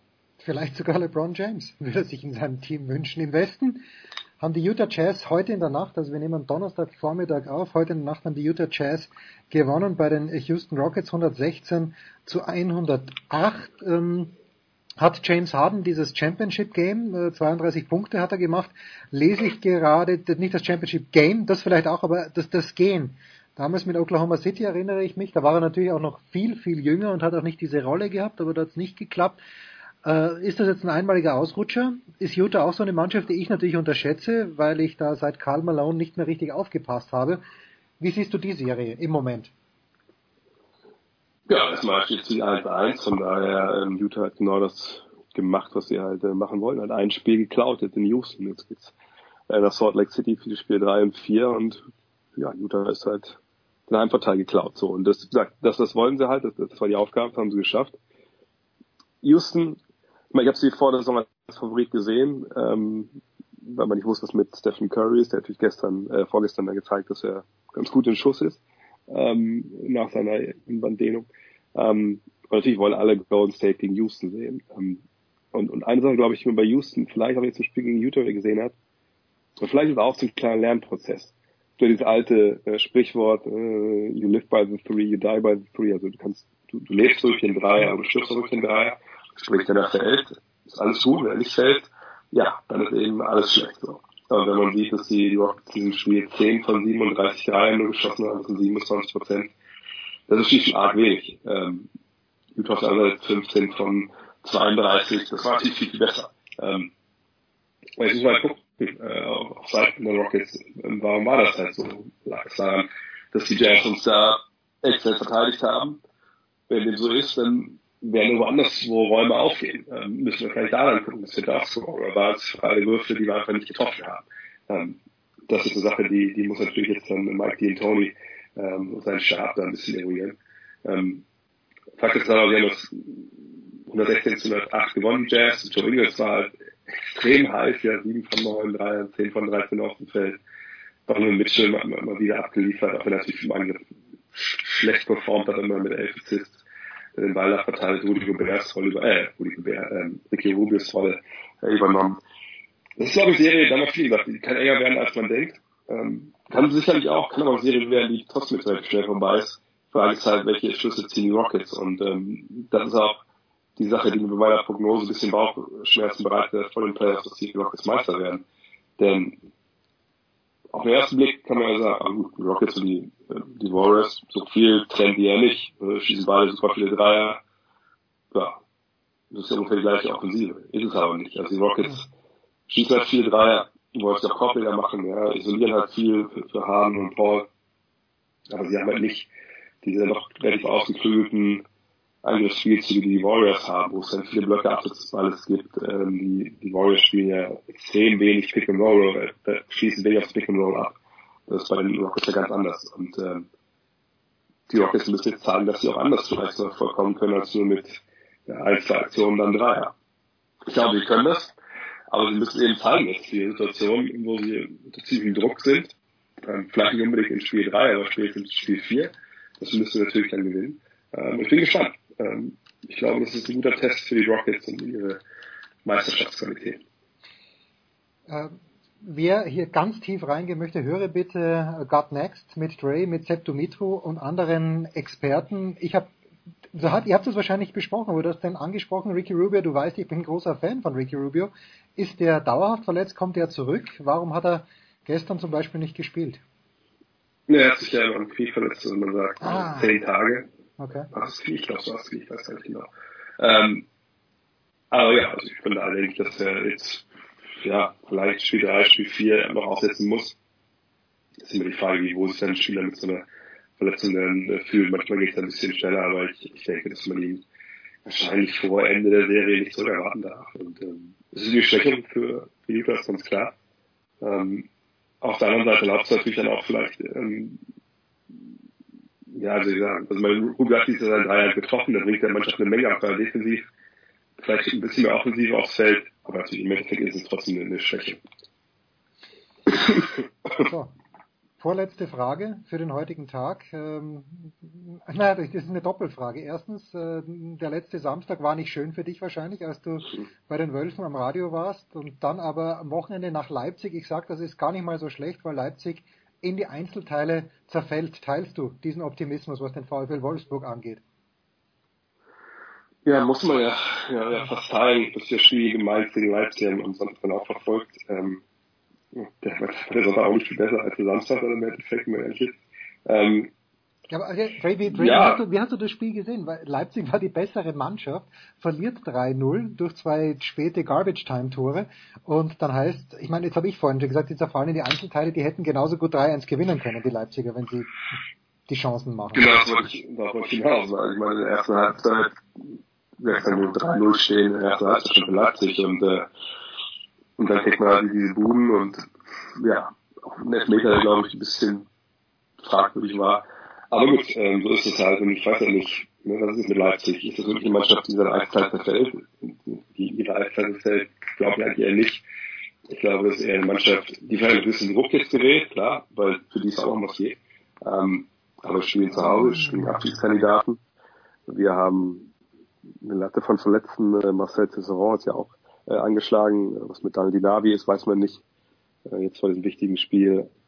Also mir, ich sag mal, der einzige, einzige Grund, den ich habe, ein bisschen optimistisch zu sein, ist, dass wir jetzt verloren haben und nicht zum ersten Mal. Ähm, und dass wir, glaube ich, vergangenes Jahr am Ende der Saison nicht richtig erinnere, oder was, ich weiß gar nicht, haben wir in Leipzig auch, glaube ich, gepunktet und, glaube ich, vielleicht sogar gewonnen, wenn ich mich richtig erinnere. Äh, aber es ist natürlich jetzt nicht viel, was mich da wirklich ruhig schlafen lässt, sondern ähm, seit diesem ja, 1 zu 3 gegen HSV ist natürlich jetzt wirklich ja, es ist, glaube ich, die Angst auch hier, und das Wort auch in dem Fall äh, berechtigt, in Wolfsburg groß, weil klar hat man noch jetzt äh, zwei Spiele und man ist äh, zwei Punkte vom direkten Abstiegsplatz, aber die Hamburger, ich kann es gerne korrigieren, und haben jetzt, glaube ich, drei von vier Spielen gewonnen. Ähm, Mainz hat jetzt gerade gewonnen, Freiburg hat gewonnen, die haben alle Erfolgserlebnisse. Ähm, der VfL am, am Sonntag am Ende auch nicht gerade auf nicht geworden durch eine unglaubliche Leidenschaft, die sie aufs Feld gebracht haben sich auf die Fans erzürnt hat, mit Recht. Ähm, von daher, also ich bin Mutter auf dem Standpunkt, ich will einfach irgendwie mit dem Team in die Relegation. Äh, wie wir das hinbekommen, ist, dann natürlich auch egal. Ähm, und klar, letztes Spieltag ist in Köln, da werde ich auch wieder mit fürs Wölfe-Radio dann äh, da kommentieren. Aber für Köln, auch wenn es um die um nichts geht, das sind ja manchmal auch dann diese Geschichten, wo die Truppe am Ende einfach mal frei da aufspielt und auf einmal, ja, die anderen verkrampfen und dann gewinnen die nochmal. Also mein Best Case ist, wir gewinnen irgendwie im letzten Spieltag gegen Köln, ähm, gaunern uns irgendwie einen Punkt in Leipzig und dann äh, ja, Relegation. So, und äh, hoffen wir, dass es so kommt, denn der direkte Abstieg wäre halt schon, das wäre schon wirklich, äh, da, da würde ich dann erst mal ein paar Wochen, Monate nicht, nicht bei Sportradio 360 oder, oder generell öffentlich auftreten. Also nicht als Fußball. Man Cave zurückziehen.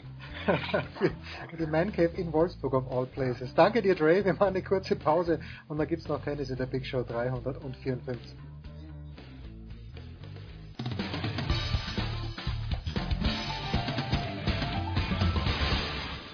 Ja, hallo, hier ist Steffen Weinhold. Ihr hört Sportradio 360.de und ich wünsche euch viel Spaß.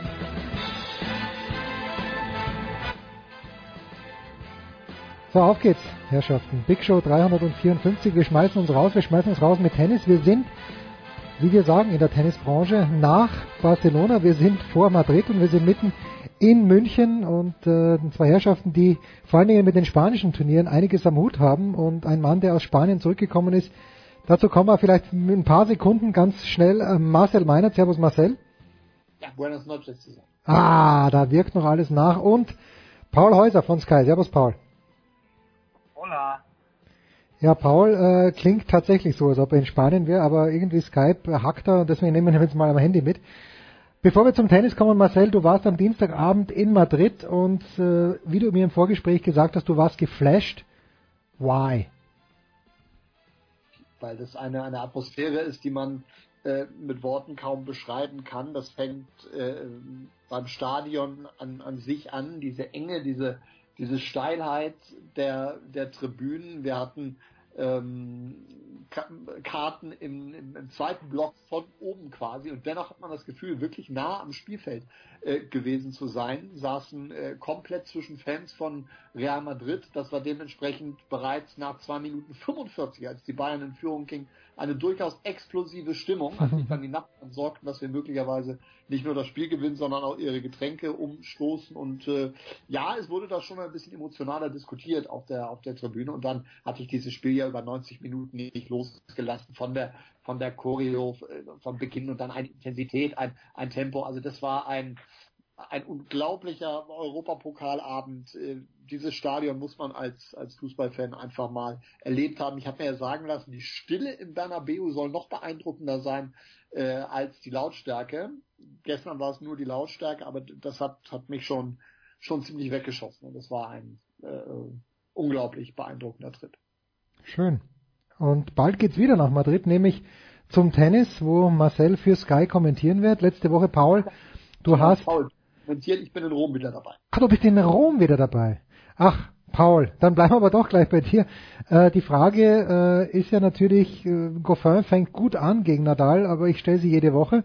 Ich weiß nicht, ob du schon jemand gesehen hast, der auch nur annähernd irgendeine Chance haben könnte, außer natürlich der große Martin Klijan, der fünf Games gemacht hat. Aber es ist unfassbar, wie gut Nadal spielt und es ist unfassbar, wie unschlagbar Nadal ist, isn't it? Absolutely. Also das ist wirklich, ja, in der eigenen, in der ganz eigenen Liga. Ich habe auch das Gefühl, wenn Nadal auf Sand ist, er ist irgendwie eins.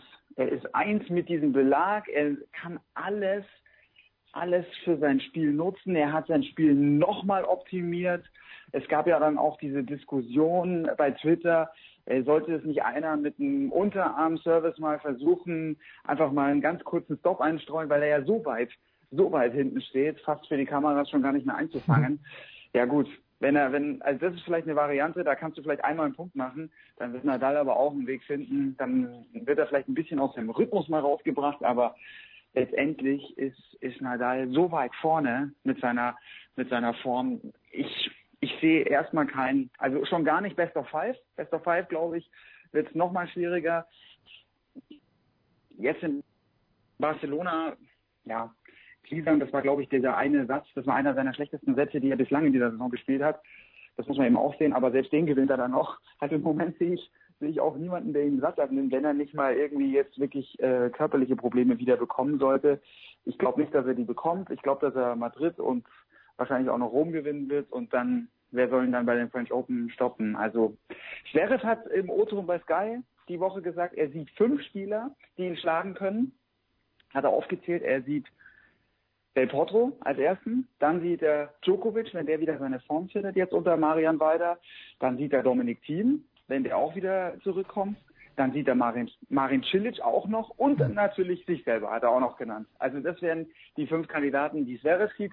Kohlschreiber äh, habe ich gefragt jetzt bei den BMW Open, der hat gesagt, keiner, keine Chance. Es kann niemand gegen Nadal in dieser Saison gewinnen.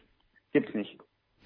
Da gehen wir doch mal zu einem Mann, Marcel, den wir seit Wochen nicht gesehen haben. Angeblich ist er noch Tennisspieler, nämlich Juan Martin del Potro, macht sich sehr rar.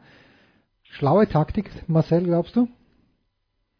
Ja, ich kann das schon nachvollziehen. Vor allen Dingen, wenn man äh, um die äh, Geschichte des Juan Martin del Potro und seine ewigen Verletzungssorgen weiß, dann ist es natürlich nur zu nachvollziehbar, dass er nach ähm, so, so intensiven Wochen, wie er sie dann in, in Nordamerika hatte, wie ihm ja quasi alles gelungen ist und er mit der dominierende Mann war auf Hartplatz, dass er da eine Pause einlegt, dass Monte Carlo kein Thema sein würde für ihn.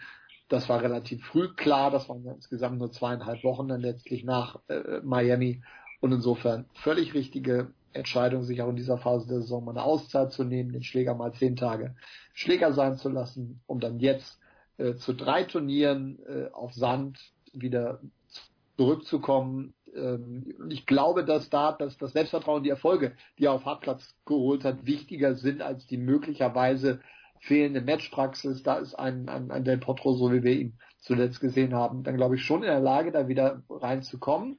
Und das ist natürlich dann schon äh, One to Watch, Nadal gegen Del Potro auf Sand. Ähm, also ich will jetzt nicht zu weit gehen und ihm da größere Chancen einräumen. Dafür war der Vortrag von Rafael Nadal viel zu dominant. Aber es wird zumindest dann mal interessant sein zu sehen, wie er in der Lage ist, ihn, ihn zu beschäftigen, weil das ja somit das variabelste und, und vielleicht überraschendste Spiel ist, das, das er auf der Tour bringen kann das wird eine Bereicherung sein, definitiv in Madrid und Rom. Ja, meine Sorge ist nur, wenn wir dann nach Paris gehen, Del Potro wird irgendwo zwischen vier und acht gesetzt sein. Bis der dann auf Nadal trifft, kann Del Potro schon nicht mehr gehen, weil er davor gegen irgendeinen Wühler zu lang gebraucht hat, äh, an einem Tag, wo, wo der Boden sehr tief ist und also ich, ich sehe auch keinen, der das gewinnen wird können. Ein Mann. Das ist natürlich absolut berechtigt. Also da bin ich auch eher bei Best of Five, das halte, halte ich, da halte ich ihn wirklich quasi für unschlagbar. Weil, also, wenn du dann erstmal wissen, wissen wir dann alle, wie so Matches laufen. Wenn du erstmal sagst, hinten liegst gegen Nadal ist sowieso ähm, schwierig, wenn du dann weißt, boah, jetzt ist der, ist der Weg dann nochmal wieder ein Stück äh, weiter geworden. Das kann man sich bei Best of Three alles immer noch äh, ja, hinreden und sich da positiv stimmen, aber ähm, also das sehe ich auf die Distanz, vor allem wenn man die körperliche Verfassung nur sieht. Jetzt kann man natürlich noch sagen, okay, Madrid, Rom, das ist jetzt nochmal ein Härtetest, 2000er unmittelbar hintereinander, mal gucken, wie sein Körper reagiert. Aber ganz ehrlich, wer ihn, wer ihn gesehen hat in den letzten Wochen und Jens war ganz nah dran, der sieht ja, ich war wirklich ganz nah dran. Tschüss, welche, ja, ja, wenn nicht du, dann? Ja, na, ich war wirklich nah dran und ich, ich sag's jedes Mal, wenn ich ihn dann live sehe, man vergisst, wie groß der Kerl ist. Also das ist wirklich ja. so, weil der so muskulös ist, denkt man sich, naja, okay, so groß ist, aber der ist riesig und äh, da, der Aufschlag und das ist halt einfach dieses Selbstvertrauen, das Paul auch anspricht. Das Selbstvertrauen hat, und Paul hat auch das angesprochen, Alexander Zverev auch, ich habe ihn heute kommentieren dürfen auf der Zone gegen Yannick Hanfmann, da hat er im ersten Satz, den hätte er schon früher verlieren können, hätte ihn zugegebenermaßen auch gewinnen können. Paul, was braucht denn der Zverev für einen Tag? Ich meine, er braucht den besten Tag, den er jemals gespielt hat, aber hat nicht Zverev tatsächlich das Spiel, um mit Nadal mitzuspielen? Also er hat das Spiel, um ihm weh zu tun. Und er kann ihn phasenweise auch mal überpowern und wegdrücken. Dafür muss er dann vor allem mit seiner Rückhand, muss er in den Platz reingehen, die Bälle extrem gut früh treffen. Aber das, was ich heute auch, ich habe ein bisschen gegen Hamsmann gesehen, da war er wieder auch sehr, sehr weit hinter der Grundlinie. Ich weiß nicht, wie du es beim Kommentieren empfunden hast. Also da, er hat schon seine Komfortzone nach wie vor zwei Meter hinter der Baseline. Und das wird gegen Nadal nicht funktionieren. Da wird er dann mit dem Topspin im Laufe der Wahlwechsel nochmal weiter zurückgedrängt werden. Ja, Nadal auf Sand, das ist einfach, das ist zu heftig, glaube ich. Also er hat ja, es, das vergisst man auch gerne mal, der hat vor einem Jahr gegen Nadal bei den Australian Open in der dritten Runde ein Wahnsinnsmatch gemacht, war da zwei Einsätze vorne und wurde erst im fünften niedergerungen von Nadal. Aber ihn auf Sand zu schlagen, ich glaube, da ist der Weg noch zu weit. Da muss Nadal einfach noch ein Stück abbauen. Zverev braucht noch mehr Selbstvertrauen in, in sein Powerspiel, in sein Angriffstennis. Und dann, ja, dann sehe ich das vielleicht in zwei, drei Jahren. Eher, eher wahrscheinlich in drei, vier Jahren. Weil einfach Nadal, Nadal ist einfach zu sehr dieses Tier, das dann einfach auch nicht nachlässt. Und wie gesagt, wäre es vielleicht mal mit, mit einem ganz, ganz fantastischen Run sehe ich einen Satz, den er Nadal abnehmen kann. Aber nicht mehr. Also nicht mehr. Dafür ähm, ist Nadal einfach auch zu, zu sehr dieses Monster und hat einfach sich da auch diese, äh, viele sprechen jetzt auch von dieser Locker-Room-Power. Also es ist eine, es ist in den Köpfen der Spieler drin. Mist, Nadal auf Sand, es ist verloren. Ich kann es nicht gewinnen. Es geht nur noch darum, irgendwie ihm im Draw äh, aus dem Weg zu gehen und dann ist das Maximale, was du erreichen kannst, ist ein Finale gegen Nadal. Und dann bist du halt zweiter Sieger. Bin mal gespannt äh, mit der Prognose von Alexander Zverev, wie es dann bei Djokovic aussieht, wie schnell Marian Weider da Wunder wirken kann. Ja, ich habe das tatsächlich gesehen und nicht nur gesehen, ich habe sogar kommentiert für der Sohn heute, dieses Match zwischen Zverev und Hanfmann. Wir nehmen ja am Mittwoch auf und er ist weit hinten gestanden. Hanfmann hat teilweise gar nicht so toll, er hat teilweise hat er unglaubliche Stops gespielt, die dann vier Zentimeter hinterm Netz runtergefallen sind, aber auch die, die nicht ganz so toll waren, hat Zverev nicht wahnsinnig viel damit anzufangen gewusst. Also, das ist äh, das Münchner Turnier. Marcel, ich weiß, du warst in Madrid. Dennoch, wir hatten acht Deutsche unter den letzten 16. Ist das eine gute Nachricht für den deutschen Tennissport? Ist das eine gute Nachricht für die Münchner oder ist das halt auch ein Zeichen, dass diese Turniere, da möchte ich München gar nicht allein stehen lassen, dann nehme ich Estoril dazu, nehme ich Istanbul dazu, ja, dass diese Turniere unmittelbar vor den Tausendern halt einfach nicht wahnsinnig gut besetzt sind. Gut, also ich finde jetzt äh, München für einen 250er schon mal relativ ordentlich besetzt. Also die vom, vom Grundsatz her, die Turniere dieser Serie, bei denen äh, Top 5 Spieler am Start sind, sind eher rar gesät. Also die machen da gerne mal einen kompletten Bogen äh, drum. Du weißt eigentlich genau, was dich äh, erwartet als Veranstalter der BMW Open in dieser Turnierwoche. Du hast eine ganz klare Nische, hm. die es zu füllen gilt. Und zwar tust du das mit Sandplatzspezialisten und mit Lokalmatadoren. Das ist also ein ganz klaren Kreis, den du ansprechen kannst. Vielleicht kannst du Jahr ein, Jahr aus nochmal einen Hammer raushauen, wie mit Murray, wenn vor ein paar Jahren mit Murray, wenn so eine gewisse Konstellation in der Saison passt und noch jemand Matches braucht, kann alles passieren. Aber grundsätzlich hast du erstmal deine Ausgangsposition. Und ich finde, München versteht es wie äh, ganz wenige andere Turniere, diese Nische zu besetzen und äh, sich da dann ein sehr attraktives Feld zusammenzuzimmern. Die Deutschen wissen, dass dieses Turnier für sie ähm, eine große Chance ist, sich vor eigenem Publikum zu präsentieren. Gerade bei den bayerischen Spielern sind dann, Spielern sind dann natürlich auch Familie, Freunde da. Klar, hm. da kann man Punkte sammeln, da wird man, da wird man wahrgenommen. Da ist ein, kann ein Viertelfinale bei einem 250er kann viel, viel mehr wert sein als ein, als ein Achtelfinale in Indian Wells beispielsweise. Natürlich nicht in Punkten, aber was die Wahrnehmung hier bei, bei uns angeht. Das ist, und insofern ist es super, dass da Achtel, den Sprung ins Achtelfinale geschafft haben, dass so Leute wie, wie Yannick Hanschmann und, und, und äh, Maden, dass die in der, mal über die erste Runde da hinauskommen. Das gibt, gibt Selbstvertrauen, die werden gepusht, die kriegen wieder äh, ja Lust dann auch auf die auf die nächsten Wochen und das kann richtig was äh, in Gang setzen. Insofern Kompliment an die an die Veranstalter, Kompliment auch an die gerade Spieler, die danach kommen, die das äh, wirklich gut machen. Und äh, jetzt gucken wir mal, wie viele dann, dann möglicherweise lange dabei bleiben. Stand Aufnahme haben wir jetzt zweiten Viertelfinale, richtig Jens? Genau, wir haben äh, Struff gegen Zverev wie im vergangenen Jahr. Das heißt, ein deutscher Halbfinalist steht schon fest. Äh, wir haben Philipp Kohlschreiber, der ähm, gegen Mischa Zverev spielen wird im Achtelfinale. Also das ist der nächste Deutsche. Und Maxi Matera ja. spielt am Donnerstag oder wird gespielt haben zum Zeitpunkt unserer Ausstrahlung. Wird gespielt haben gegen Diego Schwarzmann. Schwarzmann in letzter Zeit ja auch nicht so erfolgreich. Also da, da rechne ich mir für den Maxi durchaus Chancen aus. Also wird interessant werden. Ja, die Geschichte. Ich finde das, find das super. Ich äh, will jetzt auch äh, am Donnerstag nochmal die Gelegenheit ergreifen, selber rauszufahren, wenn auch nur für zwei, drei Stündchen. Aber ähm, ich, äh, ich finde das klasse, was sich da getan hat in den letzten Jahren. Und Paul, wir Man beide. muss vielleicht noch sagen, Ja, ja.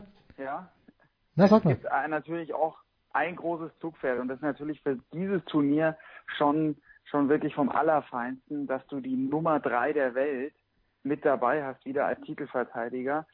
Zverev, der wirklich, habe ich so das Gefühl, jetzt auch immer mehr so in den Fokus rückt, der immer mehr wahrgenommen wird. Die deutsche Öffentlichkeit ist sich bewusst, da ist wirklich ein Riesentalent hier in, in Deutschland da und der dann auch noch gesagt hat, hier, bevor das Turnier losgegangen wird, er wird sich dafür einsetzen, dass Hamburg ähm, jetzt ein Hartplatzturnier wird und dann will er da einen langfristigen Vertrag unterschreiben. Also er will jetzt auch verschärft deutsche Turniere spielen. Wenn es dann so läuft, wie sich Zverev und der neue Turnierdirektor in Hamburg das vorstellen, dann ist er vielleicht ab nächsten Jahr dann immer langfristig in Hamburg dabei wird dann vielleicht auch wieder, wenn München gut im Kalender weiter so für ihn passt, auch, auch München weiterspielen. Und das wäre natürlich fürs deutsche Tennis klasse. Also wir brauchen einen, einen starken Sascha Zverev. Und ich habe auch das Gefühl, jetzt in, in dieser Woche, äh, wir, wir beide, Jens, haben die Laudatio von Becker gehört, haben danach auch seine Replik. Also er, er macht da auch nochmal in seiner Öffentlichkeitsarbeit, hat einen Sprung gemacht, ähm, wird lockerer und es wird einfach, entwickelt sich zu einem guten Typen und er hat zu Becker wirklich einen sehr speziellen Draht. Also da ist, also da spürt man, die mögen sich und dadurch, dass er jetzt auch noch gesagt hat, hey, Becker oder Lendl, einer von beiden, kommt in Frage. Wenn es mal nicht so laufen sollte, dann würde ich mir auf jeden Fall diese Option Supercoach, die würde ich mir dann gönnen, würde einen von beiden ziehen. Also ich kann mir sehr gut vorstellen, auf kurz oder lang wird es zu einer Zusammenarbeit zwischen Zverev und Becker, würde ich jetzt tippen, noch vor Lendl. Lendl ist natürlich auch spannend, aber für uns, für die deutschen Medien wäre natürlich die Konstellation Becker, Zverev nochmal vom, vom aller, allerfeinsten. Und das kann ich mir wirklich, wirklich aktuell, ich kann es mir sehr gut vorstellen, dass es eines Tages klappt. Ja, dann Zwei, zwei, zwei Dinge dazu. Äh, einmal zum, zum Thema Becker und Zverev, vielleicht gleich Paul an dich. Warum sollte Alexander Zverev die die Situation, also ich habe ich habe einfach den Eindruck, so wie es jetzt gerade läuft zwischen ihm und Becker, läuft es annähernd optimal. Also dieses von Zeit zu Zeit mal besuchen und einen entsprechenden ja. Input dann sei es beim Davis Cup, sei es bei den bei den Turnieren, was für Abstände das dann sind, das sei mal dahingestellt. Aber er hat sein, will damit nur sagen, er hat sein funktionierendes Team eigentlich um sich herum, was so die Turniere dann, dann angeht. Und dann gibt es da einen, der, der, der, ex, der extern draufschaut. Und der zu Zeitpunkten, wo Zverev das meint oder wo auch er das meint, einen Senf dazu gibt. Ich finde das eigentlich gerade so eine sehr, so eine sehr harmonische Sache und stelle mir das auch sehr befruchtend vor, wenn man da jetzt nicht so permanent aufeinander hockt, sondern sich immer dann den Input gibt oder sich austauscht, dann, dann wenn man es wenn braucht. Also klar, ich bin grundsätzlich bei dir, das würde, das würde Sinn machen. Ich empfinde gerade diese Konstellation, so wie sie ist, aber eigentlich als, als ziemlich, ziemlich gut und sehe da jetzt eigentlich keinen Grund, das, das akut zu ändern. Weiß nicht, ob du das anders siehst. Ja, sehr guter Punkt. Also beide betonen das auch immer wieder, dass die Konstellation, wie sie jetzt gerade ist, für sie ideal ist. Becker scheint sehr glücklich als Head of Men's Tennis und ähm, scheint auch ganz glücklich zu sein, dass er jetzt wirklich noch Zeit für andere Sachen hat und natürlich nicht bei jedem Turnier bei Zverev äh, dann auch dabei ist. Und wenn sie sich sehen, also ich habe jetzt nur gehört, auch die Woche, die beiden verbringen dann, wenn sie sich bei Turnieren begegnen, wirklich ja. viel Zeit schon miteinander und spielen auch Skat, Skat miteinander. Und also wirklich, das, da, da, da ist ein gutes Verhältnis. Und also Becker kommt auch wahnsinnig gut in der Familie Zverev an. Das ist schon, die, man kennt sich lang, Misha äh, schätzt Boris über alles und ähm, der Papa, das wäre ganz wichtig, Alexander Senior auch. Also das ist wirklich so ein enges Verhältnis ohnehin schon, wo man sagen kann, okay, ähm, passt ja alles äh, wunderbar. Aber ich glaube, irgendwann mal ähm, kann es für Serif wichtig sein, das nochmal zu intensivieren. Das hat Becker eben auch betont, weil eben bei den Grand Slams, bei den ganz großen Matches und Becker ist dann vielleicht der Meister. Bei Djokovic hat eben dann gemeinsam mit Marian Weider extrem gut gefruchtet. Becker ist, das hat ihn immer ausgezeichnet, von der Psyche her, das ist eben sein Lieblingsthema, dieses Mentale, wenn es eben darauf ankommt, auf allerhöchstem Niveau, auf allerhöchstem Niveau, wirklich in den entscheidenden Situationen sein bestes Tennis abzurufen, sich maximal konzentrieren zu können und alles andere auszublenden. Das war Becker. Und ich glaube, das könnte dann auch für Zverev so der entscheidende Punkt sein, dass er sagt, so, und jetzt merke ich, ich brauche nochmal wirklich diesen, diesen ganz besonderen Input. Ich brauche den intensiven Bäcker an meiner Seite. Ich will ihn in meiner Box haben. Ich will ihn als den Supercoach zusätzlich zu meinem Papa. Vielleicht dann auch eben als Projekt nochmal so für zwei, drei Jahre.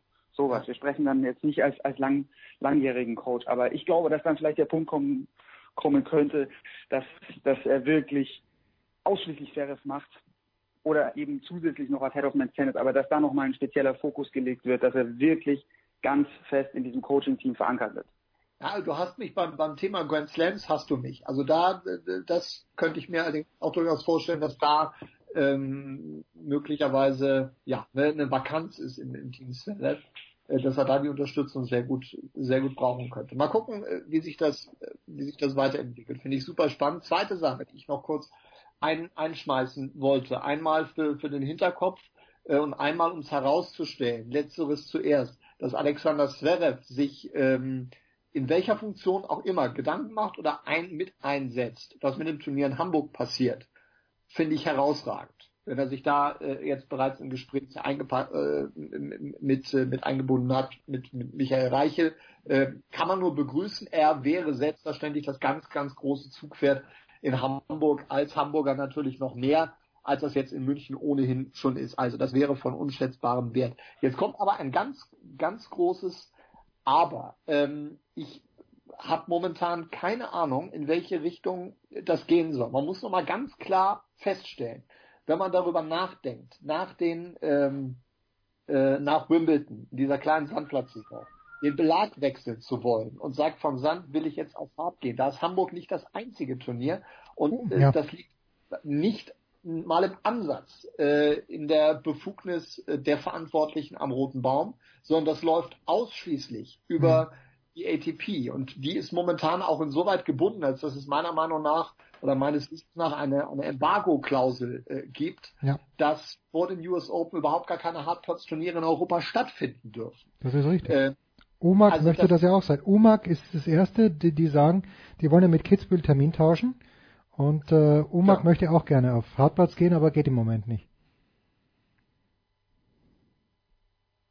Habe ich euch alle verloren jetzt durch diese knackige nee, Aussage? Ich bin, da. Ich bin, nee, ich bin wieder da. Ich bin da. Es ist völlig, ist völlig, ich wollte das nur noch mal klar machen. Also die Gedanken in Hamburg sind, die sind richtig. Aber ähm, es geht da um ganz, ganz grundsätzliche Dinge. Mit der ATP will man überhaupt diese Sandplatzsaison nach Wimbledon noch, weil genau darauf läuft, läuft es hinaus. Wenn ich kein äh, 500er Turnier mehr auf Sand habe an dieser Stelle, dann ist, dann ist dieser Circuit komplett tot. Dann macht es für die Top 30 Spieler nämlich gar keinen Sinn mehr, sich da zu engagieren. Dann kriegen auch die kleineren Turniere rundherum ein, ein riesengroßes Problem. Dann ist die Frage, was äh, will äh, Reiche mit einem möglichen zusätzlichen Damenturnier in Hamburg oder wo auch immer machen. Auch das geistert ja äh, weiter rum. Zeichen könnte sein, dass man da was plant, dass das Teilnehmerfeld in Nürnberg in diesem Jahr, sagen wir mal, eher durchschnittlich ist. Und das ist genügsam formuliert. Da hat man jetzt also nicht mehr unheimlich viele Euros eingesetzt. Da ist von Anagini Bouchard äh, nichts zu sehen. Ich will da nicht interpretieren, aber das, auch das könnte in die Richtung gehen, dass man da etwas zusammen legen will, aber wo das dann, dann hinführt und welches Turnier möglicherweise da, da tauschen würde und ob das überhaupt sinnvoll wäre, ob ein, ein Damenturnier der, der zweiten, dritten Kategorie in Hamburg auf dem Center Court mit 7500 Zuschauer angenommen werden würde, wenn da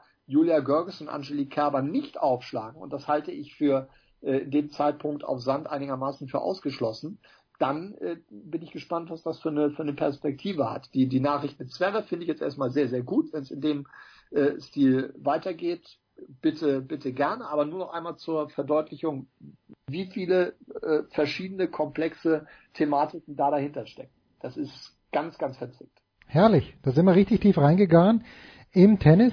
Wir, wir wollen aber nicht vergessen, den 9.5. am nächsten Mittwoch Marcel Meinert, mit dir darf ich auf jeden Fall rechnen, Marcello, oder? Im Stadion an der Schleißheimer Straße? Ich bin, ich kann, ich muss absagen, ich bin familienbedingt leider Nein, unglaubliche Szenen.